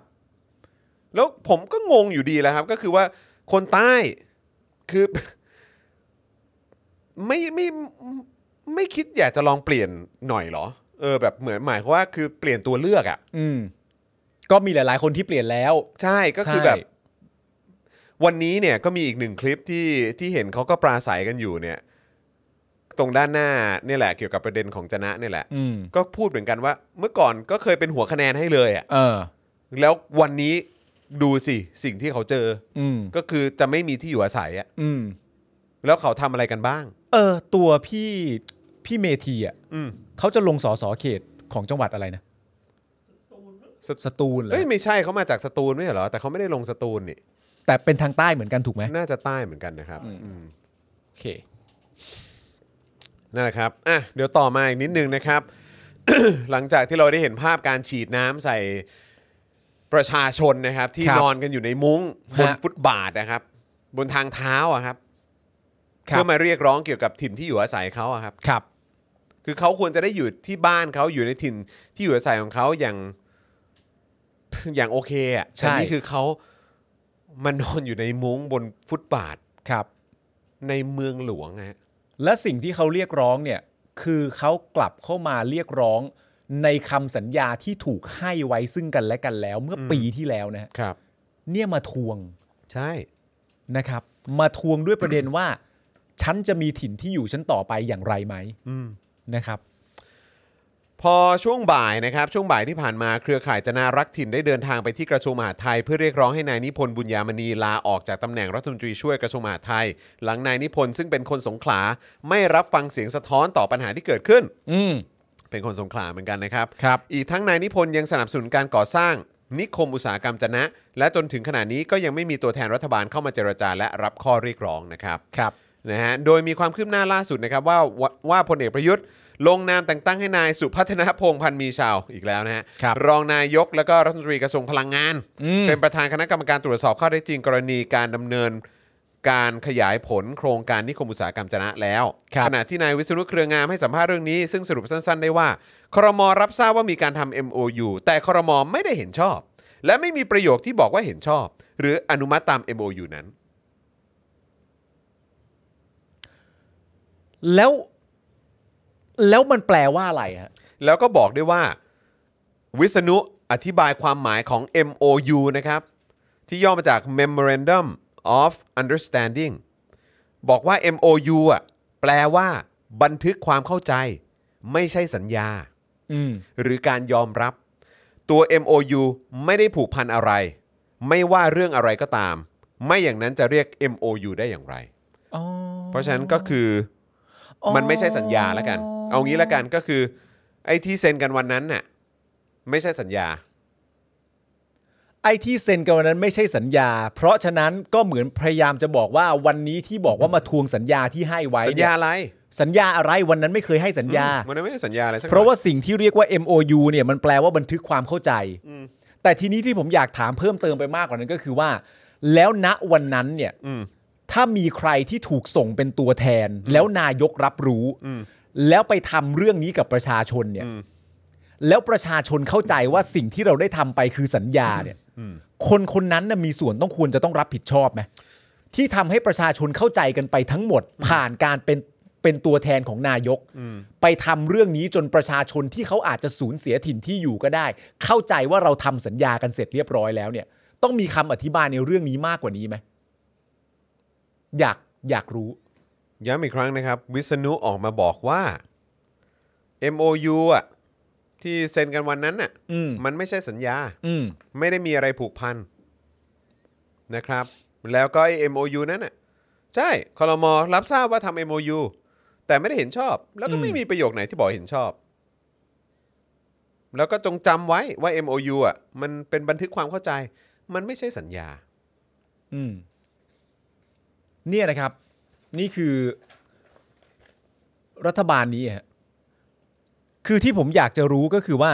รับทราบว่ามีการทำ MOU แต่คอรมอไม่ได้เห็นชอบ ไม่มีประโยคที่บอกว่าเห็นชอบ หรืออนุมัติตาม และคำถามก็คือ แล้วยังไงต่อฮะทีนี้ไปยังไงกันต่อครับ ก็ในเมื่อมันก็ในเมื่อมันรับทราบว่ามีการทำ MOU แล้วไม่ได้เห็นชอบ และอย่างไรก็ดีณตอนนี้คนเขามาเรียกร้องอย่างเงี้ย อืม แล้วจะไปยังไงกันต่อ ก็ ประชาชนในประเทศคุณเองเนี่ยฮะ ก็ก็ถึงย้อนกลับไปวันก่อนที่เราคุยกันไง อืม ที่บอกว่า เออ ก็คือวันนั้นเนี่ยก็คือตั้งใจอยู่แล้วเปล่า ครับ คือเราสงสัยนะครับว่าไอ้วันเมื่อตอนปีที่แล้วอ่ะเดือนธันวาปีที่แล้วปี 63อ่ะ อืม ที่ส่งธรรมนัตออกมาเจรจา อืม เออ แล้วก็บอกอ่ะก็คลี่คลายด้วยการเซ็นสัญญาทำ MOU อ่ะ อืม ก็คือคิดตั้งแต่ตอนนั้นอยู่แล้วหรือเปล่าว่า เออ ก็ให้ไปทำ MOU เพราะว่า MOU ก็แค่ทำความเข้าใจกัน อืม แต่เราไม่ได้ต้องสัญญาอะไรนี่ ใช่ แล้วก็ระหว่างนั้นก็อย่างที่บอกไปครับว่ามันก็มีข่าวออกมา แล้วก็มีการชี้แจงจากหลายภาคส่วน อืม ว่าจริง ๆ แล้วใน MOU เนี่ยก็ตกลงกันว่าอ่ะไอ้พวกการดำเนินการทุกอย่างในครในไอ้โครงการนิคมอะไรเนี่ย อืม ต้องโฮไว้ก่อนนะ ต้องยุติไว้ ต้อ ก่อง น ยุติไว้ก่อนนะ จนกว่าจะเนี่ยมีการตั้งคณะกรรมการขึ้นมาหาข้อมูล อืม อะไรต่างๆ ซึ่ง ใช่ เป็นคณะกรรมการที่ได้รับการยอมรับจากทุกฝ่ายด้วยนะ จากทุกๆฝ่าย ไหมฮะเออแล้วก็แล้วก็มีการทำเรื่องของการประเมินเรื่องของสิ่งแวดล้อมอะไรให้มันเรียบร้อย อืม ให้มันโอเคก่อนอะไรแบบนี้เพื่อที่จะได้ตัดสินใจว่าจะเดินหน้าต่อไอ้โครงการเหล่านี้หรือไม่ อืม หรือว่าจะหยุดอยู่เพียงเท่านี้ ใช่ ใช่ไหมฮะ แต่ว่าการรายงานจากหลายภาคส่วนเนี่ยก็บอกว่าการดำเนินการไม่ได้หยุดนะ ใช่ แล้วแถมมีมีแต่การเร่ง อืม ให้ทำมากขึ้นทำมากขึ้นแล้วทำให้ไวขึ้น อืม เพราะฉะนั้นคือแทบจะตลอดเวลาที่ผ่านมาเนี่ย ก็คือแปลว่าคือคุณตั้งใจจะโกหกอยู่แล้วหรือเปล่า อืม คืออยากอยากทราบตรงจุดนี้ฮะ ครับ คือเพราะก็กลายเป็นว่าประชาชนก็เข้าใจว่าอ้าวก็มันก็เป็นข้อตกลงไง ใช่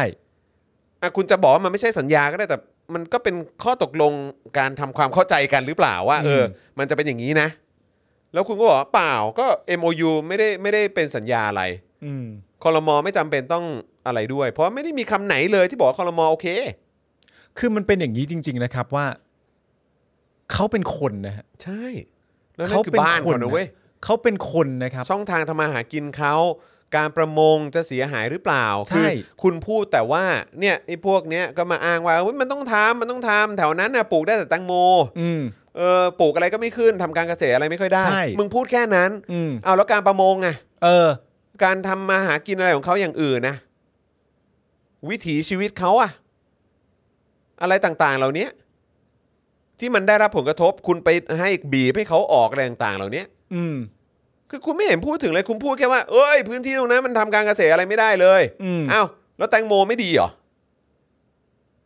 ไม่ แต่ปลูกปลูกได้แต่แตงโม แล้วแตงโมมันมันไม่โอเคเหรอ แล้วที่ผมอยากรู้ตามมาก็คือว่า มึงจะพูดแบบนั้นมึงก็พูดได้สิ อืม แต่มึงจะพูดโดยไร้การประเมินแบบที่ทำข้อตกลงไว้อะ อืม ไม่ได้ดิ อืม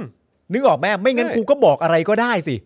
แต่ตราบใดที่มึงยังไม่ทำการประเมินมีการศึกษาจากผู้คน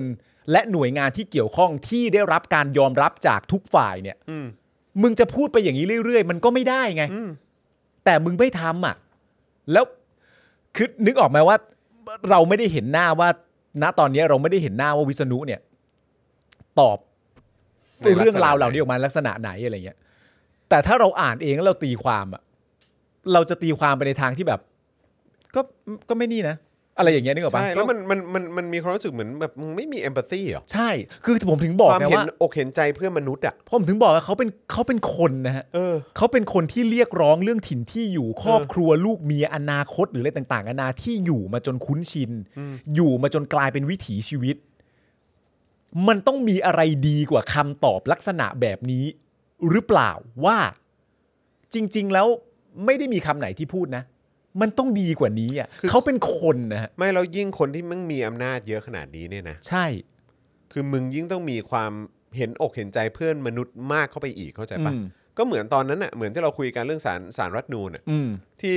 ที่วินิจฉัยเรื่องของการสมรสเท่าเทียมออกมา อืม คือแบบ แล้วเราก็อ่านแล้วแบบ มึงมีมึงมีอำนาจมีอะไรต่างๆ เยอะขนาดนี้ มึงยิ่งต้องมีความเป็น เห็นอกเห็นใจ เพื่อนมนุษย์มากเป็นพิเศษนะเว้ย อืม แต่นี่คือกูอ่านมานี่คือกูไม่เห็นแม้แต่เสี้ยวเดียวเลยอะ กูช็อกอ่ะ ของความเห็นอกเห็นใจคือมึง ใช่ ไม่เหลือความเป็นมนุษย์เหรอวะ อืม มึงไม่มีความเห็นใจเพื่อนมนุษย์เลยเหรอ ใช่ คนที่อยู่ร่วมสังคมกับมึงอะแล้วไอ้คำว่า โอ้ย เนี่ยเรารักกันเรานู่นนั่นนี่กันเราแบบว่า โอ้ยสามัคคีเราบอกว่าเป็นน้ำหนึ่งใจเดียวกันในสังคมนี้มีน้ำใจต่อกันไม่เลย แล้วนี่ อืม ก็เหมือนกัน นี่พอมานั่งฟังแล้วก็แบบว่านั่งอ่านข้อความอะที่มึงบอกเออเอ็มยูไม่ใส่สัญญา อืม คือแบบว่าโอ้โหมึงสามารถพูดกันแบบนี้ได้เลยเหรอวะคือแบบจิตใจมึงแม่งทำด้วยอะไรวะ จริง ๆ นะ ผมย้ำอีกทีนะผมจะย้ำให้บ่อยครั้งเลย เขาเป็นคนนะฮะ เออ เขามีชีวิตจริง ๆ นะฮะและเขาเรียกร้อง เพราะว่าเขาอยู่ตรงนั้นนะครับ อืม และตั้งแต่แรกนี่เรายังไม่ได้นับถึงด้วยนะว่า อยู่ดีๆ โครงการของจนะเนี่ยโผล่มายังไง อืม มันต้องมีอะไรดีกว่า รับทราบว่ามีการทำ MOU แต่คอรมอไม่ได้เห็นชอบ และไม่มีประโยคที่บอกว่าเห็นชอบ หรืออนุมัติตาม MOU นั้น แล้วข้อตกลงที่ทำให้ประชาชนเข้าใจว่าอย่างนั้นเนี่ย จนกระทั่งผ่านมาหนึ่งปีเขาก็ยังมาทวงสัญญาเดิมอยู่เนี่ย มันมันยังไงกันดีฮะโอ้ย เอาอีกเรื่องดีกว่าครับ ครับ ปปชจัดวันต่อต้านคอร์รัปชันสากลนะครับ จะทำเฮียอะไรล่ะ ครับ คอร์รัปชันสากลไง อ๋อโอเค เออ นะครับ คอร์รัปชันในประเทศก็อีกเรื่องหนึ่ง อ๋อนี่ไปสากลซะแล้ว สากล อุ้ย คอร์รัปชันในโลกสากลนี่หรือเปล่า ไม่แล้วแล้วแล้วอันนี้ถามยังไงดีจะ เออ หาหาคำที่สุภาพก่อนเพราะเดี๋ยวหยาบคาย อะไรฮะ เออยังไงดีวะไปเสือกอะไรกับสากลเขาอะ เอาเยอะประมาณ นี้แล้วกันแบบนี้ ก็อยากเป็นสากลบ้าง อ๋ออยากมีความเป็นสากลบ้าง อืม เออ ครับผม เออปปชจัดวันต่อต้านคอร์รัปชันสากล อืม ประยุทธ์อัดเทปเผยเจตจำนงต้านโกง ครับ อ๋อข่าวมี มา เนี่ย มาฟัง มาฟังข่าวแบบว่าพาฮีพาฮีกันหน่อยดีกว่า พาฮี นะฮะ พาฮี เออพาฮีพาฮีอืม เฮ้ยวันนี้มึงจะไปตกปลาอะไรอ่ะ ฮะ อุ้ยเฮียไปตกปลาข้างทำเนียบเลยปลาอะไรวะปลาหี่ ไอ้เฮียไปตกปลาหี่กันดีกว่า เออขององอ่างอ่ะ เฮ้ยมึงไปคลองอ่างยังแม่งถ้าเราจับขึ้นมาได้เนี่ย เออ นักวิทยาศาสตร์นี่จะตั้งชื่อว่าเป็นแบบปลาแห่งประเทศไทยเลย อ๋อเหรอฮะ นะเพราะยังไม่เคยเจอที่ไหนมาก่อน จริงไหมฮะ ปลาหี่ฮะ ปาฮี ปลาหี่ฮะ ปาฮีอืม ตกมาตกทุกที ครั ต บ ก ผม เรียกว่าตกได้ทุก 30 วิ ครับผม เยอะปามแยะาก ฮี มาย ฮี ปาปาฮี ไปฮี มีเป็นเพลงด้วยนะ อะไรฮะ ปาฮีปาเยาฮู ไปฮี ไปอย่า ฮูป่ายุดป่าวิดดิดโอ้ โอ้แม่งเอ้ยหนุ่มมาหนุ่มมาหยี ครับผม เออ นะครับ อ้าว มีรายงานนะครับว่าสำนักงานคณะกรรมการป้องกันและปราบปรามการทุจริตแห่งชาติ แห่งแห่งชาติ แห่งชาติ เอ ครับ อ แห่งชาตินะนะ ฮะ ร่วมกับองค์การต่อต้านคอร์รัปชันประเทศไทย โอ้ โอ้ โหครับผมหรือ ACT นะครับจัดกิจกรรมเนื่องในวันต่อต้านคอร์รัปชันสากลครับ ครับ นะฮะคอร์รัปชันสากลนี่เขาถือว่าการทำรัฐประหารนี่เป็นคอร์รัปชันนะ ถูก เออว่ะ แสดงว่ามันเป็นเรื่องที่ ก็อาจจะเขินๆกันนิดนึง น่าชื่นชมนะ ปาฮี ปาฮูปายูปา ปา วิ วิฮิตตอนหนึ่งในคำกล่าวเปิดงานของพลเอกประยุทธ์นะครับ บอกว่าคอร์รัปชันเป็นปัญหาสากลที่เกิดขึ้นในสังคมไทย อ้าวใช่ คอร์รัปชันเป็นปัญหาสากลที่เกิดขึ้นในสังคมไทย คอร์รัปชันคอร์รัปชันนี่นะ สามารถบอกว่าคอร์รัปชันเป็นปัญหาสากลด้วยนะคือพอดีว่าคอร์รัปชันมันเป็นภาษาอังกฤษเหรอครับ หรือว่าถ้าถ้าใช้ว่าการทุจริตเนี่ย เป็นสิ่งที่เป็นปัญหาที่เกิดขึ้นในสังคมไทย แต่ว่าถ้าเป็นคอร์รัปชันเนี่ยเป็นปัญหาสากลสากลที่เกิดขึ้นในสังคมไทยนะ อ๋อ นี่คือแยกตามการใช้ภาษา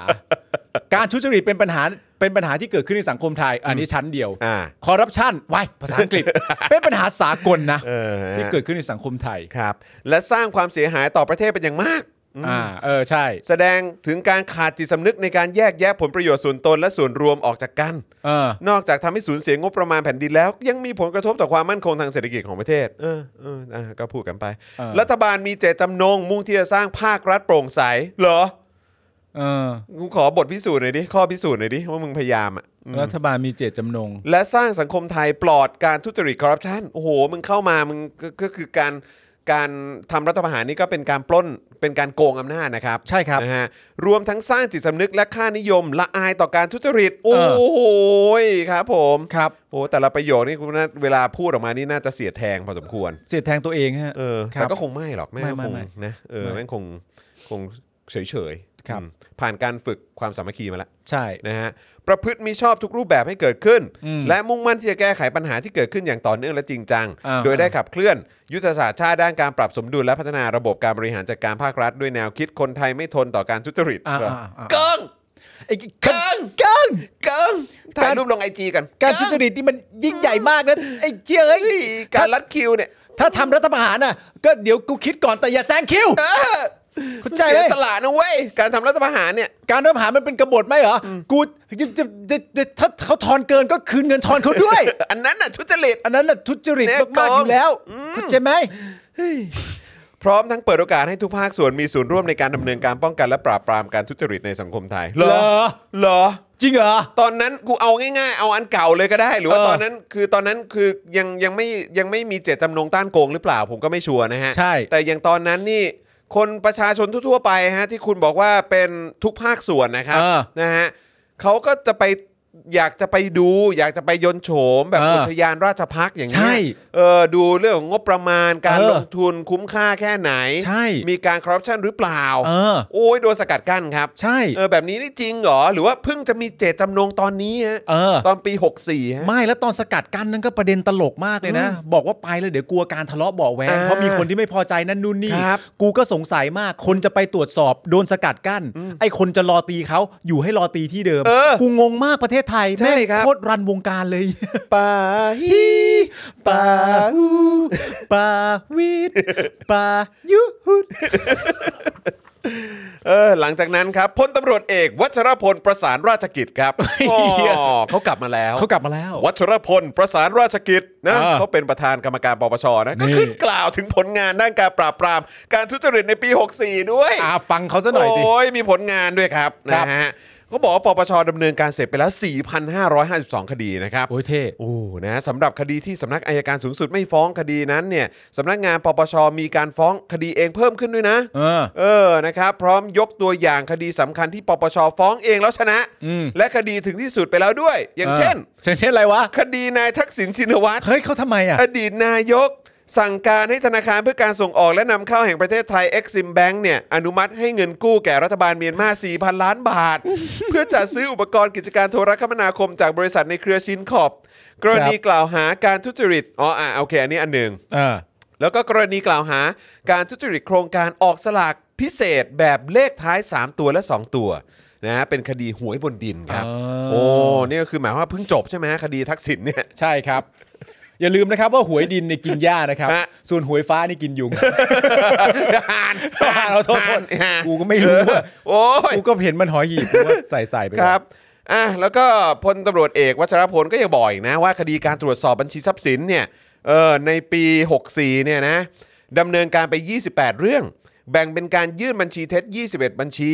กรณีทรัพย์สินเพิ่มขึ้นหรือผิดปกติ หรือร่ำรวยผิดปกติจำนวน 7 เรื่อง มีมูลค่าทรัพย์สินที่ร้องขอให้ตกเป็นของแผ่นดิน 471 ล้านบาท ครับ อ๋อ อ้าวแล้วแล้วแล้วการดูบัญชีทรัพย์สินของนายกล่ะครับ ไม่อยู่ในอำนาจครับ อ๋อ ลืมไปว่า ครับ ไม่อยู่ในอำนา ไม่อยู่ในอำ จ นาจครับ เออท่านบอกว่าท่านทำหน้าที่ได้เพียงแค่เก็บเอกสารใช่ไหม เก็บเอกสารไว้ โอ้ครับ คือ ผม รู้นะว่าตัวเลขเหล่านั้นเป็นอะไรแต่มันบอกไม่ได้เพราะมันอยู่ในอำนาจ เฮ้ยนะครับ มันเปิดเผยไม่ได้ปาฮี แล้วก็บอกอีกนะว่าจากข้อมูลพบว่าจำนวนเรื่องที่ส่งเข้าสู่ศาลมีจำนวนคดีลดลงอย่างต่อเนื่อง ก็เนื่องมาจากข้อกฎหมายที่เปลี่ยนแปลงไป รวมทั้งการพิจารณาคดีของคณะกรรมการปปชมีการวิเคราะห์และพิสูจน์ในเรื่องของเจตนาประกอบพิจารณาด้วยนั่นเอง ครับ อืมนะครับแล้วก็บอกด้วยนะว่าการประสานงานและดำเนินคดีทุทุจริตระหว่างประเทศนะครับคณะกรรมการปปชให้ความสำคัญเป็นอย่าง ยิ่ง ต่อการแก้ไขปัญหาคดีทุจริตระหว่างประเทศ โดยเฉพาะคดีสินบนข้ามชาติ เพราะเป็นคดีสำคัญ เออ มีลักษณะการกระทำผิดซ้ำซ้อนเอ่อซับซ้อน ครับ มีมูลค่าความเสียหายมาก ปปชจึงมุ่งเน้นการติดตามเอาทรัพย์สินของผู้กระทำความผิดกลับคืนสู่ประเทศไทย ครับ คู่ไปกับการนำตัวผู้กระทำผิดมาลงโทษ อืม เพื่อไม่ให้เป็นเยี่ยงอย่างในการทุจริตต่อไป ครับ ดีครับ ก็ครับผมก็ทิ้งท้ายด้วยเพลงนะครับ ครับ ปาฮีปาฮูปาวิทย์เออเออปาปาวิทย์นะปาวิทย์ปายุทธ์ เท่จริง ไม่และไอ้อันแรกเนี่ย มันเหมือนแบบว่า สื่อสารกับสลิมโดยตรงเลยนะ ฟ้องเองแล้วชนะคดีถึงที่สุดไปแล้วด้วยนะ เช่น สลิมฟังนะ ครับ คดีในทักษิณไง นั่นไงทุกคนก็เอ้ยเดี๋ยวขอ แม่งเอ้ย ขอวิ่งไปหาร้อยร้อยหกสิบเจ็ดนายได้ไหม ใช่ เอ้ย ฟินมาก เอ เล อย ฟินมากเลย นี่ถ้าอยู่ในกรมนะ กูชักว่าวเลย เอ้ยโอ้ยฟินมากอืม แม่งไอ้เชี่ยมึงก็ไอ้จัดงานนี้นี่มันมันอ๋อมันเป็นวันต่อต้านคอร์รัปชันสากล ก็ดู ฉยๆ ไม่เขินเนาะ มันไม่มันไม่เขินนะ ก็ดูไม่เขินไม่อายเลยนะกับเรื่องอะไรต่างๆเหล่านี้ แต่เขาเขาทำได้อย่างสบายใจนะ เพราะว่าอย่างที่บอกไปเขา คือผมเคยสงสัยสองเรื่องนึงหนึ่งก็คือว่าเวลาเราเห็นฝั่งทางภาครัฐพูดว่าจะเป็นใครก็ตามอะหรือหน่วยงานที่อ้างตนว่าเป็นองค์กรอิสระ แต่ดูไม่ใช่เท่าไหร่นักเนี่ย เวลาพูดแต่ละอย่างเนี่ย เราเข้าใจเลยนะว่าเออเขาไม่ได้สื่อสารกับเราอะ อืม เขาสื่อสารเพียงแค่กับเฉพาะสลิม อืม เท่านั้น อืม ซึ่งก็ทำให้เกิดปัญหาต่าง ๆ นานามากมายอีกว่า และในความเป็นจริงถ้าเขาสื่อสารกับสลิมเนี่ยทำไมต้องใช้ความพยายามมากขนาดนั้น อืม เพราะในความเป็นจริงบางๆ และเบา ๆเขาก็เอาแล้ว ใช่ ไม่เห็นต้องพยายาม ใช่ เที่อะไรมากมายเลย ไม่แต่ต้องดูมีมีแบบว่ามีมีเอฟเฟกหน่อยอะ อ๋อเออแล้วแล้วก็ต้องมีการให้ข้อมูลเผื่อจะได้ให้สลิม ก็มัน ไป ก็ ต่ เหมือน สู้ เหมือน นะ อารมณ์แบบคนที่ต้องทำเหมือนว่าตัวเองทำงานอะแต่จริงๆคือ เออ มึงไม่ได้ทำเฮียอะไรอะแล้วดูแบบดูยุ่งมากอะ ใช่ แต่คือแบบมึงทำเฮียอะไรไม่เห็นทำเฮียอะไรเลย เหมือนเดินไปเดินมา ใช่ยุ่งมากยุ่ง เดินไป มา เดิน ก มา ขึ้นเครื่องบินก็ต้องแบบถ่ายรูปตัวเองทำงานอะไรแบบเนี้ยเข้าใจปะ เออ เออ อยู่บ้านก็ต้องอ่านหนังสืออ อะไรอย่างเงี้ยยุ่งสัสๆเลยอะ เครื่องเครื่องบินก็ต้องมองออกไปนอกกระจก ครับผม แล้วก็อาจจะคิดในใจว่าเออไปดีไหม ครับผม นั่นแหละฮะคุณผู้ชม โอ้คุณผู้ชมครับ อืม ประเทศไทยของเรานี่มีข้อดีอยู่หนึ่งข้อที่ชัดเจนนะครับ ครับ ก็คือประชาชนที่เรียกร้องประชาธิปไตยครับ ครับผม อันนี้เป็นข้อดีเลยครับ ใช่ครับ ทิ้งไม่ ผ ได้เลยครับ ถูกต้องครับ มีอะไรอยากดันดันเข้าไปครับ ครับผม อย่าให้มันสบายครับ ใช่นะครับ อ่ะคุณผู้ชม พรุ่งนี้นะครับ พรุ่งนี้เรามีนัดกันตั้งแต่เช้านะครับ อ่า เริ่มต้นตั้งแต่ 8 โมงเช้าก็จะเจอเจาะข่าวตื้นตอนใหม่นะครับ โอเค แซบมากแซบมากรีบแชร์กันนะครับ แล้วก็เดี๋ยวก็จะมีเป็นแบบเป็นคลิป e x c l u s i v e ที่ออกมาด้วยที่จะได้รับชมแค่เฉพาะผู้ที่เป็นเมมเบอร์และสปอร์เตอร์เท่านั้นนะครับ น่าจะเป็นคลิปพิเศษจากเจาะข่าวตื้นด้วยนะครั ครับ บ ก็เดี๋ยวคอยติดตามกันนะครับ แล้วก็วันนี้เอ่อพ่อหมอเพิ่งจะออนเอ่อเป็นคลิปรายการเราเนี่ยแหละ แต่ว่าเป็นเวอร์ชั่นพ่อหมอตัดฮะเออเขาเขาเขาใช้ชื่อว่าอะไรนะฮะอาจารย์แบงค์ พ่อหมอตัดให้ พ่อหมอตัดให้ใช่ไหมฮะเออพ่ออะ พ่อหมอตัดให้ พ่อหมอตัดให้ ตัดให้ อ่า โอเค โอเคพ่อหมอตัดให้ เป็นเหมือนแบบเป็นคลิปพิเศษที่จะออกมาเป็นประจำ ใช่ คือคลิปพ่อหมอตัดให้ที่จะเอาเอ่อเนื้อหาในแต่ละวันเนี่ย อืม มาย่อยให้เป็นคลิปสั้น ใช่ แต่ตัดออกมาแบบกวนประสาทสุดๆ ตามส ใช่ ไตล์พ่อหมอ ตามจังหวะพ่อหมออะ ถูกต้องครับ เ ผมนะฮะเพราะฉะนั้นใครสนใจก็สามารถไปดูกันได้นะครับ พรุ่งนี้เจาะข่าวตื้นตอนใหม่มานะครับ พร้อมกับคลิป e x c l u s i v e ด้วยใครอยากดูนะครับ ก็รีบสมัครกันนะครับนะสำหรับเมมเบอร์แล้วก็สปอร์เตอร์ของ Daily Topics หรือว่า Spoke Dark TV นั่นเองนะครับนะฮะ ครับ แล้วก็เอิ่มพอตอน 10โมงครึ่งเราก็จะมีนัดนะครับกับพี่เต้น ใช่แล้ว นะครับนะฮะคุณนัทวุฒิสายเกลือนั่นเองนะครับ ครับ เดี๋ยวพรุ่งนี้ ผม คุณปาล์มก็จะมาอยู่กับเรา ใช่ นะครับพี่เต้นจะนั่งเก้าอี้ตัวนี้แหละ ใช่ นะครับนะฮะแล้วก็เดี๋ยวผมกับคุณปาล์มก็จะไป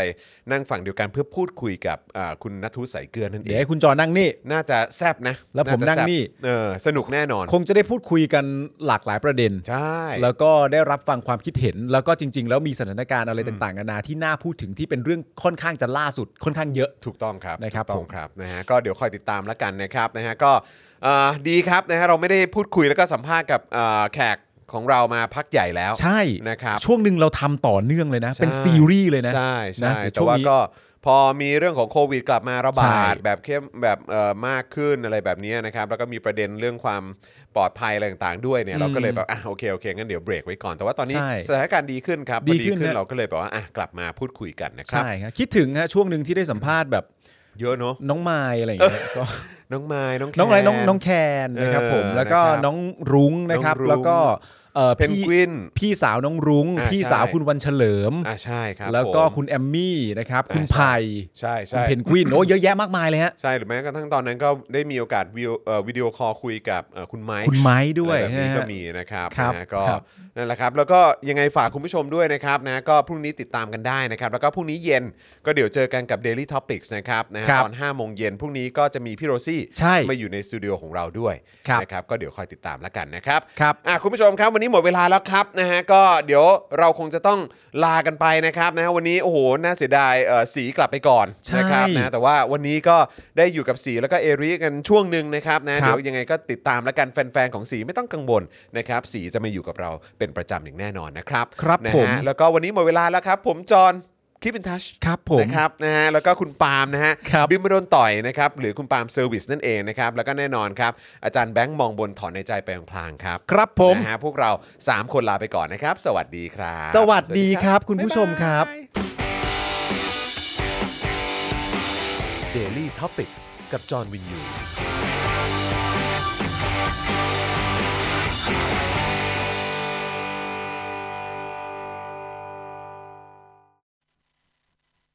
คุณผู้ชมที่อยากจะสนับสนุนเราผ่านทาง YouTube Membership นะครับ ง่ายนิดเดียวครับ แค่กดปุ่มจอยที่อยู่ข้างปุ่ม subscribe ใน YouTube Channel ของเรานะครับ เมื่อกดปุ่มจอยแล้วก็เลือกได้เลยนะครับว่าอยากจะสนับสนุนเราในแพ็กเกจไหน หลังจากนั้นก็เลือกวิธีในการชำระเงิน และเข้าไปกรอกรายละเอียดให้ครบถ้วนนะครับ แล้วก็กดปุ่ม subscribe ครับ แค่นี้คุณก็เป็นเมมเบอร์ของ Spoke Dark TV แล้วครับ สำหรับคุณผู้ชมที่อยากจะเป็น s u p p อร์เตอร์ให้กับพวกเรานะครับ คลิกเข้าไปที่หน้าแฟนเพจของ Spoke Dark TV และรายการในเครือของเราครับ แล้วกดปุ่ม Become a supporter นะครับ หรือกดปุ่ม support now ใต้คลิปรายการของเราก็ได้นะครับ แล้วเข้าไปเลือกเลยนะครับ ว่าจะชำระเงินทางไหนครับ ไม่ว่าจะผ่านบัตรเครดิตเดบิต เครือข่ายโทรศัพท์มือถือหรือ wallet ต่างๆ ก็ง่ายนิดเดียวนะครับ พอคลิกเข้าไปแล้วนะครับ ก็อย่าลืมใส่ข้อมูลและรายละเอียดให้ครบถ้วนนะครับ พอครบถ้วนแล้วก็กดปุ่ม subscribe ครับ แค่นี้คุณก็เป็น supporter ของ Spoke Dark TV แล้วครับ และเพื่อให้มั่นใจได้ว่าทุกท่านจะสามารถสนับสนุนเราได้อย่างต่อเนื่องในทุกๆเดือน โดยไม่หลุดจากการเป็นสมาชิก คุณผู้ชมสามารถเลือกสนับสนุนในช่องทางและแพ็กเกจที่ทุกท่านสะดวกที่สุดสำหรับการตัดบัญชีอัตโนมัติอย่างต่อเนื่องนะครับ เพื่อที่ Spoke Dark TV จะได้มีกำลังในการผลิตคอนเทนต์ดีๆ เพื่อคุณผู้ชมต่อไปครับ